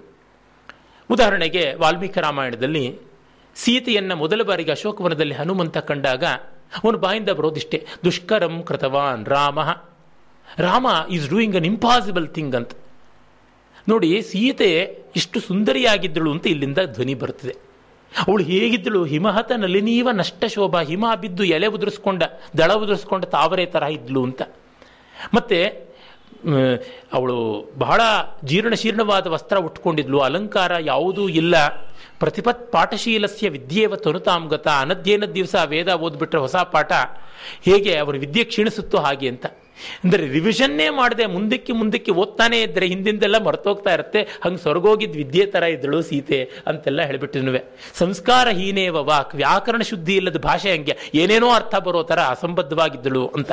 ಹಾಗಿದ್ದು ಸೀತೆನೇ ನೋಡಿದಾಗಲೂ ಬ್ರಹ್ಮಚಾರಿಯಾದ ಹನುಮಂತನಿಗೆ, ರಾಮ ಅಸಾಮಾನ್ಯವಾದ ಮಾಡಿದ್ದಾನೆ, ಇಂಥ ಹೆಂಡತಿನ ಬಿಟ್ಟು ಬದುಕಿದ್ದಾನಲ್ಲ ಅಂತ ಅನ್ನಿಸ್ತು ಅಂದರೆ, ಇನ್ನು ಸೀತೆ ಎಷ್ಟು ಚೆನ್ನಾಗಿರಬೇಕು ಅಂತ. ಸೀತೆ ಕಣ್ಣಂಗಿತ್ತು, ಮೂಗಂಗಿತ್ತು ಕುಂಭಕುಚ ನಿತಂಬ, ಗಿತಂಬ ಅಂತ ಹಿಂಗೇನೂ ಬಳಸೋದಿಲ್ಲ. ಫಿಸಿಕ್ಯಾಲಿಟಿ ಇಲ್ಲವೇ ಇಲ್ಲ.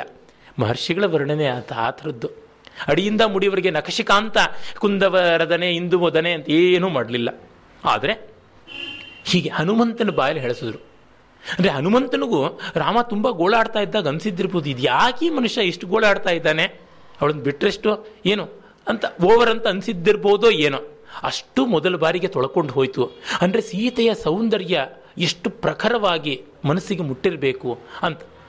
ಇಲ್ಲಿ ನಮಗೆ ಆ ಹನುಮಂತ ಸೀತೆಯನ್ನು ಕಂಡಾಗ ಸೀತೆಯ ಸೌಂದರ್ಯದ ಬೇರೆ ಬೇರೆ ಮುಖಗಳು, ರಾಮನ ವ್ಯಕ್ತಿತ್ವ, ಇವೆಲ್ಲ ಕೂಡ ಗೊತ್ತಾಗ್ತಾ ಬರುತ್ತದೆ ಇದು ರಸವನ್ನು ಉಂಟು ಮಾಡುತ್ತೆ ಸಂತೋಷವನ್ನು ಉಂಟು ಮಾಡುತ್ತೆ ಅಂತ.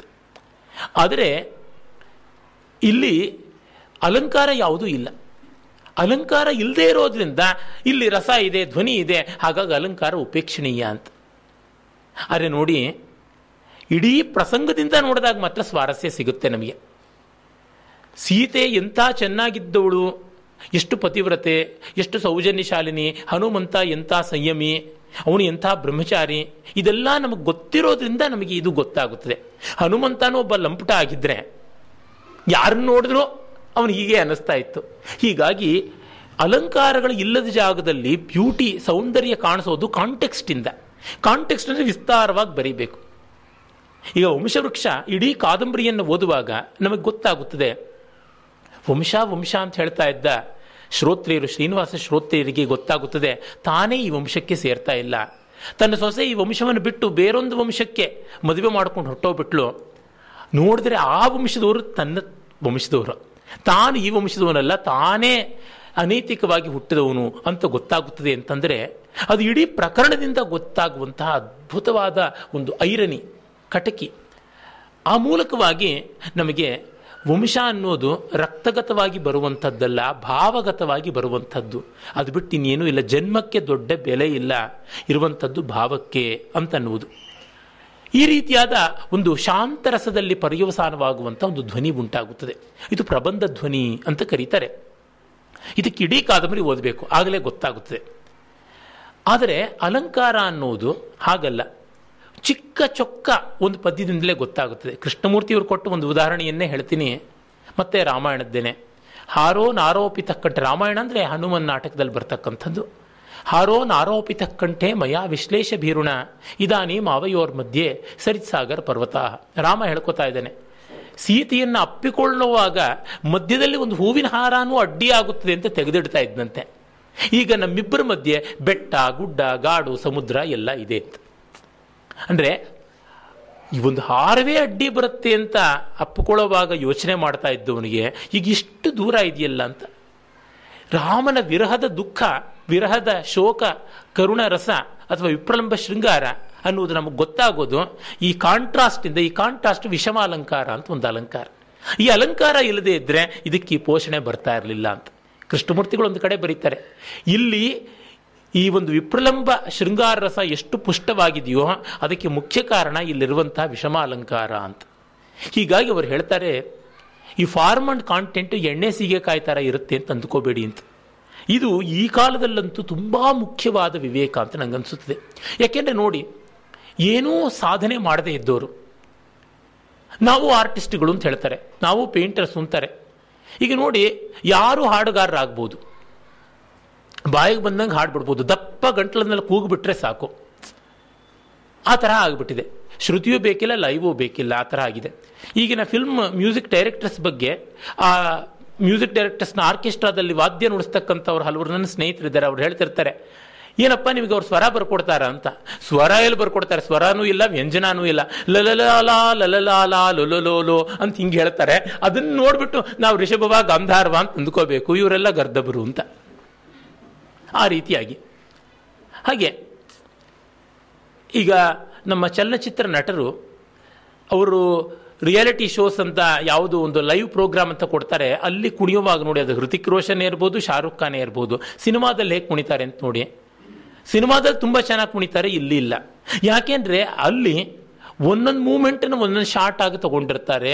ಮತ್ತೆ ಅವರಿಗೆ ಬೇರೆ ಬೇರೆ ರೀತಿ ಇರುತ್ತೆ. ಬೆನ್ನಿಗೆ ವೈರ್ ಕಟ್ಬಿಟ್ಟಿದ್ರೆ ಮೇಲೆ ಕೆಳೆಯೋದು, ತಿರುಗಿಸೋದು, ಪರಗಿಸೋದು ಬೇಕಾದಂತೆ ಮಾಡಿರ್ತಾರೆ. ಗ್ರಾಫಿಕ್ಸ್ ಬೇಕಾದಂತೆ ಕೆಲಸ ಮಾಡುತ್ತವೆ. ಹೀಗೆ ತುಂಬ ಉಂಟು ತಾಂತ್ರಿಕವಾದಂಥ ಟೆಕ್ನಾಲಜಿ ಬಂದು ಮಾಡಿರುವಂಥದ್ದು. ಲೈವ್ ಶೋನಲ್ಲಿ ಇಲ್ಲ. ಅದೇ ಲೈವ್ ಶೋನಲ್ಲಿ ನಮ್ಮ ಪದ್ಮಾ ಸುಬ್ರಹ್ಮಣ್ಯಮ್ಮ ಅವರ ಶಿಷ್ಯವರ್ಗ ಆ ಅವರು ಮಾಡುವಂಥ ಕೆಲಸ ಅಸಾಮಾನ್ಯವಾದದ್ದು. ಅಂದರೆ ನಮಗೆ ಗೊತ್ತಾಗುತ್ತದೆ, ಯಾವ ಮಟ್ಟಕ್ಕೆ ಮಾಧ್ಯಮದ ಮೇಲೆ ಹತೋಟಿ ಇದ್ದರೆ ಚೆನ್ನ ಅಂತ. ನಮ್ಮ ಸಂಗೀತಗಾರರುಗಳು ಚೆನ್ನಾಗಿ ಅಭ್ಯಾಸ ಮಾಡಿರ್ತಕ್ಕಂಥವ್ರು, ಈಗ ಬಾಲಮುರಳಿ ಕೃಷ್ಣ ಥರದವರು ಯಾವ ಸಿನಿಮಾ ಹಾಡು, ಎಂಥದ್ದು ಕೊಡಿ, ಯಾವುದನ್ನು ಕೊಡಿ, ಅದನ್ನು ಹಾಡಿ ಗೆಲ್ತೀವಿ ಅಂತಾರೆ. ಯಾಕೆ ಫಾರ್ಮ್ ಮೇಲೆ ಅಷ್ಟು ಹತೋಟಿ ಸಾಧಿಸಿದ್ದಾರೆ. ಹೀಗಾಗಿ ಫಾರ್ಮ್ ಅಂಡ್ ಕಂಟೆಂಟ್, ರೂಪ ಮತ್ತು ಸ್ವರೂಪಗಳು ಒಂದಕ್ಕೊಂದು ವಿರುದ್ಧವಲ್ಲ, ಪೂರಕವಾದವು ಅಂತ. ಇದನ್ನು ವೇದಾಂತಕ್ಕೂ ಅನ್ವಯಿಸ್ಬೋದು. ಕೆಲವರು ಹೇಳ್ತಾ ಇರ್ತಾರೆ I am not ritualist I am spiritualist ಅಂತ. ನಮಗೆ ಈ ಪೂಜೆ, ಪುನಸ್ಕಾರ ಇತ್ಯಾದಿ ಇದು ಯಾವುದು ಸೇರೋದಿಲ್ಲ. ಕೇವಲ ನಾವು ನಿರ್ಗುಣ ಬ್ರಹ್ಮದಲ್ಲೇ ಐಕ್ಯವಾಗಿಬಿಟ್ಟಿದ್ದೀವಿ ಅಂತ. ಇವುಗಳೆಲ್ಲ ಕಂಡೀಷನಿಂಗ್ ಇಲ್ಲದೆ ಇದ್ದರೆ ಭಕ್ತಿ, ಕರ್ಮ, ಯೋಗ ಇತ್ಯಾದಿಗಳೆಲ್ಲ ಆಗದೇ ಇದ್ದರೆ ಮನುಷ್ಯನಿಗೆ ಜ್ಞಾನಾರ್ಹತೆ ಹೇಗೆ ಬರುತ್ತದೆ? ಜಗತ್ನಲ್ಲಿ ಅವನು ಸಕ್ರಿಯವಾಗಿ ತೊಡಕೊಳ್ಳದೆ ಇದ್ದರೆ ಅಹಂಕಾರ ಖಂಡನೆ ಹೇಗೆ ಆಗುತ್ತೆ? ಅಹಂಕಾರ ಖಂಡನೆ ಆಗದೆ ವಿವೇಕೋದಯ ಹೇಗಾಗುತ್ತೆ ಈಗ ನೋಡಿ, ಮಕ್ಕಳಿಗೆಲ್ಲ ನೀವು ಅಕ್ಷರ ತಿದ್ದಿಸ್ಬಾರ್ದು ಮತ್ತೊಂದು ಮಾಡಬಾರ್ದು ವಿಲ್ ರೆಕಗ್ನೈಸ್ ರೆಕಗ್ನೈಸ್ ಮಾಡೋದಕ್ಕೆ ನೂರು ಸರ್ತಿ, ಹತ್ತು ಸರ್ತಿ ನೋಡಿರ್ಬೇಕಲ್ವಾ?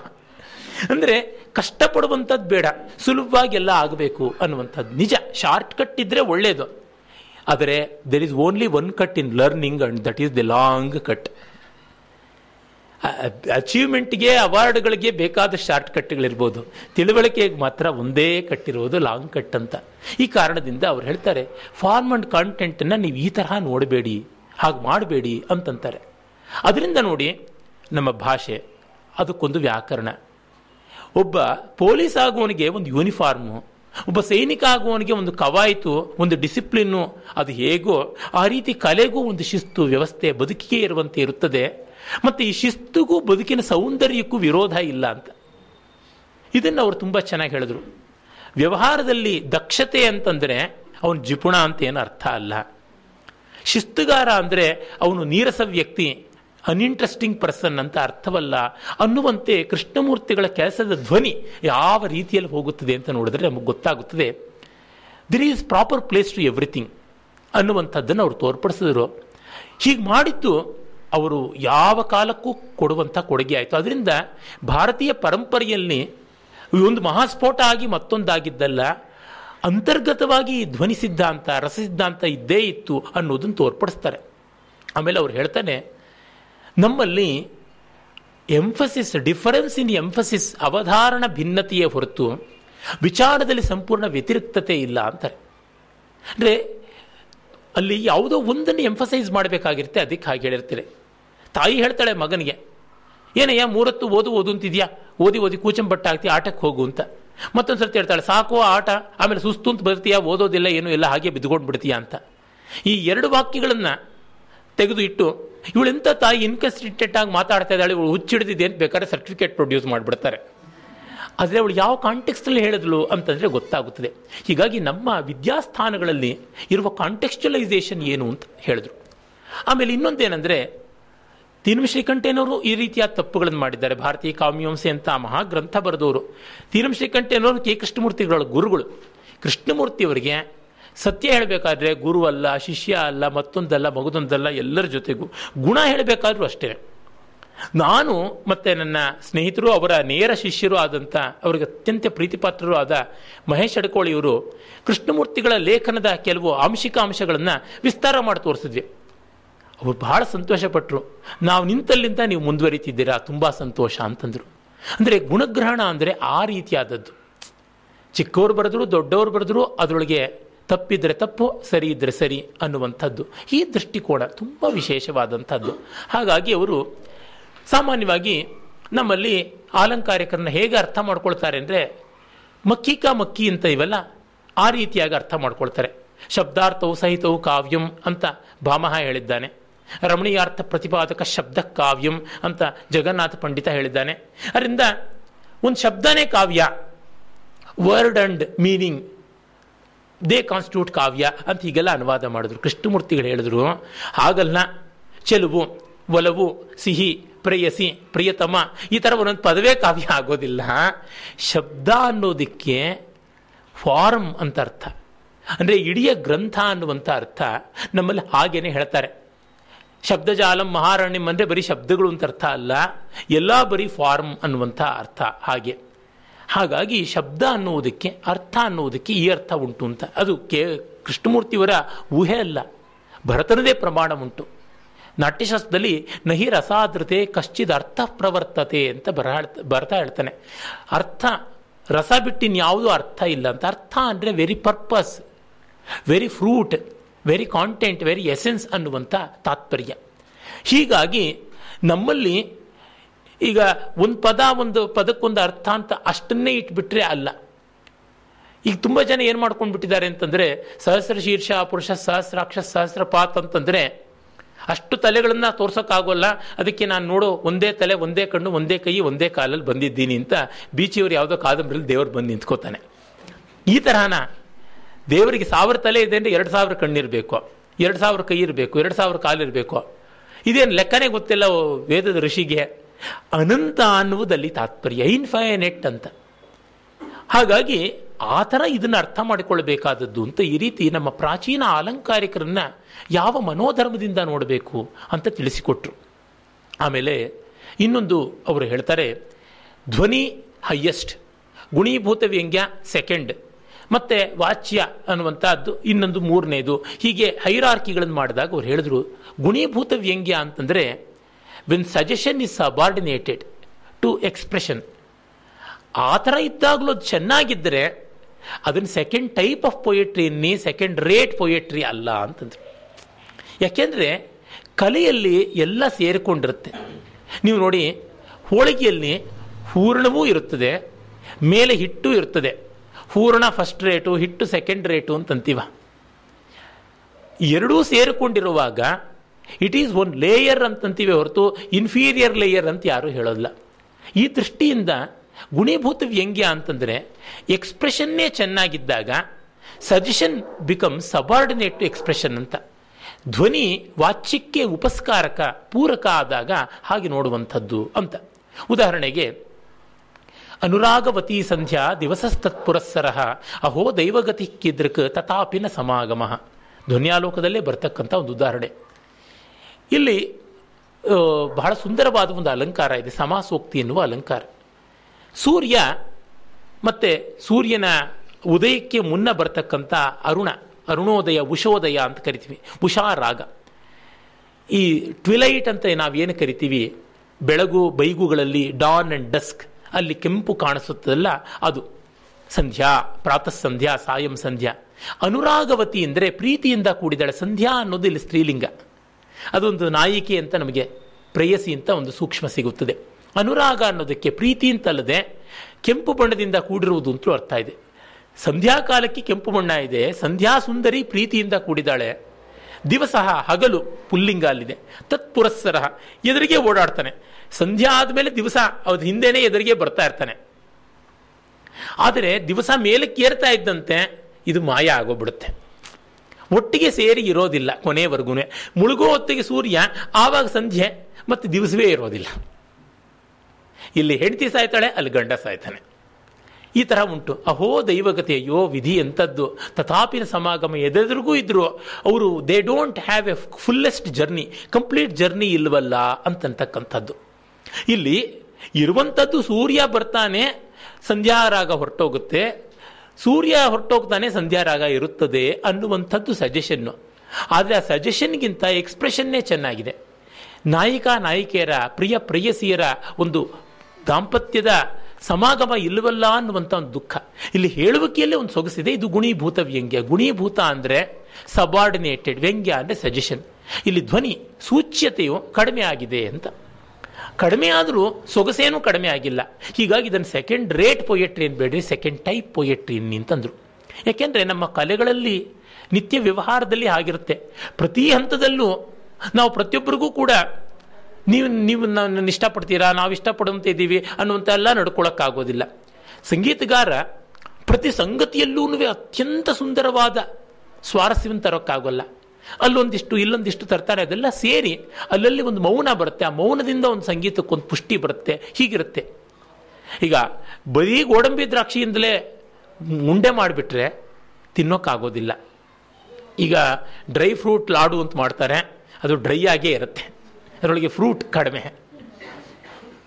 ಹೀಗೆ ಒಂದು ಹದ ಅಂತಿರುತ್ತದೆ. ಈ ಗುಣೀಭೂತ ವ್ಯಂಗ್ಯ ಧ್ವನಿ ಇವುಗಳ ಹದದಿಂದ ಹೋಗುವಂಥದ್ದು ಅಂತ ಹೇಳಿದ್ರು. ಈ ರೀತಿ ಕಲೆಯ ಕಲಾವಿದನ ಪ್ರಾಕ್ಟಿಕಲ್ ಆದ ಡಿಫಿಕಲ್ಟಿ ಮತ್ತೆ ಕಲೆ ತಾನಾಗಿ ತೋರಿಕೊಳ್ಳುವಲ್ಲಿರುವ ಹದ, ಸೊಗಸು ಇಂಥದ್ರ ಕಡೆಗೆ ಗಮನ ಸೆಳೆದ್ರು. ಇವೆಲ್ಲ ಅಲ್ಪ ಸ್ವಲ್ಪದಲ್ಲಿ ಆಗುವಂಥದ್ದಲ್ಲ. ಮತ್ತೆ ಕನ್ನಡಕ್ಕೂ ಬೇಕಾದಂತೆ ಅವರು ಮಾಡಿದ್ದಾರೆ. ಕನ್ನಡದಲ್ಲಿ ವಸ್ತುಕ ವರ್ಣಕ ಅಂತ ಎರಡನ್ನ ನಮ್ಮ ಕವಿಗಳು ಹೇಳ್ತಾರೆ, ಆಲಂಕಾರಿಕರು ಹೇಳ್ತಾರೆ. ತುಂಬ ಜನ ಏನಂದ್ಕೊಂಡ್ಬಿಟ್ಟಿದ್ರು ಅಂದರೆ ವಸ್ತುಕ ಅಂದರೆ ಚಂಪು ಕಾವ್ಯ ವರ್ಣಕ ಅಂದರೆ ಷಟ್ಪದಿಯ ರಗಳೆ ಇತ್ಯಾದಿ ಕಾವ್ಯ ಅಂತ. ಹಾಗಾಗಿ ವಸ್ತುಕ ಅಂದರೆ ಮಾರ್ಗ, ವರ್ಣಕ ಅಂದರೆ ದೇಸಿ. ಮಾರ್ಗ ಅಂದರೆ ಸಂಸ್ಕೃತ, ದೇಸಿ ಅಂದರೆ ಕನ್ನಡ, ಮಾರ್ಗ ಅಂದರೆ ಬ್ರಾಹ್ಮಣರು, ದೇಸಿ ಅಂತಂದರೆ ಬ್ರಾಹ್ಮಣೇತರರು. ಹೀಗಾಗಿ ಮಾರ್ಗಕ್ಕೂ ದೇಶಿಗೂ ವೈರ, ವಸ್ತುಕಕ್ಕೂ ವರ್ಣಕಕ್ಕೂ ವೈರ ಅನ್ನುವಂತೆ ಇನ್ನು ಬೇಕು ಬೇಕಾದಂತೆ ಅಪಸಿದ್ಧಾಂತಗಳು. ದೇಸಿ ಅಂತಂದರೆ ಅಹಿಂದ, ಮಾರ್ಗ ಅಂದರೆ ಬಿ ಜೆ ಪಿ ಈವರೆಗೂ ಬರುವಷ್ಟು ಈಕ್ವೇಶನ್ಗಳು ಹಾಕುವಂತೆ ಹೋಗ್ಬಿಡ್ತು.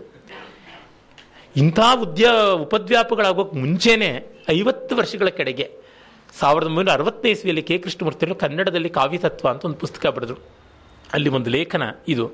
ಅಲ್ಲಿ ಅವರು ಹೇಳ್ತಾರೆ ಸಾಧಾರಣವಾಗಿ ಕೊಟ್ಟು ಹೇಳ ಹೇಳ್ತಾರೆ, ಕನ್ನಡ ದೇಶೀಯನೇ ಆದಂಥ ಸೋಮೇಶ್ವರ ಬರೆದಿರುವಂಥ ಮಾನಸೋಲ್ಲಾಸದ ಆಧಾರವನ್ನು ತಗೊಂಡು ಹೇಳ್ತಾರೆ, ಅವರು ಓದ್ದಷ್ಟು ಕನ್ನಡ ಕಾವ್ಯಗಳನ್ನು ಕನ್ನಡ ಪ್ರೊಫೆಸರ್ಗಳೇ ಓದಿಲ್ಲ.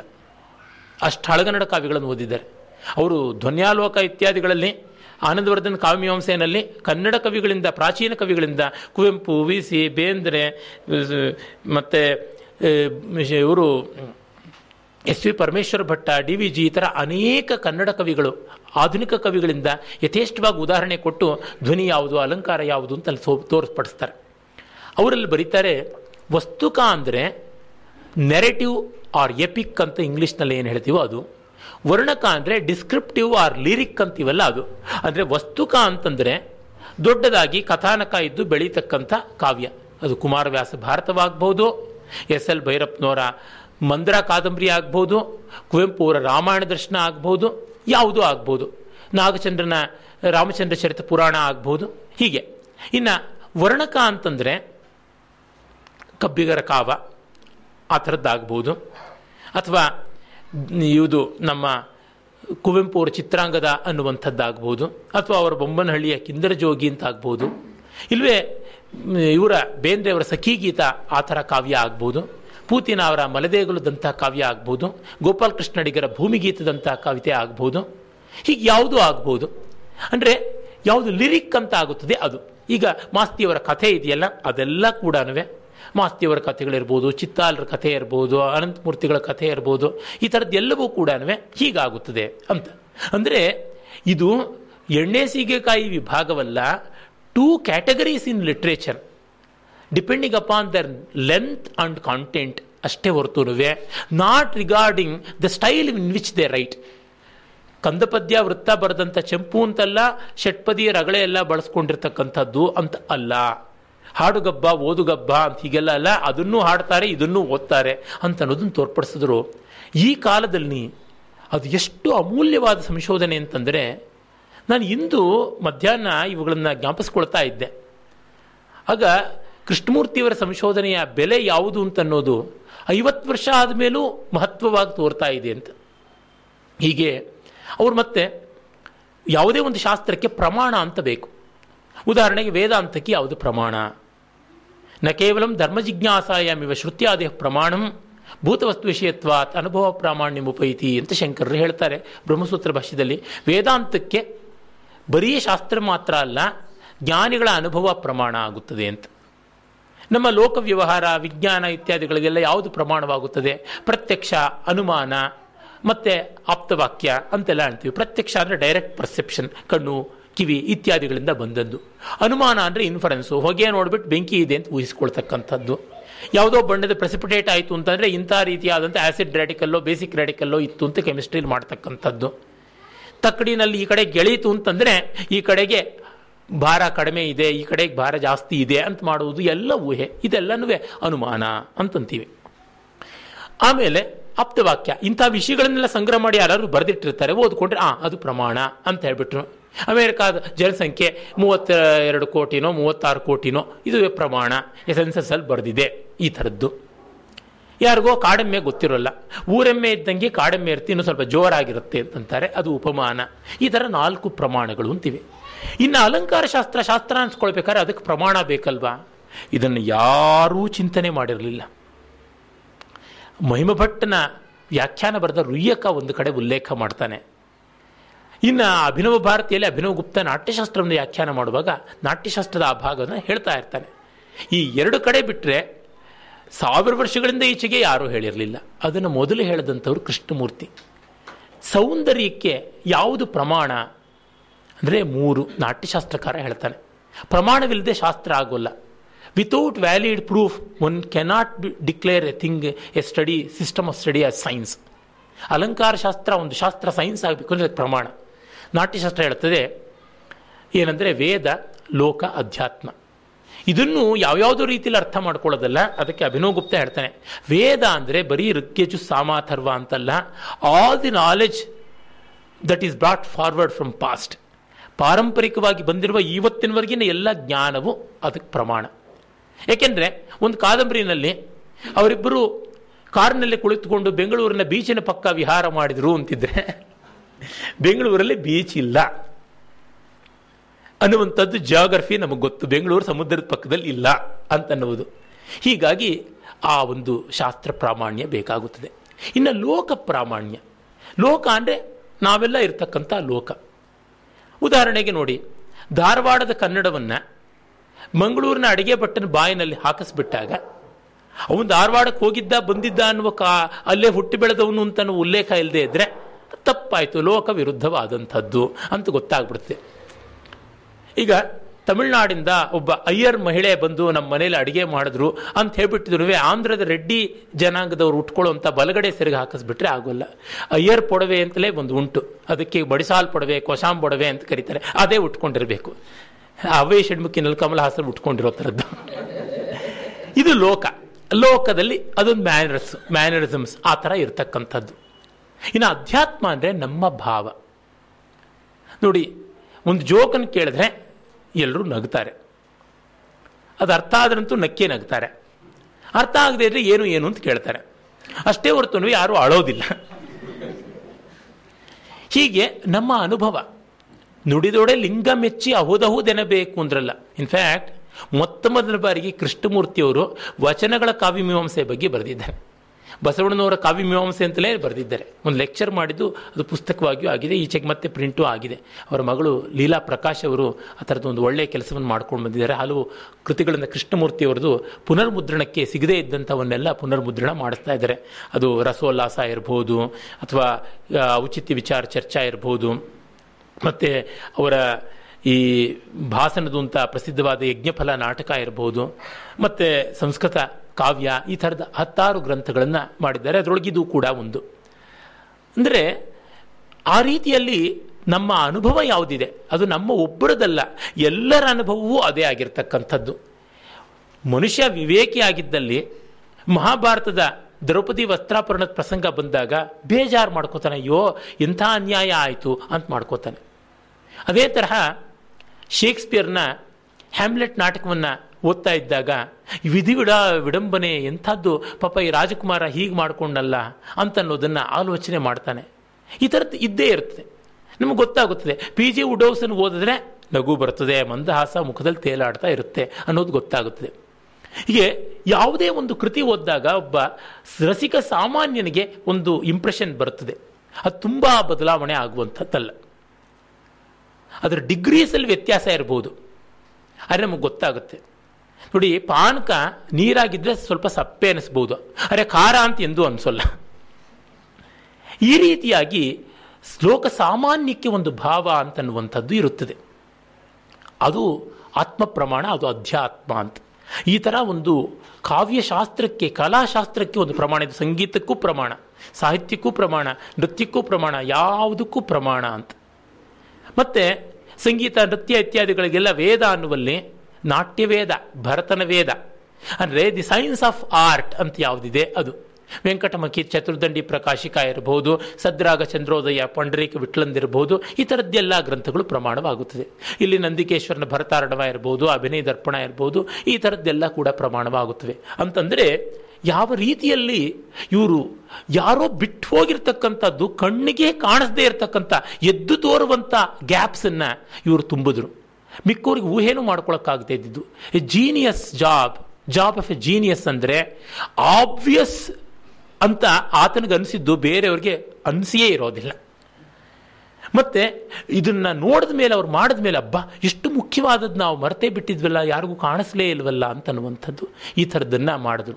ಹೀಗೆ ಕೃಷ್ಣಮೂರ್ತಿಯವರ ಕೊಡುಗೆ ಹೇಳ್ತಾ ಹೋದರೆ, ನನಗೆ ಗಡಿಯಾರ ಬೇಕಾಗೋಲ್ಲ, ಕ್ಯಾಲೆಂಡರ್ ಬೇಕಾಗುತ್ತೆ.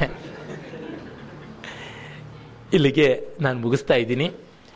ಏನಾದರೂ ವಿಶೇಷವಾದ ಪ್ರಶ್ನೆಗಳಿದ್ದರೆ ಕೇಳಿ. ಅವರು ಕನ್ನಡದಲ್ಲಿ ತುಂಬ ಗ್ರಂಥಗಳು ಬರೆದಿದ್ದಾರೆ ಎಂದಲ್ಲ ಅನೇಕ ನಾಟಕಗಳನ್ನು ಅನುವಾದ ಮಾಡಿದ್ದಾರೆ. ಭಾಸನ ಹಲವಾರು ನಾಟಕಗಳನ್ನು ಅನುವಾದ ಮಾಡಿದ್ದಾರೆ.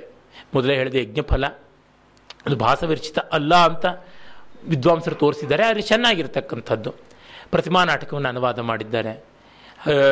ಕನ್ನಡದವರು ಕಂಡದೇ ಇರತಕ್ಕಂಥದ್ದು ಪ್ರಾಯಶಃ ಯಾವ ಭಾಷೆಗಳಿಗೂ ಬರದೇ ಇದ್ದಂಥ ಒಂದು ನಾಟಕವಾಗಿತ್ತು. ಅದು ಶಕ್ತಿ ಭದ್ರನ ಆಶ್ಚರ್ಯ ಚೂಡಾಮಣಿ ಎನ್ನುವಂಥದ್ದು.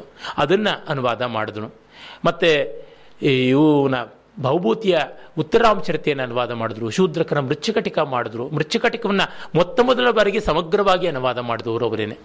ಆಮೇಲೆ ಬನ್ನಂಜಿಯವರ ಅನುವಾದ ಬಂತು. ಅರೆ, ಬನ್ನಂಜಿಯವರ ಅನುವಾದಕ್ಕಿಂತ ಇದು ಹೆಚ್ಚು ಮೂಲನಿಷ್ಠವೂ ಆಗಿರುವುದಲ್ಲದೆ, ಭಾಷೆ ಛಂದಸ್ಸುಗಳ ದೃಷ್ಟಿಯಿಂದಲೂ ಮೂಲಕ್ಕೆ ತುಂಬ ನಿಕಟವಾಗಿರುವಂಥದ್ದನ್ನು ನೋಡ್ತೀವಿ. ಹೀಗೆ. ಅವರು ಇಷ್ಟಿದ್ರೂ ಕೂಡ ಶಾಕುಂತಲದ ಅನುವಾದ ಮಾಡಿದರು. ಆದರೆ ಅವರು ಹೇಳ್ತಾ ಇದ್ರು, ಶಾಕುಂತಲದ ಅತ್ಯುತ್ತಮವಾದ ಅನುವಾದ ಅಂದರೆ ಬಸವಪ್ಪ ಶಾಸ್ತ್ರಿಗಳದೇ ಅನುವಾದ ಅಂತ. ಅಂದರೆ ತಾನು ಮಾಡಿದ್ರೂ ಕೂಡ ಆ ಥರ ಕೆಲಸ ಇನ್ನೊಬ್ಬರು ಮಾಡಿರೋದು ಒಳ್ಳೇದಿದ್ರೆ ಅದು ಒಳ್ಳೆಯದು ಅಂತಂತ ಇದ್ರು. ಭಾರವಿಯ ಕಿರಾತಾರ್ಜುನಿಯಿದ ಮೊದಲು ಆರು ಸರ್ಗಗಳನ್ನು ತುಂಬ ಚೆನ್ನಾಗಿ ಅನುವಾದ ಮಾಡಿದ್ರು. ಭಾರವಿ ಇಷ್ಟು ರಸಮಯನಾಗ್ತಾನ, ಸುಬೋಧವಾಗ್ತಾನ ಅನ್ನುವ ರೀತಿಯಲ್ಲಿ ಅನುವಾದ ಮಾಡಿದ್ರು. ಹೀಗೆ ಅನುವಾದಗಳನ್ನು ನೋಡಿದ್ರೇ as a translator he stands paramount ಅನ್ನುವುದು ಗೊತ್ತಾಗುತ್ತದೆ. ಹತ್ತಾರು ನಾಟಕಗಳನ್ನು ಅನುವಾದ ಮಾಡಿದ್ರು, ಏಕಾಂಕ ನಾಟಕಗಳನ್ನು ಅನುವಾದ ಮಾಡಿದ್ರು, ಕಾವ್ಯಗಳನ್ನು ಅನುವಾದ ಮಾಡಿದ್ರು, ಬಿಡಿ ಪದ್ಯಗಳನ್ನು ಅನುವಾದ ಮಾಡಿದ್ರು. ಕನ್ನಡದಿಂದ ಸಂಸ್ಕೃತದಿಂದ ಕನ್ನಡಕ್ಕೆ, ಕನ್ನಡದಿಂದ ಸಂಸ್ಕೃತಕ್ಕೆ, ಇಂಗ್ಲೀಷ್ನಿಂದ ಸಂಸ್ಕೃತಕ್ಕೆ, ಸಂಸ್ಕೃತದಿಂದ ಇಂಗ್ಲೀಷ್ಗೆ. ಮತ್ತು ಪಾಶ್ಚಾತ್ಯರ ಸಾಹಿತ್ಯ ಮೀಮಾಂಸಾ ತತ್ವಗಳಿಗೂ ನಮಗೂ ಇರುವ ಸಂವಾದ ಏನು, ವಿಸಂವಾದ ಏನು ಅಂತಲೂ ಮಾಡಿದ್ರು. ಉದಾಹರಣೆಗೆ ಎಲೆಟ್ನ ತ್ರೀ ವಾಯ್ಸಸ್ ಆಫ್ ಪೊಯೆಟ್ರಿ. ಅದಕ್ಕಿರುವಂಥ ಸಂವಾದ ಏನು ನಮ್ಮಲ್ಲಿ? ಮತ್ತೆ ಅವನು ಹೇಳುವ ಅಬ್ಜೆಕ್ಟಿವ್ ಕೋರ್ಲೇಟಿವ್ ಅಂತನ್ನುವುದು ನಮ್ಮಲ್ಲಿ ವಿಭಾವಾನುಭಾವ ಸಾಮಗ್ರಿ ಸಾಮರಸ್ಯ ಅನ್ನುವಂಥದ್ದನ್ನು ಮಾಡಿದ್ರು. ಐ ಎ ರಿಚರ್ಡ್ಸ್, ಬರೆದಂಥದ್ದೇನು? ಅದು ಧ್ವನಿ ಸಿದ್ಧಾಂತಕ್ಕೆ ಹೇಗೆ ಸಂವಾದಿ ಆಗುತ್ತದೆ ಅಂತ ಹೇಳಿದ್ರು. ಪಾಶ್ಚಾತ್ಯ ಕವಿತೆಗಳನ್ನು ತಗೊಂಡು, ಒಂದು ಸಾನೆಟ್ ಅನ್ನು ತಗೊಂಡು, ಅಲ್ಲಿ ಯಾವ ಅಲಂಕಾರ ಇದೆ? ಅತಿಶಯೋಕ್ತಿ ಇದೆಯಾ? ಪ್ರತಿವಸ್ತೂಪಮೆ ಇದೆಯಾ? ಅಥವಾ ವಿನೋಕ್ತಿ ಅಲಂಕಾರ ಇದೆಯಾ? ಈ ಥರದ್ದು ಸ್ಟಡೀಸನ್ನು ಮಾಡಿದ್ರು. ಅಲ್ಲಿ ಇರುವಂಥ ರೀತಿ ಯಾವುದು? ಅದು ಪಾಂಚಾಲಿ ರೀತಿಯ, ಗೌಡಿ ರೀತಿಯ ಅಂತ? ಯಾಕೆಂದರೆ ಅವರ ಸಿದ್ಧಾಂತಗಳನ್ನು ಹಾಕ್ಕೊಂಡು ನಮ್ಮ ಗ್ರಂಥಗಳನ್ನು ಅವ್ರು ಕೆತ್ತಾ ಇದ್ರೆ, ಇವರು ನಮ್ಮ ಸಿದ್ಧಾಂತ ಹಾಕೊಂಡು ನಿಮ್ಮ ಒಳ್ಳೇದನ್ನು ನಾವು ಒಳ್ಳೇದು ಅಂತ ತೋರಿಸ್ತೀವಿ, ಕೆಟ್ಟದ್ದನ್ನು ಕೆಟ್ಟದ್ದು ಅಂತ ತೋರಿಸ್ತೀವಿ, ನಾವು ತೆಗೊಳಕ್ಕಲ್ಲ ಬಂದಿರೋದು, ಎಲ್ಲದರ ಯಥಾರ್ಥ ಮೌಲ್ಯ ವಿವೇಚನೆಗೆ ಬಂದಿರೋದು ಅನ್ನುವಂತೆ ಅವ್ರು ಮಾಡಿದ್ರು. ಹೀಗೆ ಯಾವ ದೃಷ್ಟಿಯಿಂದ ನೋಡಿದ್ರು ಅವರ ವಿಮರ್ಶನ ಶಕ್ತಿ ಅಷ್ಟು ನಿಶ್ಚಿತವಾದಂಥದ್ದು ನೋಡಿ, ಅವರು ಒಂದು ಪಾಸಿಂಗ್ ರೆಫರೆನ್ಸ್ ಕೊಡ್ತಾರೆ, ಅದು ಒಂದು ಸಂಶೋಧನಾ ಲೇಖನಕ್ಕೆ ಕಾರಣ ಆಗುತ್ತೆ. ನಾನೊಂದು ಸಂಶೋಧನಾ ಲೇಖನ ಬರೆದೆ. ಅದಕ್ಕೆ ಅವರ ಎರಡೇ ಎರಡು ಸಾಲುಗಳು ಕಾರಣ.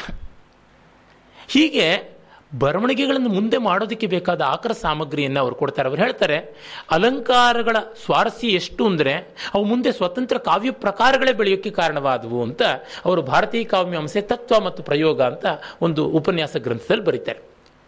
ನಾನು ಅದನ್ನು ವಿಸ್ತರಿಸಿ ಒಂದು ಲೇಖನ ಬರೆದೆ. ಏನು, ಈಗ ಯಾವ ಯಾವ ಭಾವನೆಗಳನ್ನು ವ್ಯಕ್ತಪಡಿಸೋದಕ್ಕೆ ಯಾವ ಯಾವ ಅಲಂಕಾರಗಳು ಹೆಚ್ಚು ಪ್ರಯೋಜನಕಾರಿಯಾಗಬಲ್ಲವು ಅಂತ. ಉದಾಹರಣೆಗೆ, ಪ್ರಕೃತಿ ವರ್ಣನೆಯಲ್ಲಿ ತುಂಬ ಚೆನ್ನಾಗಿ ಒದಗಿ ಬರತಕ್ಕಂಥದ್ದು ಈ ಸಮಾಸೋಕ್ತಿ ಎನ್ನುವ ಅಲಂಕಾರ. ಉಪದೇಶ, ನೀತಿ ಇತ್ಯಾದಿಗಳಿಗೆ ದೃಷ್ಟಾಂತ ಅಲಂಕಾರ, ನಿದರ್ಶನ ಅಲಂಕಾರ, ಅರ್ಥಾಂತರನ್ಯಾಸ ಅಲಂಕಾರ ಹೆಚ್ಚು ಚೆನ್ನಾಗಿ ಲೋಕಾನುಭವಕ್ಕೆ ಒಗ್ಗಿ ಬರುತ್ತದೆ. ಹಾಗಲ್ಲದೆ ಒಬ್ಬನಿಗೆ ಮನಸ್ಸಿಗೆ ಮುಟ್ಟುವಂತೆ, ಚುರುಕಾಗುವಂತೆ ಹೇಳಬೇಕು, ಹೇಳದಂತೆಯೂ ಇರಬೇಕು ಅಂತನ್ನುವ ನಯಮಾರ್ಗ ಅಂತಂದರೆ ಅಪ್ರಸ್ತುತ ಪ್ರಶಂಸಾ ಅಲಂಕಾರ ಆಗುತ್ತದೆ. ಹಾಗೆಯೇ ಚಮತ್ಕಾರಕ್ಕೆ ವಕ್ರೋಕ್ತಿ ಅಲಂಕಾರ ವ್ಯಾಜನಿಂದ ವ್ಯಾಜಸ್ತುತಿ ಅಲಂಕಾರ, ಒಂಥರ ಜನರಲ್ ಪರ್ಪಸ್ ಆಗಿ ಉಪಮಾ, ರೂಪಕ ಇತ್ಯಾದಿ ಅಲಂಕಾರಗಳು. ಒಂದು ಬಂಬಾಸ್ಟಿಕ್ ಆದ ಕಲ್ಪನೆ ಮಾಡಬೇಕು ಅಂದರೆ ಉತ್ಪ್ರೇಕ್ಷೆ, ಅತಿಶಯೋಕ್ತಿ, ಅತ್ಯುಕ್ತಿ ಈ ಥರದ ಅಲಂಕಾರಗಳು. ಬುದ್ಧಿ ಕೆಡಿಸಬೇಕು, ತಲೆ ಕೆರ್ಕೊಳ್ಬೇಕು ಅಂದರೆ ಶ್ಲೇಷ ಅಲಂಕಾರ ಈ ಥರ ಅವುಗಳಿಂದ ಒಂದೊಂದು ಜನರೇ ಕಾವ್ಯವೇ ಬಂದ್ಬಿಡ್ತು. ಅಪ್ರಸ್ತುತ ಪ್ರಶಂಸಾ ಅಲಂಕಾರಗಳ ಸ್ಫೂರ್ತಿ ಅದರಿಂದ ಅನ್ಯೋಕ್ತಿ ಸಾಹಿತ್ಯ ಪ್ರಕಾರ ಬಂತು. ವಕ್ರೋಕ್ತಿ ಅಲಂಕಾರದಿಂದಾಗಿ ವಕ್ರೋಕ್ತಿ ಪಂಚಾಶಿಕ ಮೊದಲಾದ ಅನೇಕ ಗ್ರಂಥಗಳು ಬಂದವು. ದೃಷ್ಟಾಂತ ಅಲಂಕಾರದಿಂದ ದೃಷ್ಟಾಂತ ಕಲಿಕಾ ಶತಕ ಇತ್ಯಾದಿ ಅನೇಕ ನೀತಿ ಗ್ರಂಥಗಳು ಬಂದವು. ಇನ್ನು ಶ್ಲೇಷಾಲಂಕಾರದಿಂದ ಶ್ಲೇಷ ಕಾವ್ಯಗಳೇ ಬಂದ್ಬಿಟ್ವು. ಅಂದರೆ ಈ ರೀತಿ ಫಾರ್ಮ್ಗೆ ಇರುವಂಥ ಬೆಲೆ ಎಂಥದ್ದು ಅನ್ನೋದನ್ನೆಲ್ಲ ತೋರ್ಪಡಿಸುವಲ್ಲಿ ಕೃಷ್ಣಮೂರ್ತಿಗಳ ಕೆಲಸ ತುಂಬ ತುಂಬ ದೊಡ್ಡದಾದದ್ದು. ಅವರ ಭಾಷೆಯ ಸೌಂದರ್ಯಕ್ಕೆ ನಾನು ಅವರ ಸಂಸ್ಕೃತ ಕಾವ್ಯದ ಒಂದೆರಡು ಪ್ಯಾಸೇಜಸ್ಸನ್ನು ನಿಮಗೆ ಓದಿ ತೋರಿಸ್ತೀನಿ. ಆಗ ನಮಗೆ ಗೊತ್ತಾಗುತ್ತೆ. ಸುಮ್ಮನೆ ಅವರ ಈ ಒಂದು ಕೃತಿ ಓದಿದ್ರೂ ಕೂಡ ಎಷ್ಟು ನಮ್ಮ ಮನಸ್ಸಿಗೆ ಸಂತೋಷ ಬರ್ತದೆ ಭಾಷೆಗೆ ಒಂದು ಸೊಗಸು ಬರ್ತದೆ ಅಂತನ್ನುವಂಥದ್ದು. ಕಾಳಿದಾಸನ ಬಗ್ಗೆ ಅವರು ಬರೀತಾರೆ. ಕಾಳಿದಾಸನು ಸಂಸ್ಕೃತ ಕಾವ್ಯದ ಅತ್ಯುನ್ನತ ಶಿಖರ. ಅವನಿಗೆ ಕೈ ಮುಗಿದ ಕವಿಯಿಲ್ಲ, ಅವನನ್ನು ಮೆಚ್ಚದ ವಿಮರ್ಶಕನಿಲ್ಲ, ಅವನ ಹೆಸರನ್ನು ಗೌರವಿಸಿದ ಭಾರತೀಯನಿಲ್ಲ. ಅವನ ಕಲ್ಪನಾ ಶಕ್ತಿ ಉದಗ್ರವೂ ಹೌದು, ಸಮಗ್ರವೂ ಹೌದು. ಅವನ ಕಾವ್ಯ ಸೃಷ್ಟಿ ಅಭಿನವವಷ್ಟೇ ಅಲ್ಲ, ಅಭಿರಾಮವೂ ಹೌದು. ಅವನ ರಸವೃಷ್ಟಿ ಬಗೆಮುಗಳನ್ನು ಅರಳಿಸುತ್ತದೆ, ಆನಂದಲತೆಯನ್ನು ಕೊನೆರಿಸುತ್ತದೆ. ವಸಂತ ಸಮಯದ ಕುಸುಮಿತ ವನರಾಜಿಯಂತೆ ಬೇಸಿಗೆಯ ಬಿರುಬಿಸಿಲಿನಲ್ಲಿ ಜುಳುಜುಳುರವದಿಂದ ಮರೆಯಲ್ಲಿ ಹರಿಯುವ ಗಿರಿತೊರೆಗಳ ನಿಮ್ನ ಮಂಜುಳ ಮನೋಹರ ಸಂಗೀತದಂತೆ, ಶಾರದ ಶರ್ವರಿಯ ಶಶಿಮಯೂಖ ಮಾಲೆಯಂತೆ ಹೈಮಾಚಲ ಸಾನುಗಳಲ್ಲಿ ಸೊಗೈಸುವ ಪ್ರಶಾಂತ ರಮಣೀಯ ಸಂಧ್ಯಾರಾಗದಂತೆ ಕಾಳಿದಾಸನ ಕಾವ್ಯವು ಮನಸ್ಸನ್ನು ಸೂರೆಗೊಳ್ಳುತ್ತದೆ, ಮುಗ್ಧಗೊಳಿಸುತ್ತದೆ. ಸುರಲೋಕದ ಅಪ್ಸರೆಯರು, ವಿದ್ಯಾಧರ ಲೋಕದ ಕನಕಾಂಗಿಯರು ಸ್ವಪ್ನ ಲೋಕದ ಲಲನಾಮಣಿಯರು, ಭೂಮಿಗಿಳಿದು ಬಂದು ಮುಗುದೆಯರ ಬಿಂಕಗಾರ್ತಿಯರ, ಪಂಕಜಮುಖಿಯರ, ವಾರಾಂಗನೆಯರ, ಮಾಲಕಾರ್ತಿಯರ, ರಾಜಪೂರ್ತಿಯರ ಜೊತೆಯಲ್ಲಿ ಸರಸವಾಡುತ್ತಾರೆ. ಪ್ರಕೃತಿ ದೇವಿಯು ತನ್ನ ವಿಲಾಸ ಲೀಲೆಗಳನ್ನು ವೇಷ ವಿನ್ಯಾಸಗಳನ್ನು ಭಾವಭಂಗಿಗಳನ್ನು ಅಭಿನಯಿಸುತ್ತಾ ಪ್ರತಿಕ್ಷಣವು ನಾಟ್ಯವಾಡುತ್ತಾಳೆ ಆತನ ಕಾವ್ಯರಂಗದಲ್ಲಿ. ಸೂರ್ಯಚಂದ್ರರ ನೇತೃತ್ವದಲ್ಲಿ ಕಾಮದೇವನ ರಾಜ್ಯಭಾರದಲ್ಲಿ, ಚಕೋರ ಚಕ್ರವಾಕಗಳ, ಅಶೋಕ ಮಾಲತಿಗಳ ಶಿರೀಷ ಕುಮುದಿನಗಳ ಸ್ವೇಚ್ಛೆಯಿಂದ ವಿಹ, ವಿಹಾರ ಮಾಡುವ ಜಾಗದಲ್ಲಿ ನಕ್ಕು ನಲಿಸುತ್ತವೆ ಮೈಮರಿಸುತ್ತವೆ ಸುಖವಾಗಿ ಸುಳಿವ ಸಾಯಂತನ ವಾಯುಗಳಲ್ಲಿ ಮಧುಕರಗಳ ನಿತ್ಯಾತ್ಯೆ ಸಾಗುತ್ತವೆ. ಕೆಂದಾವರಗಳ ಕುಳದಲ್ಲಿ ಕಲಹಂಸಗಳ ಮಂದಯಾನದಂತೆ ತಮಾಲ ನೀಲ ವನಾಂತಗಳಲ್ಲಿ ಮತಂಗಜಗಳ ಮತ್ತ ಗಮನವೂ ಆರಂಭವಾಗುತ್ತವೆ. ಇದು ಎರಡು ಪೇಜ್ ಇದೆ. ಅವರ ವಿಮರ್ಶನ ಶಕ್ತಿ ಎಷ್ಟು ಶಾರ್ಪ್ ಆಗಿದೆ ಅನ್ನೋದಕ್ಕೆ ಬಾಣಭಟ್ಟನ ಕಾವ್ಯ ತುಂಬ ಆಡಂಬರವಾದದ್ದು. It is like a dense tropical forest ಅಂತೆಲ್ಲ ವೇಬರ್ ವಿಲ್ಸನ್ ಗೋಲ್ಡ್ಸ್ಟಕ್ಕರ್ ಮೊದಲಾದವರೆಲ್ಲ ಆಕ್ಷೇಪ ಮಾಡಿದ್ದಾರೆ. ಅದಕ್ಕೆ ಇವರು ಹೇಳ್ತಾರೆ, ಬಾಣಭಟ್ಟನಲ್ಲಿರುವ ವರ್ಣನೆಯನ್ನು ಪಕ್ಕಕ್ಕಿಟ್ಟು ಕಥೆಯನ್ನು ಮಾತ್ರ ಉಳಿಸಿದರೆ ಕಾಳಿದಾಸನೊಂದಿಗೆ ಸ್ಪರ್ಧಿಸುವ ಮಹಾಕವಿ ಮಾಯವಾಗಿ ಮಕ್ಕಳಿಗೆ ಮಾತ್ರ ಪ್ರಿಯವಾಗುವ ಕಟ್ಟುಕಥೆ ಉಳಿಯುತ್ತದೆ ಅಂತ. ಅಂದರೆ ಒಂದು ಲೈನಲ್ಲಿ ಅವ್ರು ಹೇಳ್ತಾನೆ ಮುಂದೆ ವಿದ್ವತ್ ಕವಿಗಳ ಬಗೆಯನ್ನು ಬರೆಯುವಾಗ ಅವರು ಎಷ್ಟು ತೂಗಿದಂತೆ ಬರವಣಿಗೆಯನ್ನು ಮಾಡ್ತಾರೆ ಅನ್ನೋದಕ್ಕೆ ನೋಡಿ. ಈ ವರ್ಣನೆ ಹೇಗೋ, ಆ ರೀತಿಯಲ್ಲಿ ಅವರ ವಿಮರ್ಶನ ಶಕ್ತಿಯ ಒಂದು ಸೊಗಸು ನಮಗೆ ಗೊತ್ತಾಗುತ್ತದೆ. ಅದನ್ನು ನಾವಲ್ಲಿ ಕಾಣ್ತೀವಿ. ಅದರ ಒಂದು ವಾಕ್ಯವನ್ನು ಹೇಳ್ತೀನಿ.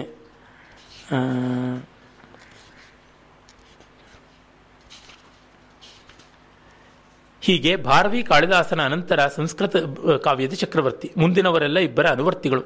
ಸಂಸ್ಕೃತ ಕಾವ್ಯಾಕಾಶದಲ್ಲಿ ಭಾರವಿ ಬಾಲಸೂರ್ಯನಾದರೆ ಕಾಳಿದಾಸನು ಪೂರ್ಣಿಮಾಚಂದ್ರ ಮುಂದಿನವರಲ್ಲಿ ಸಾಧನೆ ಹೆಚ್ಚು, ಸಿದ್ಧಿ ಕಡಿಮೆ. ಪ್ರಯತ್ನ ಹೆಚ್ಚು, ಪ್ರಯೋಜನ ಕಡಿಮೆ. ಪರಿಷ್ಕಾರ ಹೆಚ್ಚು, ಪರಿಣಾಮ ಕಡಿಮೆ. ಈ ಮಾತಿನಲ್ಲೇ ಗೊತ್ತಾಗ್ಬಿಡುತ್ತದೆ ಎಷ್ಟು ಮನಸ್ಸು ಮುಟ್ಟುವಂತೆ ಆ ಫ್ರೇಸಿಯಾಲಜಿ ನೋಡಿ. ದಿಸ್ ಜಸ್ಟ್ ಈಸ್ ಪೊಯೆಟ್ರಿ ಹೀಗೆ ಈ ರೀತಿಯಾದ ಬರವಣಿಗೆ. ಇನ್ನು ಅವರ ಪದ್ಯದ ಬಗೆಯಲ್ಲಿ ಕೇವಲ ಮೃಚ್ಚಕಟಿಕದಿಂದ ಒಂದು, ಎರಡನ್ನ ಓದಿದ್ರೆ ಗೊತ್ತಾಗುತ್ತದೆ. ಅವರ ಹಳಗನ್ನಡ ಹೇಗಿರುತ್ತದೆ, ನಡುಗನ್ನಡ ಹೇಗಿರುತ್ತದೆ ಅನ್ನುವಂಥದ್ದು ಗೊತ್ತಾಗುತ್ತದೆ. ತಲೆಯ ಬೋಳಿಸಿ ತಲೆಬೋಳಿಸಿ ಮುಖಬೋಳಿಸಿ ಮನಬೋಳಿಸದಿರಲು ಬರಿಬೋಳಿಸಿ ಫಲವೇನದು ತಾನುದಗುವುದೇನು? ಯಾವಾತನ ಮನವೈಸರೆ ತಾಬೋಳಿನಲಹುದು ದಿಟಮಾತನ ತಲೆಯಲ್ಲವೇ ಸೆರೆಬೋಳಿನಲಹುದು ಅಂತ ಎರಡು, ನಾಲ್ಕು ಮಾತ್ರೆಗಳ ಸಂತುಲಿತ ಮಧ್ಯಾವರ್ತ ಗತಿಯಲ್ಲಿ ಒಬ್ಬ ಬೌದ್ಧ ಭಿಕ್ಷು ಹೇಳ್ತಾ ಇದ್ದಾನೆ. ತಲೆಬೋಳಿಸಿ ಮುಖಬೋಳಿಸಿ ಮನಬೋಳಿಸದಿರಲು ಬರಿಬೋಳಿಸಿ ಫಲವೇನದು ತಾನದುವುದೇನೋ? ಅಂತ. ಹೀಗೆ ಈ ರೀತಿಯಾದ ಸರಳವಾದ ಶೈಲಿಯಲ್ಲಿ ಅವರು ಹೇಳ್ತಾರೆ ಅದೇ ರೀತಿ ಮಳೆಗಾಲದ ಒಂದು ವರ್ಣನೆಯನ್ನು ಮಾಡುವ ಸಂದರ್ಭದಲ್ಲಿ, ಸಾಟೋಪಕೂಟ ಕಪಟಾನೃತ ಜನ್ಮ ಗೇಹಂ ಶಾಠ್ಯಾಲಯಂ ಸುರತಿ ಕೇಲಿ ಕಥಾ ನಿವಾಸಂ ವೇಶ್ಯಾಪಣಂ ಗಡ ರೋತೋತ್ಸವಕ್ಕೆಂದು ಪೀಳ್ದರ್, ದಾಕ್ಷಿಣ್ಯ ಪಣ್ಯ ಸುಖ ಮೂಲಮಯಕ್ಕೆ ನಿಚ್ಚಂ. ವಸಂತ ತಿಲಕ ಛಂದಸ್ಸಲ್ಲಿ ಮೂಲದ ಪದ್ಯ ಇದ್ರೆ ಹಾಗೆ ಅವ್ರು ಹೇಳ್ತಾರೆ. ನೋಡಲ್ ಪುಲ್ಲ ಕದಂಬ ಗಂಧಮೆಸವಿ ಕಾರ್ಗಾಲದುಳ್ ಬಂದಿಹಳ್ ಕಾಂತಾವಾಸ ಕೆರಾಗದಿಂದೆ ನಲವಿಂ ಕೇಶಂಗಳು ನಂದಿರಲ್. ವಿದ್ಯುದ್ವಾರಿದ ಗರ್ಜಿತಕ್ಕೆ ಬೆದರ್ವಳ್ ತ್ವದರ್ಶನಕ್ಕಾಟಿಪಳ್ ಪಾದಂ ನೂಕು ನೂಪುರ ಲಗ್ನ ಕರ್ದಮ ಮೆನಲ್ ಪ್ರಕ್ಷಾಳನ ವ್ಯಗ್ರಯುಂ. ವಸಂತ ಸೇನೆ ಅವನ ಹತ್ತಿರಕ್ಕೆ ಚಾರದತ್ತನ ಮನೆಗೆ ಬಂದಾಗ ಅವಳಿಗೆ ಮನೆಯಿಂದ ಮಳೆಯಲ್ಲಿ ಬರೋಕ್ಕೆ ಸಂಕೋಚ ಆಗಲಿಲ್ಲ. ಈಗ ಪ್ರಿಯಕರ ಚಾರುದತ್ತನ ಮನೆಯ ಬಾಗಿಲಿಗೆ ಬಂದಾಗ ಕೆಸರಾದ ಕಾಲನ್ನ ತೊಳೆಯೋದಕ್ಕೆ ಹೆಚ್ಚು ಸಮಯ ಕೊಡ್ತಾ ಇದ್ದಾಳೆ. ಅವನು ನೋಡೋದು ಹೇಗೆ ಅಂತ ನಿಧಾನ ಮಾಡ್ತಾ ಇದ್ದಾಳೆ. ಗೆಜ್ಜೆ ಶಬ್ದ ಮಾಡ್ತಾ ಇದ್ದಾಳೆ. ಕೆಸರ ಕಾಲನ್ನು ತೊಳೆಯುವಾಗ ಗೆಜ್ಜೆ ಶಬ್ದ ಆಗುತ್ತೆ. ಆಗ ಅವನು ಇವಳು ಬಂದಿದ್ದಾನೆ ಅಂತ ತಿರುಗಿ ನೋಡಲಿ. ಅಂದರೆ ಅಲ್ಲಿವರೆಗೂ ಬಂದ ಧೈರ್ಯ, ಇಲ್ಲಿ ಸಂಕೋಚವಾಗತಕ್ಕಂಥದ್ದು. ಈ ಥರದ್ದನ್ನು ಎಷ್ಟು ಸುಂದರವಾಗಿ, ಎಷ್ಟು ಚೆನ್ನಾಗಿ ಬರೀತಾರೆ ಅಂತಂದರೆ, ನನಗಂತೂ ನನ್ನ ಪಾಲಿಗೆ ಕೃಷ್ಣಮೂರ್ತಿಯವರ ಸ್ಮರಣೆ ಇಲ್ಲದ ದಿವಸ ಇಲ್ಲ. ನನಗೆ ತುಂಬ ಪ್ರಿಯವಾದ ವಿದ್ಯೆ, ಅಲಂಕಾರ ವಿದ್ಯೆ. ಅಲಂಕಾರ ಶಾಸ್ತ್ರ ಎಲ್ಲ ನನಗೆ ಇಷ್ಟವಾಗುವ ವಿದ್ಯೆಗಳನ್ನು, ತಿಳಿವನ್ನು ನಮ್ಮ ಭಾರತೀಯ ಪರಂಪರೆ ನಾನು ಅರ್ಥ ಮಾಡಿಕೊಂಡಿದ್ದೆ ಈ ಕಿಟಕಿಯ ಮೂಲಕ. ಆ ಕಿಟಕಿಯನ್ನು ತೆಗೆದವರು ಕೃಷ್ಣಮೂರ್ತಿಗಳು. ಅವರಿಗೆ ನಮಸ್ಕಾರ.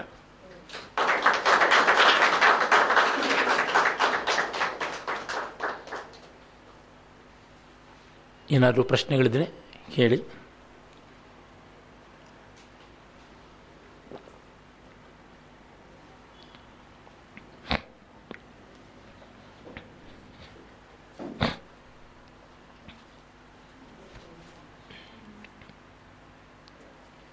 ಸಂಸ್ಕೃತ ಕಾವ್ಯದ ಬಗೆಗೆ ಈ ಸಂಸ್ಕೃತ ಕಾವ್ಯ ಪುಸ್ತಕ ಈಗ ರೀಪ್ರಿಂಟ್ ಆಗಿರತಕ್ಕಂಥದ್ದು, ಅದನ್ನು ಓದಿದ್ರೆ ತುಂಬ ಒಳ್ಳೆ ಇಂಟ್ರಡಕ್ಷನ್ ಸಿಗುತ್ತೆ, ಬಹಳ ಸೊಗಸಾದಂಥ ಇಂಟ್ರಡಕ್ಷನ್ನು ಇದಕ್ಕೆ ನಿಮಗೆ ಹೋಲಿಕೆ ಸಿಗತಕ್ಕಂಥದ್ದು ಯಾವುದೂ ಇಲ್ಲ. ಇದಕ್ಕೆ ದೊಡ್ಡದಾಗಿರ್ತಕ್ಕಂಥ ತುಂಬ ಒಲ್ಲಿಮನಸಾದ ಪ್ರಯೋಜನಕಾರಿಯಾದ ಬಲದೇವ ಉಪಾಧ್ಯಾಯರ ಸಂಸ್ಕೃತ ಸಾಹಿತ್ಯದ ಇತಿಹಾಸ ಅನ್ನುವ ಗ್ರಂಥ ಕನ್ನಡದಲ್ಲಿ ಅನುವಾದವಾಗಿದೆ, ಚೆನ್ನಾಗಿದೆ. ಆದರೆ ಅಲ್ಲಿ ಇನ್ಫಾರ್ಮೇಷನ್ ಇದೆ. ಇಲ್ಲಿ information is metamorphosised into poetry you read about poetry through poetry ಆ ಮಟ್ಟದ ಸೊಗಸು ಇಲ್ಲಿ ಮಾಡಿದ್ದಾರೆ. ಹಾಗೆ ಬಂಕಿಂಚಂದ್ರ ಚಟ್ಟೋಪಾಧ್ಯಾಯರ ಒಂದೇ ಮಾತರಂ ಪ್ರಸಿದ್ಧರಾದಂಥವರ ಶ್ರೀಕೃಷ್ಣ ಚರಿತ್ರ ಅಂತ ಬಂಗಾಳಿ ಗ್ರಂಥವನ್ನು ಅವರು ಕನ್ನಡಕ್ಕೆ ಅನುವಾದ ಮಾಡಿದ್ದಾರೆ. ಈ ಎರಡು ಗ್ರಂಥಗಳು ಸಾಮಾನ್ಯವಾಗಿ ಯಾರೂ ಕೂಡ ಓದಬಹುದಾದದ್ದು. ಇದಕ್ಕೆ ಸಂಸ್ಕೃತದ ವ್ಯಾಸಂಗದ ಹಿನ್ನೆಲೆ, ಅಲಂಕಾರ ಶಾಸ್ತ್ರದ ಹಿನ್ನೆಲೆ ಏನೂ ಬೇಕಾಗಿಲ್ಲ. It will be a good introduction to Krishnamurthy as well ಆ ಥರದ್ದನ್ನು ಆರಂಭ ಮಾಡ್ಕೋಬಹುದು. ಹಾಗೆಯೇ ಅವರು ತುಂಬ ಸುಬೋಧವಾಗಿ ಬರೆದಿರತಕ್ಕಂಥ ಬಾಣಭಟ್ಟನ ಬಗ್ಗೆ ಬರೆದಿರುವ ಅಕಾಡೆಮಿಯ ಪಬ್ಲಿಕೇಶನ್ನು ಕಾಳಿದಾಸನ ಬಗ್ಗೆನೇ ಅಗೇನ್ ಅಕಾಡೆಮಿಯ ಪಬ್ಲಿಕೇಶನ್ನು ಎರಡು ಪುಸ್ತಕ ಬರೆದಿದ್ದಾರೆ ಕಾಳಿದಾಸನ ಬಗ್ಗೆ ಇಂಗ್ಲೀಷ್ನಲ್ಲಿ. ಅವೆರಡನ್ನ ಅದನ್ನು ನೋಡಬಹುದು. ಈ ಥರದ್ದು ಇಂಗ್ಲೀಷ್ನಲ್ಲಿ ಕೂಡ ಸುಬೋಧವಾಗಿರ್ತಕ್ಕಂಥದ್ದು. ಮತ್ತು ಅವರ ಸ್ಯಾನ್ಸ್ಕ್ರಿಟ್ ಲಿಟರರಿ ಕ್ರಿಟಿಸಮ್ ಬಗ್ಗೆ ಬರೆದಿರ್ತಕ್ಕಂಥ S S in Sanskrit literary criticism ಅನ್ನುವಂಥ ಒಂದು ಪುಸ್ತಕ, ಸ್ಟಡೀಸ್ ಇನ್ ಇಂಡಿಯನ್ ಇಸ್ಥೆಟಿಕ್ಸ್ ಅಂತ ಒಂದು ಪುಸ್ತಕ, Indian literary theories a reappraisal ಅಂತ ಒಂದು ಪುಸ್ತಕ, ಇವೆಲ್ಲ ಮಹಾಗ್ರಂಥಗಳು, ಅವರ ಉಜ್ವಲವಾದ ಸಂಶೋಧನಾ ಗ್ರಂಥಗಳು ಸೇರಿರತಕ್ಕಂಥದ್ದು. ಸುಮ್ಮನೆ ವಾಲ್ಮೀಕಿ ರಾಮಾಯಣದಲ್ಲಿ ಹೇಗೆ ಅಲಂಕಾರಗಳು ಬರ್ತವೆ ಅನ್ನೋದಕ್ಕೆ ಒಂದು ಅದ್ಭುತವಾದ ಲೇಖನ ಬರೆದಿದ್ದಾರೆ. ಒಬ್ಬ ಕವಿಯ ಆಫೀಸ್ ಹೇಗಿತ್ತು ಅನ್ನೋದಕ್ಕೆ ಒಂದು ಲೇಖನ ಬರೆದಿದ್ದಾರೆ. ಇನ್ ಡಿಫೆನ್ಸ್ ಆಫ್ ಪೊಯೆಟ್ರಿ ಅಂತ ಹಿಂದಿನ ಕವಿಗಳು ಹೇಗೆ ಮಾಡಿದ್ದಾರೆ, ಆ ಥರದ್ದೊಂದು ಲೇಖನ ಬರೆದಿದ್ದಾರೆ. ಮಂಗಲ ಎ ನೆಗ್ಲೆಟೆಡ್ ಸಂಸ್ಕೃತ್ ಪೊಯಿಟೀಷಿಯನ್ ಅಂತ ಒಂದು ಲೇಖನ ಬರೆದಿದ್ದಾರೆ. ಈ ಥರದ್ದು ಬಹಳ ಬಹಳ ಮೂಲೆ ಮೂಲೆಯಲ್ಲಿರ್ತಕ್ಕಂಥದ್ರಿಂದ ಮೊದಲುಕೊಂಡು ಪಂಡಿತರಾಜ ಜಗನ್ನಾಥನ ಕಾಂಟ್ರಿಬ್ಯೂಷನ್ ಏನು? ಒಂದು ಲೇಖನದಲ್ಲಿ ತೋರ್ಪಡಿಸ್ತಾರೆ. ಆನಂದ್ ಕುಮಾರ ಸ್ವಾಮಿ ಅರವಿಂದ ಹಿರಿಯಣ್ಣ, ಇವರು ಮೂವರನ್ನು ಹೇಗೆ ನಾವು ನೋಡಬೇಕು ಅಂತ ಒಂದು ಲೇಖನ ಬರೀತಾರೆ. ಈ ಥರ ಯಾವ ದೃಷ್ಟಿಯಿಂದ ನೋಡಿದ್ರು ಅವರು ಓದಿದ್ದು ಮತ್ತು ಅವರು ಬರೆದಿದ್ದು ಎರಡೂ ನಮಗೆ ತುಂಬ ಬೆಳಕಾಗುವಂಥದ್ದು. ಆಸಕ್ತರು ತುಂಬ ಎಲ್ರಿಗೂ ಇಟ್ಟತಕ್ಕಂಥ ಪುಸ್ತಕಗಳನ್ನು ಓದಬಹುದು. ಮತ್ತು ಸ್ವಲ್ಪ ರುಚಿ ಬೆಳೆದೇ ಬೆಳೆಯುತ್ತೆ, ಬೆಳೆದವರು ಮುಂದಕ್ಕೆ ಓದಬಹುದು. ಒಟ್ಟಿನಲ್ಲಿ ಎಂ ವಿದ್ಮ ಇತಿ ಯದ್ ಗ್ರಂಥಾನ್ ಅಭ್ಯಸ್ಯಾಮೋಖಿಲಾನಿತಿ ಯಶ್ಯ ಯಸ್ಯ ಶಿಷ್ಯಾಸ್ಮ ಇತಿ ಚ ವಿಕತ್ತಂತಿ ವಿಪಶ್ಚಿತ ಅಂತಂದರೆ, ಅವರು ನಮಗೆ ಪರಿಚಿತರು, ಅವ್ರ ಪುಸ್ತಕ ಓದಿದ್ದೀವಿ, ಅವ್ರ ಶಿಷ್ಯರು ಅಂತ ಗ್ರೇಡ್ ವಾರಿ ಹೆಮ್ಮೆ ಪಡ್ತಾ ಇದ್ರು ಅಪ್ಪಯ್ಯ ದೀಕ್ಷಿತರ ಬಗ್ಗೆ ಅಂತ. ನನಗೂ ಆ ರೀತಿಯಾದ ಗ್ರೇಡ್ ವಾರಿ ಹೆಮ್ಮೆ ಇದೆ. ಧನ್ಯವಾದ.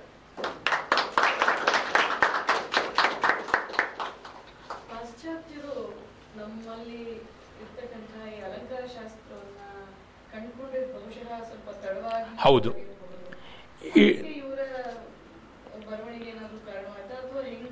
ಇಲ್ಲ ಅದಕ್ಕೂ ಮುಂಚೆಯೇ ಅಲ್ಲಿ ಮಾಡಿದ್ರು.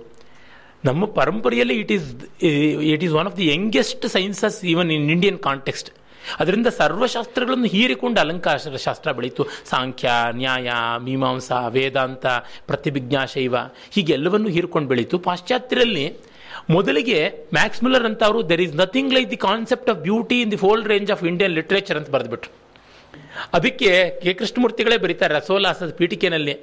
ಇದಕ್ಕೆ ನಮ್ಮ ಪರಮಗುರುಗಳಾದ ಹಿರಿಯಣ್ಣನಂತವರು ಸಮರ್ಥವಾದ ಉತ್ತರವನ್ನು ಕೊಟ್ಟರು ಅಂತ ಜಾಡಿಸ್ಬಿಟ್ರು ಹಿರಿಯಣ್ಣನವರು ಮ್ಯಾಕ್ಸ್ಮುಲರ್ನ ಆದರೆ ಅಲ್ಲಿ ಇದರ ಬಗೆಗೆ ಹೆಚ್ಚಿನ ಕೆಲಸ ನಡೆಯೋಕ್ಕೆ ಆರಂಭವಾಗಿದ್ದು, ಸ್ವಲ್ಪ ಮಟ್ಟಿಗೆ ಕೀತು, ನೂಲಿ, ಅದರೊಳಗೂ ಹೆಚ್ಚು ಸಿಂಪಥೆಟಿಕ್ ಆಗಿ ಶುರು ಆಗಿದ್ದು ಯಾವಾಗ ಅಂತಂದರೆ, ಕೃಷ್ಣಮೂರ್ತಿಗಳ ಮುಂದೆ ಜನ್ರೇಷನ್ ಹಿಂದೆ, ಅಂದರೆ ಒಂದು ಇಪ್ಪತ್ತು ವರ್ಷಕ್ಕೆ ಮುಂಚಿನವರು ಅಂತ ಹೇಳ್ಬೋದಾದ ಇವರು ಡೇನಿಯಲ್ ಎಚ್ ಎಚ್ ಇಂಗಲ್ಸ್ ಅವರು ಮತ್ತೆರ್ಗ ಎಡ್ವಿನ್ ಜೆರ್ರೋ, ಈ ಥರದವರಿಂದ ಒಂದಷ್ಟು ಶುರು ಆಯಿತು ಹಾಗಾಗಿ ಅಲ್ಲಿ ಅದು ಕೃಷ್ಣಮೂರ್ತಿಯವರ ಪ್ರಭಾವದಿಂದ ಏನು ಇದಾಗಲಿಲ್ಲವಾದರೂ ಇವರ ಸಂಶೋಧನೆಗಳು ಅವ್ರನ್ನ ಅವ್ರು ತಿದ್ದುಕೊಳ್ಳೋದಕ್ಕೆ ಎಷ್ಟೋ ಸಹಾಯವಾಗುವಂತಿದೆ.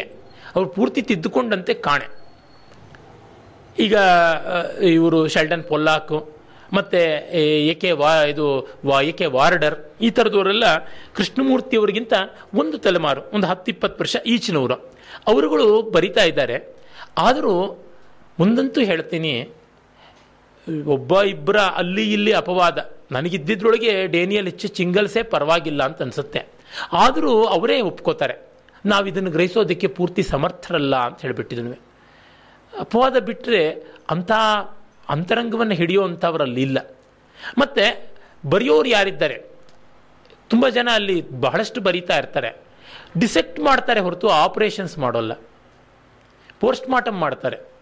ಅಲ್ಲಿ ಪಾಶ್ಚಾತ್ಯ ವಿದ್ವತ್ತೆ ಪ್ರಧಾನ ಲಕ್ಷಣ ಪೋಸ್ಟ್ ಮಾರ್ಟಮ್ಮು ಆ ಪ್ರೀತಿ ವಾತ್ಸಲ್ಯಗಳಿಂದ ಬರೆಯೋಲ್ಲ ಬರೆದ್ರೂ ಅಲ್ಲೊಂದಿಷ್ಟು ಚುಟಿಕೆ ಇಟ್ಟೇ ಬರೀತಾರೆ. ಉದಾಹರಣೆಗೆ, ಡಯಾನ ಎಕ್ ಅಂತ ಒಬ್ಬ ಒಬ್ಬಾಕೆ ಸಾಕಷ್ಟು ಗ್ರಂಥಗಳು ಬರೆದಿದ್ದಾರೆ, ಹಾರ್ವರ್ಡ್ ಪ್ರೊಫೆಸರು. ಅವರು ಇಂಡಿಯಾ ಸೇಕ್ರೆಡ್ ಜಾಗ್ರಫಿ ಅಂತ ಪುಸ್ತಕ ಬರೆದಿದ್ದಾರೆ ಈಚೆಗೆ. ಭೈರಪ್ಪನವ್ರು ನನಗೆ ಓದಿ ಅಂತ ಕೊಟ್ಟರು ನೋಡ್ತಿದ್ದೀನಿ. ಅಲ್ಲಿ ತುಂಬ ಚೆನ್ನಾಗಿ ಅವರು ಗ್ರಹಿಸ್ತಾರೆ.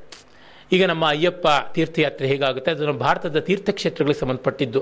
ಈ ವಾರಕರಿ ಸಂಪ್ರದಾಯದವರು ಪಂಡ್ರಾಪುರಕ್ಕೆ ಮಾಡೋ ಯಾತ್ರೆ, ಈ ಥರದ್ದೆಲ್ಲ ತೊಗೊಂಡು ತುಂಬ ಚೆನ್ನಾಗಿ ಬರೀತಾರೆ. ಹಾಗೆ ಬರೆಯುವಾಗ ಇಷ್ಟು ಒಳ್ಳೆ ತೀರ್ಥಯಾತ್ರೆ, ಇವೆಲ್ಲ ಪೊಲಿಟಿಕಲ್ ಹೈಜಾಕಿಂಗ್ ಆಗಿಬಿಡ್ತಾ ಇದೆ, ರಾಮ ಜನ್ಮಭೂಮಿ ಈ ಥರ ಎಲ್ಲ ಗಲಾಟೆ ಆಗ್ತಾ ಇದೆ ಅಂತ ಬರೀತಾರೆ.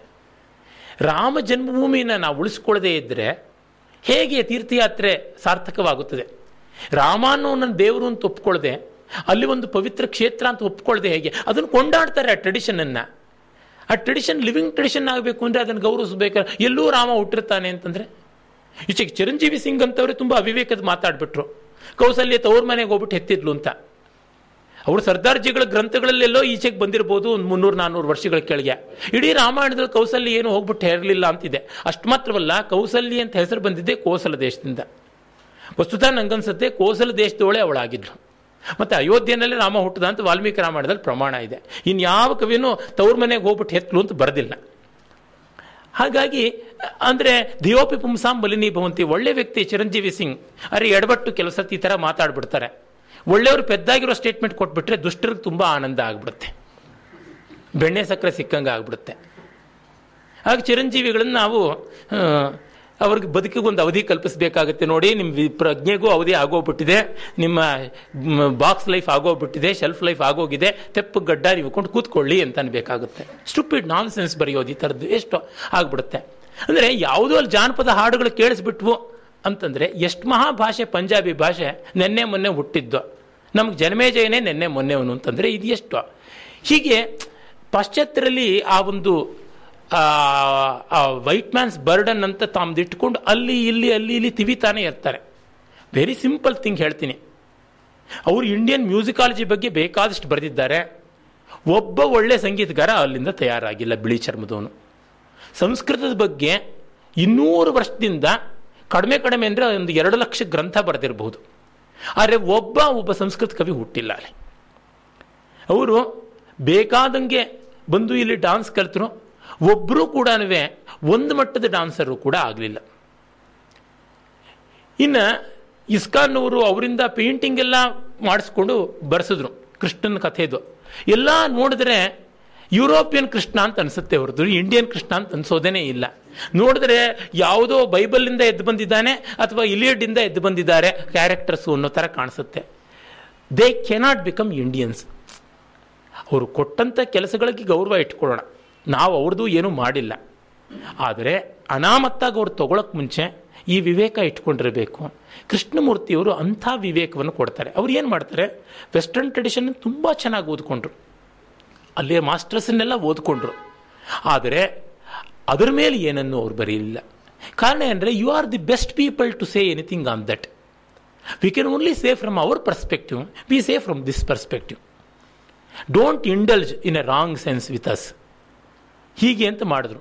ಅದರಿಂದ ಇವರ ಕ್ರಿಟಿಕಲ್ ಎಡಿಷನ್ನಿನ ಆವೃತ್ತಿಗಳನ್ನೆಲ್ಲ ತುಂಬ ಮೆಚ್ಚುಕೋತಾರೆ. ನನಗೆ ಅಲ್ಲಿ ಅನೇಕ ಪಾಶ್ಚಾತ್ಯ ಪಂಡಿತರು ಮುಖತಃ ಹೇಳಿದ್ದಾರೆ. ಕೃಷ್ಣಮೂರ್ತಿಯವ್ರ ಟ್ರಾನ್ಸ್ಲೇಷನ್ಸು ಕೃಷ್ಣಮೂರ್ತಿಯವ್ರ ಪೇಪರ್ಸು ನಮಗೆ ತುಂಬ ತಿಳ್ಕೊಳ್ಳೋಕೆ ಪ್ರಯೋಜನವಾಯಿತು ಅಂತ. ಎಲ್ಲಿವರೆಗೆ ಅಂದರೆ ಕೆಲವು ಇವ್ರ ಬರವಣಿಗೆಗಳು ಗೊತ್ತಿಲ್ಲದೆ ಇದ್ದಿದ್ದನ್ನು ನಾನು ಹೇಳಿದ ತಕ್ಷಣ ದೇ ಹ್ಯಾವ್ ಗ್ರ್ಯಾಬ್ಡ್ ವರ್ಚುವಲಿ ನಾನು ಅದನ್ನು ನೋಡಿ ಸಂತೋಷ ಪಟ್ಟಿದ್ದೀನಿ ಕೃಷ್ಣಮೂರ್ತಿ ಪಾಶ್ಚಾತ್ಯರಲ್ಲಿ ಗೌರವ ನಮಗೆ ತರ್ತಕ್ಕಂಥ ಒಳ್ಳೆ ಚಲಾವಣೆ ನಾಣ್ಯ ಕೂಡ. ಅದರಿಂದಲಾದ್ರೂ ನಮ್ಮವ್ರಿಗೆ ಹೆಮ್ಮೆ ಬಂದ್ರೆ ಮೇಲು. ಆಯ್ತು. ಇಷ್ಟೊಂದು ತೇಜಸ್ಸು ಮತ್ತೆ ಓಜಸ್ಫೋಟವಾದಂತಹ ಉಪನ್ಯಾಸ ನೀಡಿದ ಮೇಲೆ ನಾನು ಏನೇ ಮಾತಾಡಿದ್ರು ಅದು ಸಪ್ಪೆ ಅಂತಾನೆ ಅನ್ಸೋದು. ಆ ಸಾಹಸಕ್ಕೆ ನಾನು ಹೋಗಲ್ಲ. ಈಗ ನೋಡಿ, ಇಲ್ಲಿ ಇಷ್ಟು ಜನ ಯುವಕರು ಕೂತಿದ್ದೀವಿ. ಎಷ್ಟೋ ಜನ ಇಂಜಿನಿಯರಿಂಗು, ವಿಜ್ಞಾನ ಇತ್ಯಾದಿ ಡಿಸಿಪ್ಲಿನ್ಸ್ ಇಂದ ಬಂದಿರೋರು. ಅವ್ರುಗಳಿಗೆ ಕಾವ್ಯ ಅಂದ್ರೆ ಏನು? ರಸ ಅಂದ್ರೆ ಏನು? ಧ್ವನಿ ಅಂದ್ರೆ ಏನು? ಗುಣೀಭೂತ ವ್ಯಂಗ್ಯ ಅಂದ್ರೆ ಏನು? ಇವೆಲ್ಲವನ್ನೂ ಹೇಳ್ಕೊಟ್ಟು ತಿಳಿಸ್ಕೊಟ್ಟವರು ಶತಾಬ್ದಾನಿ ಡಾಕ್ಟರ್ ಆರ್ ಗಣೇಶ್ ಅಂತ ಅವರು. ಕೃಷ್ಣಮೂರ್ತಿ ಪ್ರಸಾದ. ಹಾ ಹಾ ಅಲ್ಲಿ ಅಲ್ಲಿಗೆ ಬರ್ತೀನಿ. ಈಗ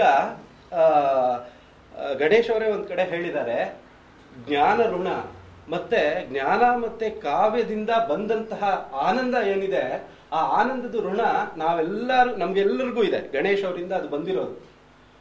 ಅದನ್ನ ತೀರಿಸ್ಕೊಳ್ಳೋದು ಹೇಗೆ ಅಂತ ಹೇಳಿದ್ರೆ ಯಾರು ಪದತಲದಲ್ಲಿ ಕುಳಿತು ಅವರು ಅಲಂಕಾರ ಶಾಸ್ತ್ರವನ್ನ ಅಭ್ಯಾಸ ಮಾಡಿದ್ರು. ಆ ಪುಣ್ಯ ಬರ್ಲಿಲ್ಲಪ್ಪ. ಅವರ ಪದ ತಲ ಅವ್ರ ಶಬ್ದಗಳ ತಲದಲ್ಲಿ ಕೂತಿದ್ದಷ್ಟೇನೆ. I went deep in the works of Krishnamurthy. Physical ಆಗಿ ಆಗ್ಲಿಲ್ಲ ಸ್ಪಿರಿಚುವಲ್ ಆಗಿ ಆಯ್ತು ಅಷ್ಟೇನೆ ಅವರು ಅದೇ ಅವ್ರು ಯಾರಿಂದ ಕಲ್ತರೋ ಅವ್ರಿಗೆ ನಮ್ಮ ಗೌರವವನ್ನ ಸೂಚಿಸಿದ್ರೆ ಒಂದು ಪರ್ಸೆಂಟ್ ಆದ್ರೂ ನಾವು ಆ ಋಣ ಏನಿದೆ ಆನಂದ ಋಣ ಮತ್ತೆ ಜ್ಞಾನದ ಋಣ ಅದನ್ನ ತೀರಿಸ್ಕೊಳ್ಬಹುದು ಅನ್ನೋ ಒಂದು ಅಭಿಪ್ರಾಯ ಅಷ್ಟೇ. ಮತ್ತೆ ಈ ವಿಷಯ ಹೇಳಬೇಕಾಗಿತ್ತು. ಕೃಷ್ಣಮೂರ್ತಿಯವರ ಇನ್ವಾಲ್ವ್ಮೆಂಟ್ ಯಾವ ಥರದ್ದು ಅಂದರೆ, ಅವರಿಗೆ ಏಕಮಾತ್ರ ಪುತ್ರ ಇದ್ದಿದ್ದು. ಹೆಣ್ಣುಮಕ್ಕಳ ಬಳಿಕ ಕೊನೆಗೊಬ್ಬ ಪುತ್ರ ಹುಟ್ಟಿದ್ದು ಮಗ. ಆ ಮಗ ಮತ್ತು ಇನ್ನೊಬ್ಬ ಮಗಳು ಇಬ್ಬರೂ ಕೂಡ ಒಂದು ಕುಟುಂಬದ ಫಂಕ್ಷನ್ನಲ್ಲಿ ಕಟ್ಟೆಪುರದಲ್ಲಿ ಕಾವೇರಿ ನದಿನಲ್ಲಿ ಹೊಚ್ ಕೊಡು, ಕೊಚ್ಕೊಂಡು ಹೊಟ್ಟೋಗ್ಬಿಟ್ರು ಮಕ್ಕಳಿಬ್ಬರು ಆದರೆ ಆ ನೋವು ಅವ್ರನ್ನ ಈ ವ್ಯಾಸಂಗದಿಂದ ವಿಮುಖರನ್ನಾಗಿ ಮಾಡಿದ್ರೆ ಇನ್ನೂ ಇಂಟೆನ್ಸ್ ಆಗಿ ತೊಡಕೊಳಕ್ಕಾಯ್ತು. ನಾನು ಅವ್ರನ್ನ ಕೇಳಿದ್ದೆ, ನೀವು ಆ ನೋವನ್ನು ಹೇಗೆ ಸಾರ್ ಮರ್ತೀರಿ? ಅಂತ. ಮರೆಯೋದಲ್ಲಪ್ಪ, ಡಿವಿಯೇಟ್ ಮಾಡಿಕೊಂಡೆ, ಇನ್ನಷ್ಟು ಮತ್ತಷ್ಟು ಇದರೊಳಗೆ ಮುಳುಗಿದೆ ಅಂತ ಹೇಳ್ಬಿಟ್ಟಿದ್ದೆ ಅಂದರೆ ಪರ್ಸನಲ್ ಅಗೋನಿನ ಒಂದು excuse for departing from the learning ಅಂತ ಮಾಡ್ಕೊಳ್ಳದೆ ಇಂಟೆನ್ಸ್ ಇನ್ವಾಲ್ವ್ಮೆಂಟ್ಗೆ ಅಂತ ಮಾಡ್ಕೊಂಡ್ರಲ್ಲ, ಅದು ಯಾರಿಗೂ ಸ್ಫೂರ್ತಿ ಆಗಬೇಕು. ವಾಲ್ಮೀಕಿಗೆ ಶೋಕ ಶ್ಲೋಕ ಆಯಿತು ಅಂತ ನಾವು ಕೇಳಿದ್ದೀವಲ್ಲ, ಆ ಥರದ್ದು ಅಂತ ಅನಿಸುತ್ತೆ. ದೊಡ್ಡವರ ರೀತಿ ನೋಡಿದಾಗ, ಅವರ ಎಷ್ಟೇ ಪರ್ಸನಲ್ ಪ್ರಾಬ್ಲಮ್ಸ್ ಇದ್ದರೂ ಕೂಡ ಅದಕ್ಕೆ ಯಾವುದಕ್ಕೂ ಇದು ಮಾಡ್ತಿರಲಿಲ್ಲ. ಅವರಿಗೆ ಬಂದದ್ದಾದರೂ ಅಷ್ಟೇ ಯಾವುದೋ ಒಂದು ಪುಸ್ತಕದ ರಾಯಲ್ಟಿ ಮತ್ತೊಂದು ಬಂದರು. ಹೆಣ್ಮಕ್ಳ ಮದುವೆ, ಬಾಣಂತನ ಈ ಥರದ್ದು ಇವುಗಳಿಗೇ ಖರ್ಚಾಗ್ತಾ ಇತ್ತು. ಆದರೆ ತಾನು ಸಂಪಾದಿಸಿದ ತನಗೇನು ಕೈಗೆ ಅಂಟ್ಲಿಲ್ಲ ಅಂತ ಯೋಚನೆಯೇ ಮಾಡದೆ ಬರವಣಿಗೆಯಲ್ಲಿ ಇರ್ತಾ ಇದ್ರು. ಇದು ತುಂಬ ದೊಡ್ಡದಾದದ್ದು. ರಿಗ್ರೆಟ್ ಮಾಡಲಿಲ್ಲ. ನಾನು ಇನ್ಯಾವುದೋ ಸೈನ್ಸಸ್ ಓದಿದ್ರೆ ಮೆರೆದು ಬಿಡ್ತಾ ಇದ್ದೆ ಮತ್ತೊಂದು ಅಂತ ಅನ್ನುವಂಥದ್ದು. ತುಂಬ ದೊಡ್ಡದು ಅನ್ಸುತ್ತೆ. ಆ focused learning and that focusing in what intensity and width ಅದು ತುಂಬ ದೊಡ್ಡದಾದದ್ದು. ಕೃಷ್ಣಮೂರ್ತಿ ಅವರ ಸುಪುತ್ರಿ ಮತ್ತೆ ಕುಟುಂಬ ವರ್ಗದವ್ರು ಬಂದಿದ್ದಾರೆ. ಅವರೇ ಗಣೇಶ್ ಅವರಿಗೆ ಒಂದು ಗೌರವ ಸಮರ್ಪಣೆ ಮಾಡ್ತಾರೆ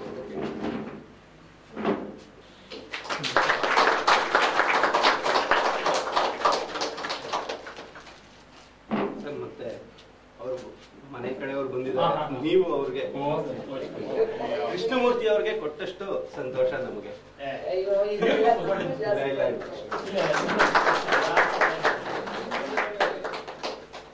ಇಲ್ಲ, ಬಂದಿರತಕ್ಕಂಥ ಎಲ್ಲ ಸಹೃದಯರಿಗೂ ಪ್ರಸಂತನಿ ಕಲಾ ಕೇಂದ್ರ ಪರವಾಗಿ ಅನಂತ ಅನಂತ ಧನ್ಯವಾದಗಳು.